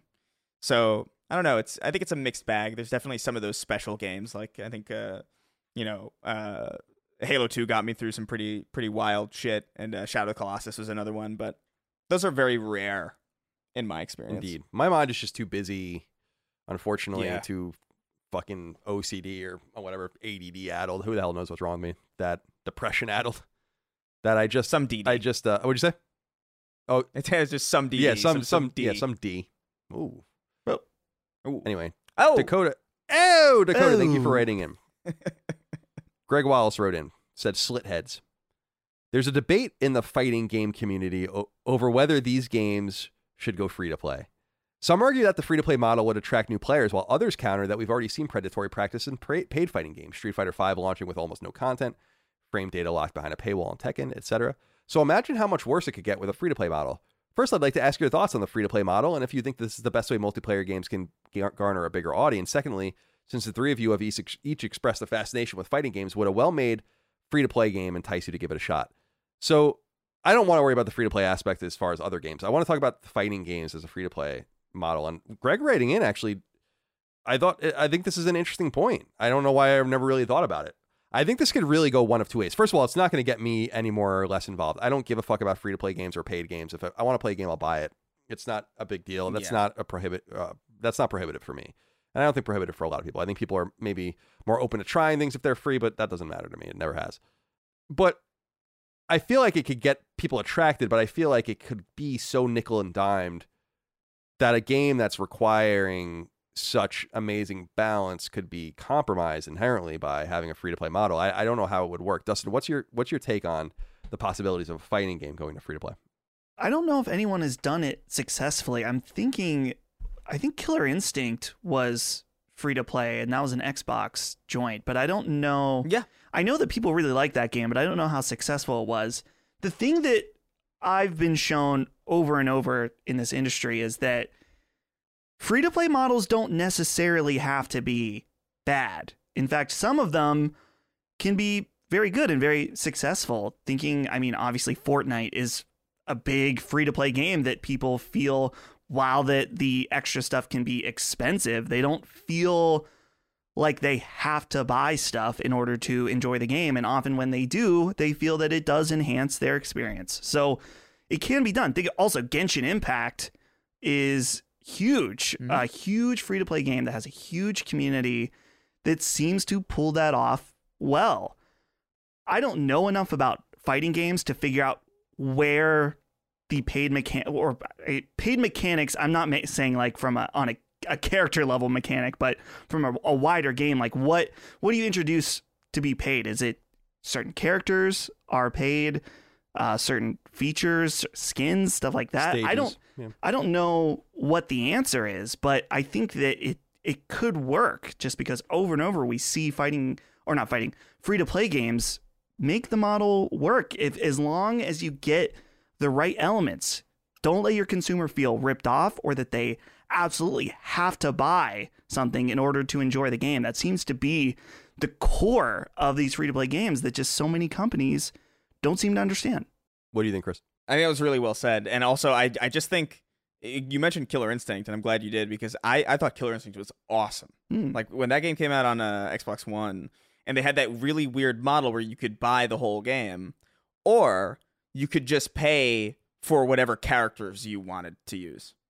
So basically, like the game was like uh, this is not exactly the pricing model, but if the game was like thirty dollars, but you know you're only going to use this guy, you just pay two bucks or whatever, and then you can play the game fully with that character that you. And I, I thought that was really interesting, an interesting way to do that because yeah, for the most part, when I play fighting games, I I I have like maybe two characters that I use in that entire roster, and then other people have other ones, and it's like cool, it's fine. Everybody finds their own character that they want to use, and I think you could use training for free, so you could like try them out and figure out like which one you'd want to use. But I paid, I bought that whole game just because that's how I, you know, it, even as interesting as a as a pricing model as it was, I was still like that was early on in this whole generation where I was just like, I can't compute this exactly, so I'm just gonna buy the thing and not worry about it. But as I played it, I thought this is a really interesting idea, and it's it's an interesting kind of model. It's not exactly free to play, obviously, but the idea of kind of cordoning off sections of the game to kind of tailor the expense to the amount by which the player is going to engage with it, I think that's interesting. And I I don't know how well it did for them, but I I thought it was dope. I thought it was really cool, and I thought it was just interesting. So Cool. Good thoughts. Greg, thank you for writing in. I like the idea of a free to play fighting game if it can be done right. I think it can go off a cliff pretty quick. that's true. Brian Watkins wrote in and said, Hey, gents, I've been avoiding From Software like the bubonic plague over the years. Due to its success, I picked up Elden Ring on the PS5, and to my surprise, I ended up loving it. I even have the platinum after 80 hours. I'm now halfway through Dark Souls Remaster and it's amazing. I've never been so wrong about these games. My question is this Are there a series of games or one game in particular that you didn't think you'd like but ended up loving? Keep up the good work, boys. Love the show. You know what comes to mind for me with this? More recently, I mean, Outriders was probably the game that I was really smitten with that surprised people. But a similar game was um was The Division. When that game came out in 2016, I fucking loved it. And I I went into it not really anticipating anything. I never really played a game as a service up to that point. I tried Destiny a little bit, Destiny Vanilla at that point, but I never really tried to play a game that was really made for multiple people playing it by yourself. And I, I didn't really believe that they cared or would do it, and they did it, and it worked. And I really ended up loving that game. I had no because it, it, didn't go from like a game I didn't care about to a game that I played. It went from a game I didn't care about to a game that I really hold in high esteem. I really like the division. I'm I'm looking forward to Heartland, the the Red Storm free to play, which might version, which might be coming out imminently. However, he brought up Elden Ring, and I wanted to bring this up to you guys. This is amazing. I was looking at this last night. I couldn't fucking believe this. I want to. I'm going to tell you guys about three different games that I've played recently, and platinumed one of them. I'm going to platinum another, and, and I've not platinumed the third. So the games in question are Far Cry 6, Elden Ring, and Ghostwire Tokyo. Okay, Ghostwire Tokyo's platinum rate is 2.9 percent. Okay, 2.9 percent. Far Cry's is 2.7%. 2.7%. Elden Rings, 6.3%. percent mm hmm What? When I when I saw yeah. so so you are three times more likely to have the Elden Ring platinum than the Far Cry platinum, which is not hard. It's just time consuming. I couldn't believe that. And what it told me was that this game has got its hooks into people in a real way. I mean, most people don't care about trophies, and people that do care about trophies might go after them, but a six percent, six almost seven percent rate is absurd. Dustin, I'm curious first what you make of that and what you make of Brian kind of finding his way to From, and if there's a game that kind of you followed the same trail with that Brian did with with Elden Ring. Yeah, well, I think that people with From games, I mean, some people just want the the bragging rights, even though it really isn't much of a bragging right to have the platinum in a From game. But I think that particularly with Elden Ring, they did a really good job with the trophies that make people want to go out and get it because it's a way, a path to experiencing more of the game to get the trophy. It's just a really good set, uh, good set and list. So I think that's definitely part of it. I gotta point out here. Uh, listen, people know I read the comments. Some people acting like my 65 hour platinum run is is sus or something that I didn't that I either cheated or I I uh, cheesed something.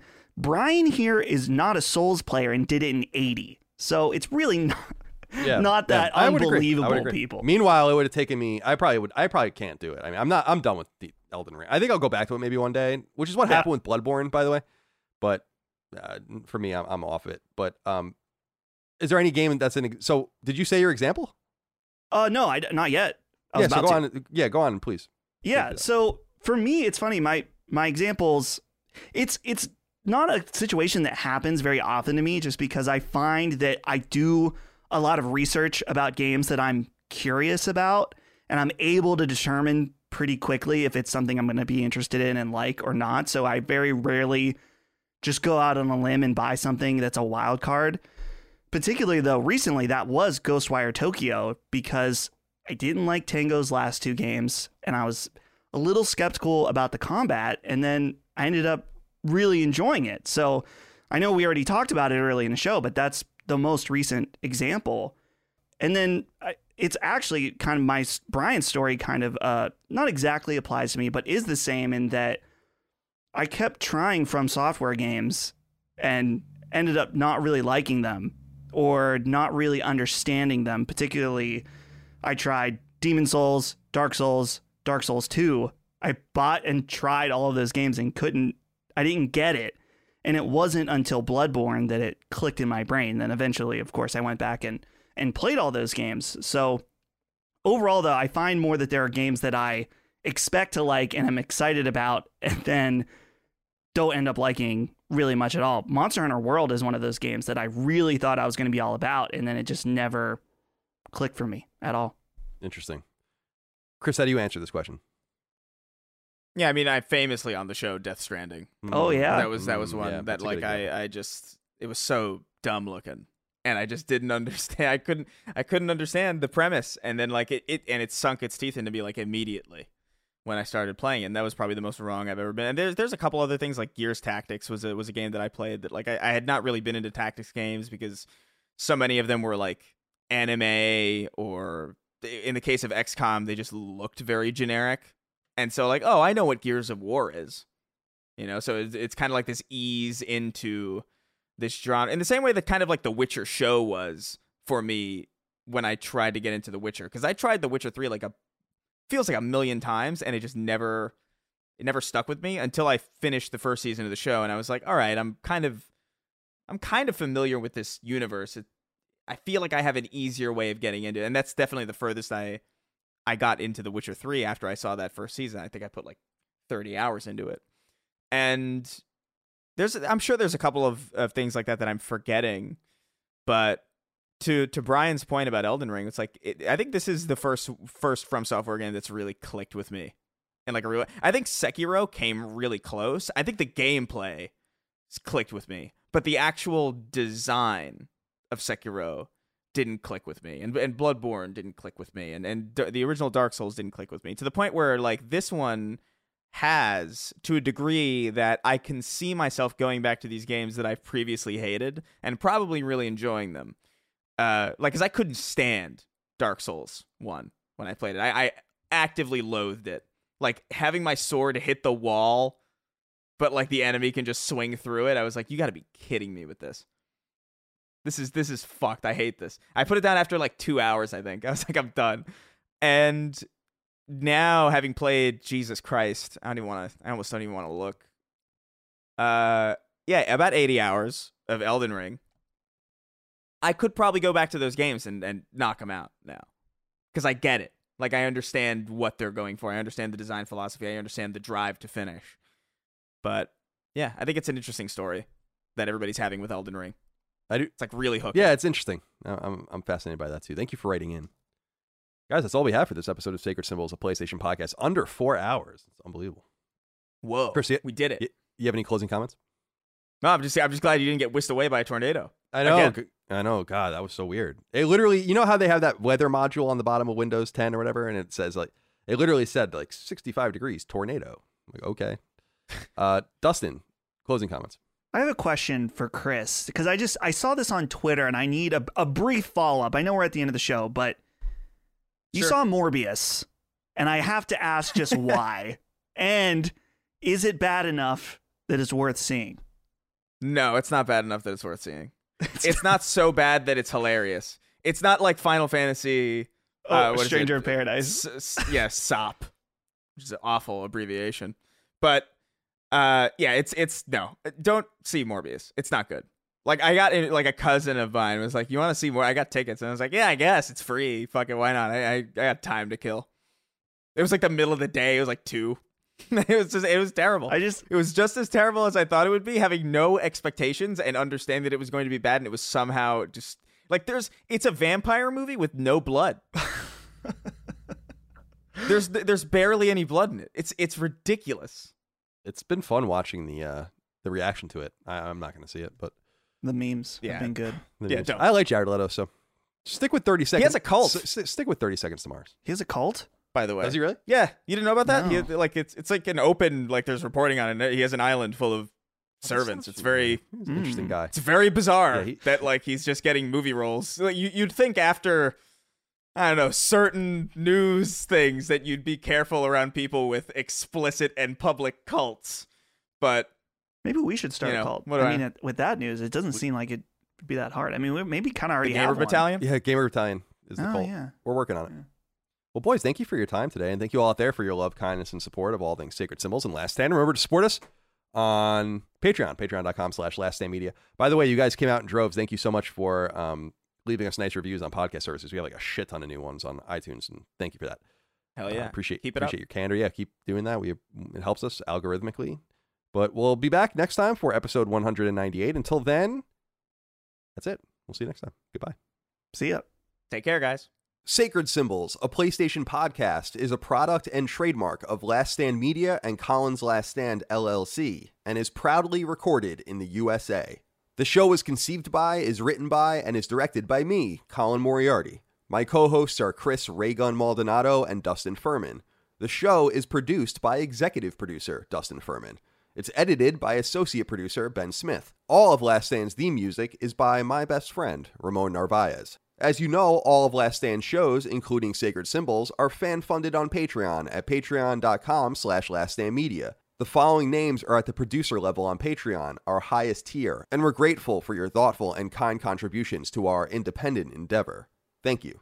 Andrew Morgan, Stephen Nieder, Ross Marenka, Miguel A. Brewer, Morgan Ashley, Azan, Michael Vecchio, Jerome Ferreira, SL the FMA, Daniel Diamore, Brad Cooley, Jeremy Key, Patrick Leslie, Dave Cowell, Tom Quinn, Stephen Innerfield, Salty Trees, My Name is Effing Mayo, Logan Byford, Eddie Medina, Jason Arzan, Christopher Knock, Zeno Adam, Grayson Maxwell, Cody Woodall, Nuclear Prostate, Jonas Young, Sorta Serious Gaming, Unofficial Controller Podcast, Colin Farley, Mark Arnold, Zia Parix, Henry Groth, Relentless Rex, Troy Miller, Meyer Katz, J. A. Zhu, Tristan Palacios, Drew Mullen, Christian R., Jad Rita, Benjamin Muma, Patrick Skipper, Sweaty Mitt, Chris Kelly, Dustin Graff, Peyton Stone, Jalapeno, Josh Hallen Rui, Tyler Watkins, Michael Buffle, Troilus True, Dan Root, Talisman, Christopher, Randall Halsey, Robbie Nauman, Nuke Dukem, William Holbert, Josh Godfrey, Kalike Zuza, Vornak, Betty Ann Moriarty, Daniel Johnson, H. Trons, Jay Getter, Bjorn Campbell, Jeff Mercado, Gregory Slavinsky, Jordan Gale, Greek Thunder, Of Fortuna, Boots, Tyler Brown, Megadet, Poot, Gavin Newland, Saul Balcazar, Brian White, Raul Melendez, Eric Harden, Alex Bolton, Matt Flowers, Kinnums, Joseph Baker, Cruxes, Chris Moore, Caswell, Antti Kinnunen, Chris, Dave Alvarez, Will Hernandez, Chris Galvin, Justin Gonzalez, Mason Cadillac, Ollie Fritz, Zach Allum, Kyle Hagel, Colin Love, Daryl E. Naiman, Ryan Arkittredge, Toby Ryland, Michael S., Dave Bostick, Stewie 108, Patrick Montgomery, Daryl Rodriguez, Fat Houdini, Richter 86, Steve Hodge, Barrett Boswell, Christopher DeVio, Chris Morton, Kevin Komaki, Johnny Waffles, Roto 24, Jonathan Coach, Sean Mason, Josh Gravelick, Jordan Town, Brian Chan, Organic Produce, Shane St. Pierre, Carlos Algarit, Dominic, Mike Menzel, Richard Hebert III, Miranda Grubba, Josh Yeager, Martin Beck, Gavin, Joey Andrzejek, Nathan R., Joe McPartland, Gary Cavallo, Christopher Moore, Jacob Bell, Dennis Uzel, Lou and Ray Loper, Jonathan Cortez, Dylan Burns, Jason Lusky, Malachi Wall, John Schultz, David Chestnut, Anton K, Alan Tremblay, Tyler Bello, Ryan T. Mandel, Tony Zaniga, Sean Battershaw, Robbie Hensley, Alex Cabrera, Lennon Brixey, Hugo's Desk, Peter Reynolds, Anthony Vasquez, Adam Kinniston, The Rose Experience, and Grizzled Veterans Media, Tyler Goodwin, William O'Carroll, Jorge Powell, Jasper Jansen, Max Cannon, Phil Crone, Throw 7, Adam Nix, Josh McKinney, Michael Gates, Alex Gates, Ryan Robertson, Sean Chandler, Lockmore, Gio Corsi, Joey Gondholiker, Gerald Pennington, Justin Wagaman, Brent Linquist, David Iacolucci, Paul Joyce, The Last of Us Part 2 fan, Edwin Castillo, Chad Lewis, Enrique Perez, Joshua Smallwood, Spencer Brand, Don Lee, John Cordero, Keith A. Lewis, Marius Garson Peterson, Ryan Greenwood, Tyler Harris, Matthew Purdue, Patrick Harper, Josh Robinson, Mad Mock Media, Jonathan Rice, and Casual Misfits Gaming.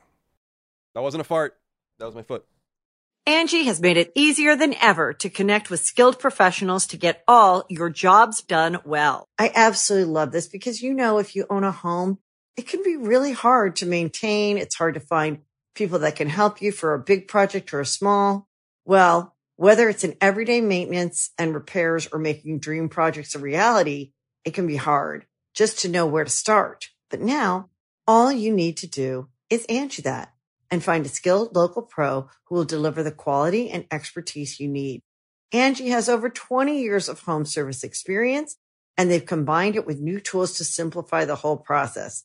Bring them your project online or with the Angi app, answer a few questions and Angi can handle the rest from start to finish or help you compare quotes from multiple pros and connect instantly, which means you can take care of just about any home project in just a few taps. Because when it comes to getting the most out of your home, you can do this when you Angi that. Download the free Angi mobile app today or visit Angi.com. That's A-N-G-I dot com.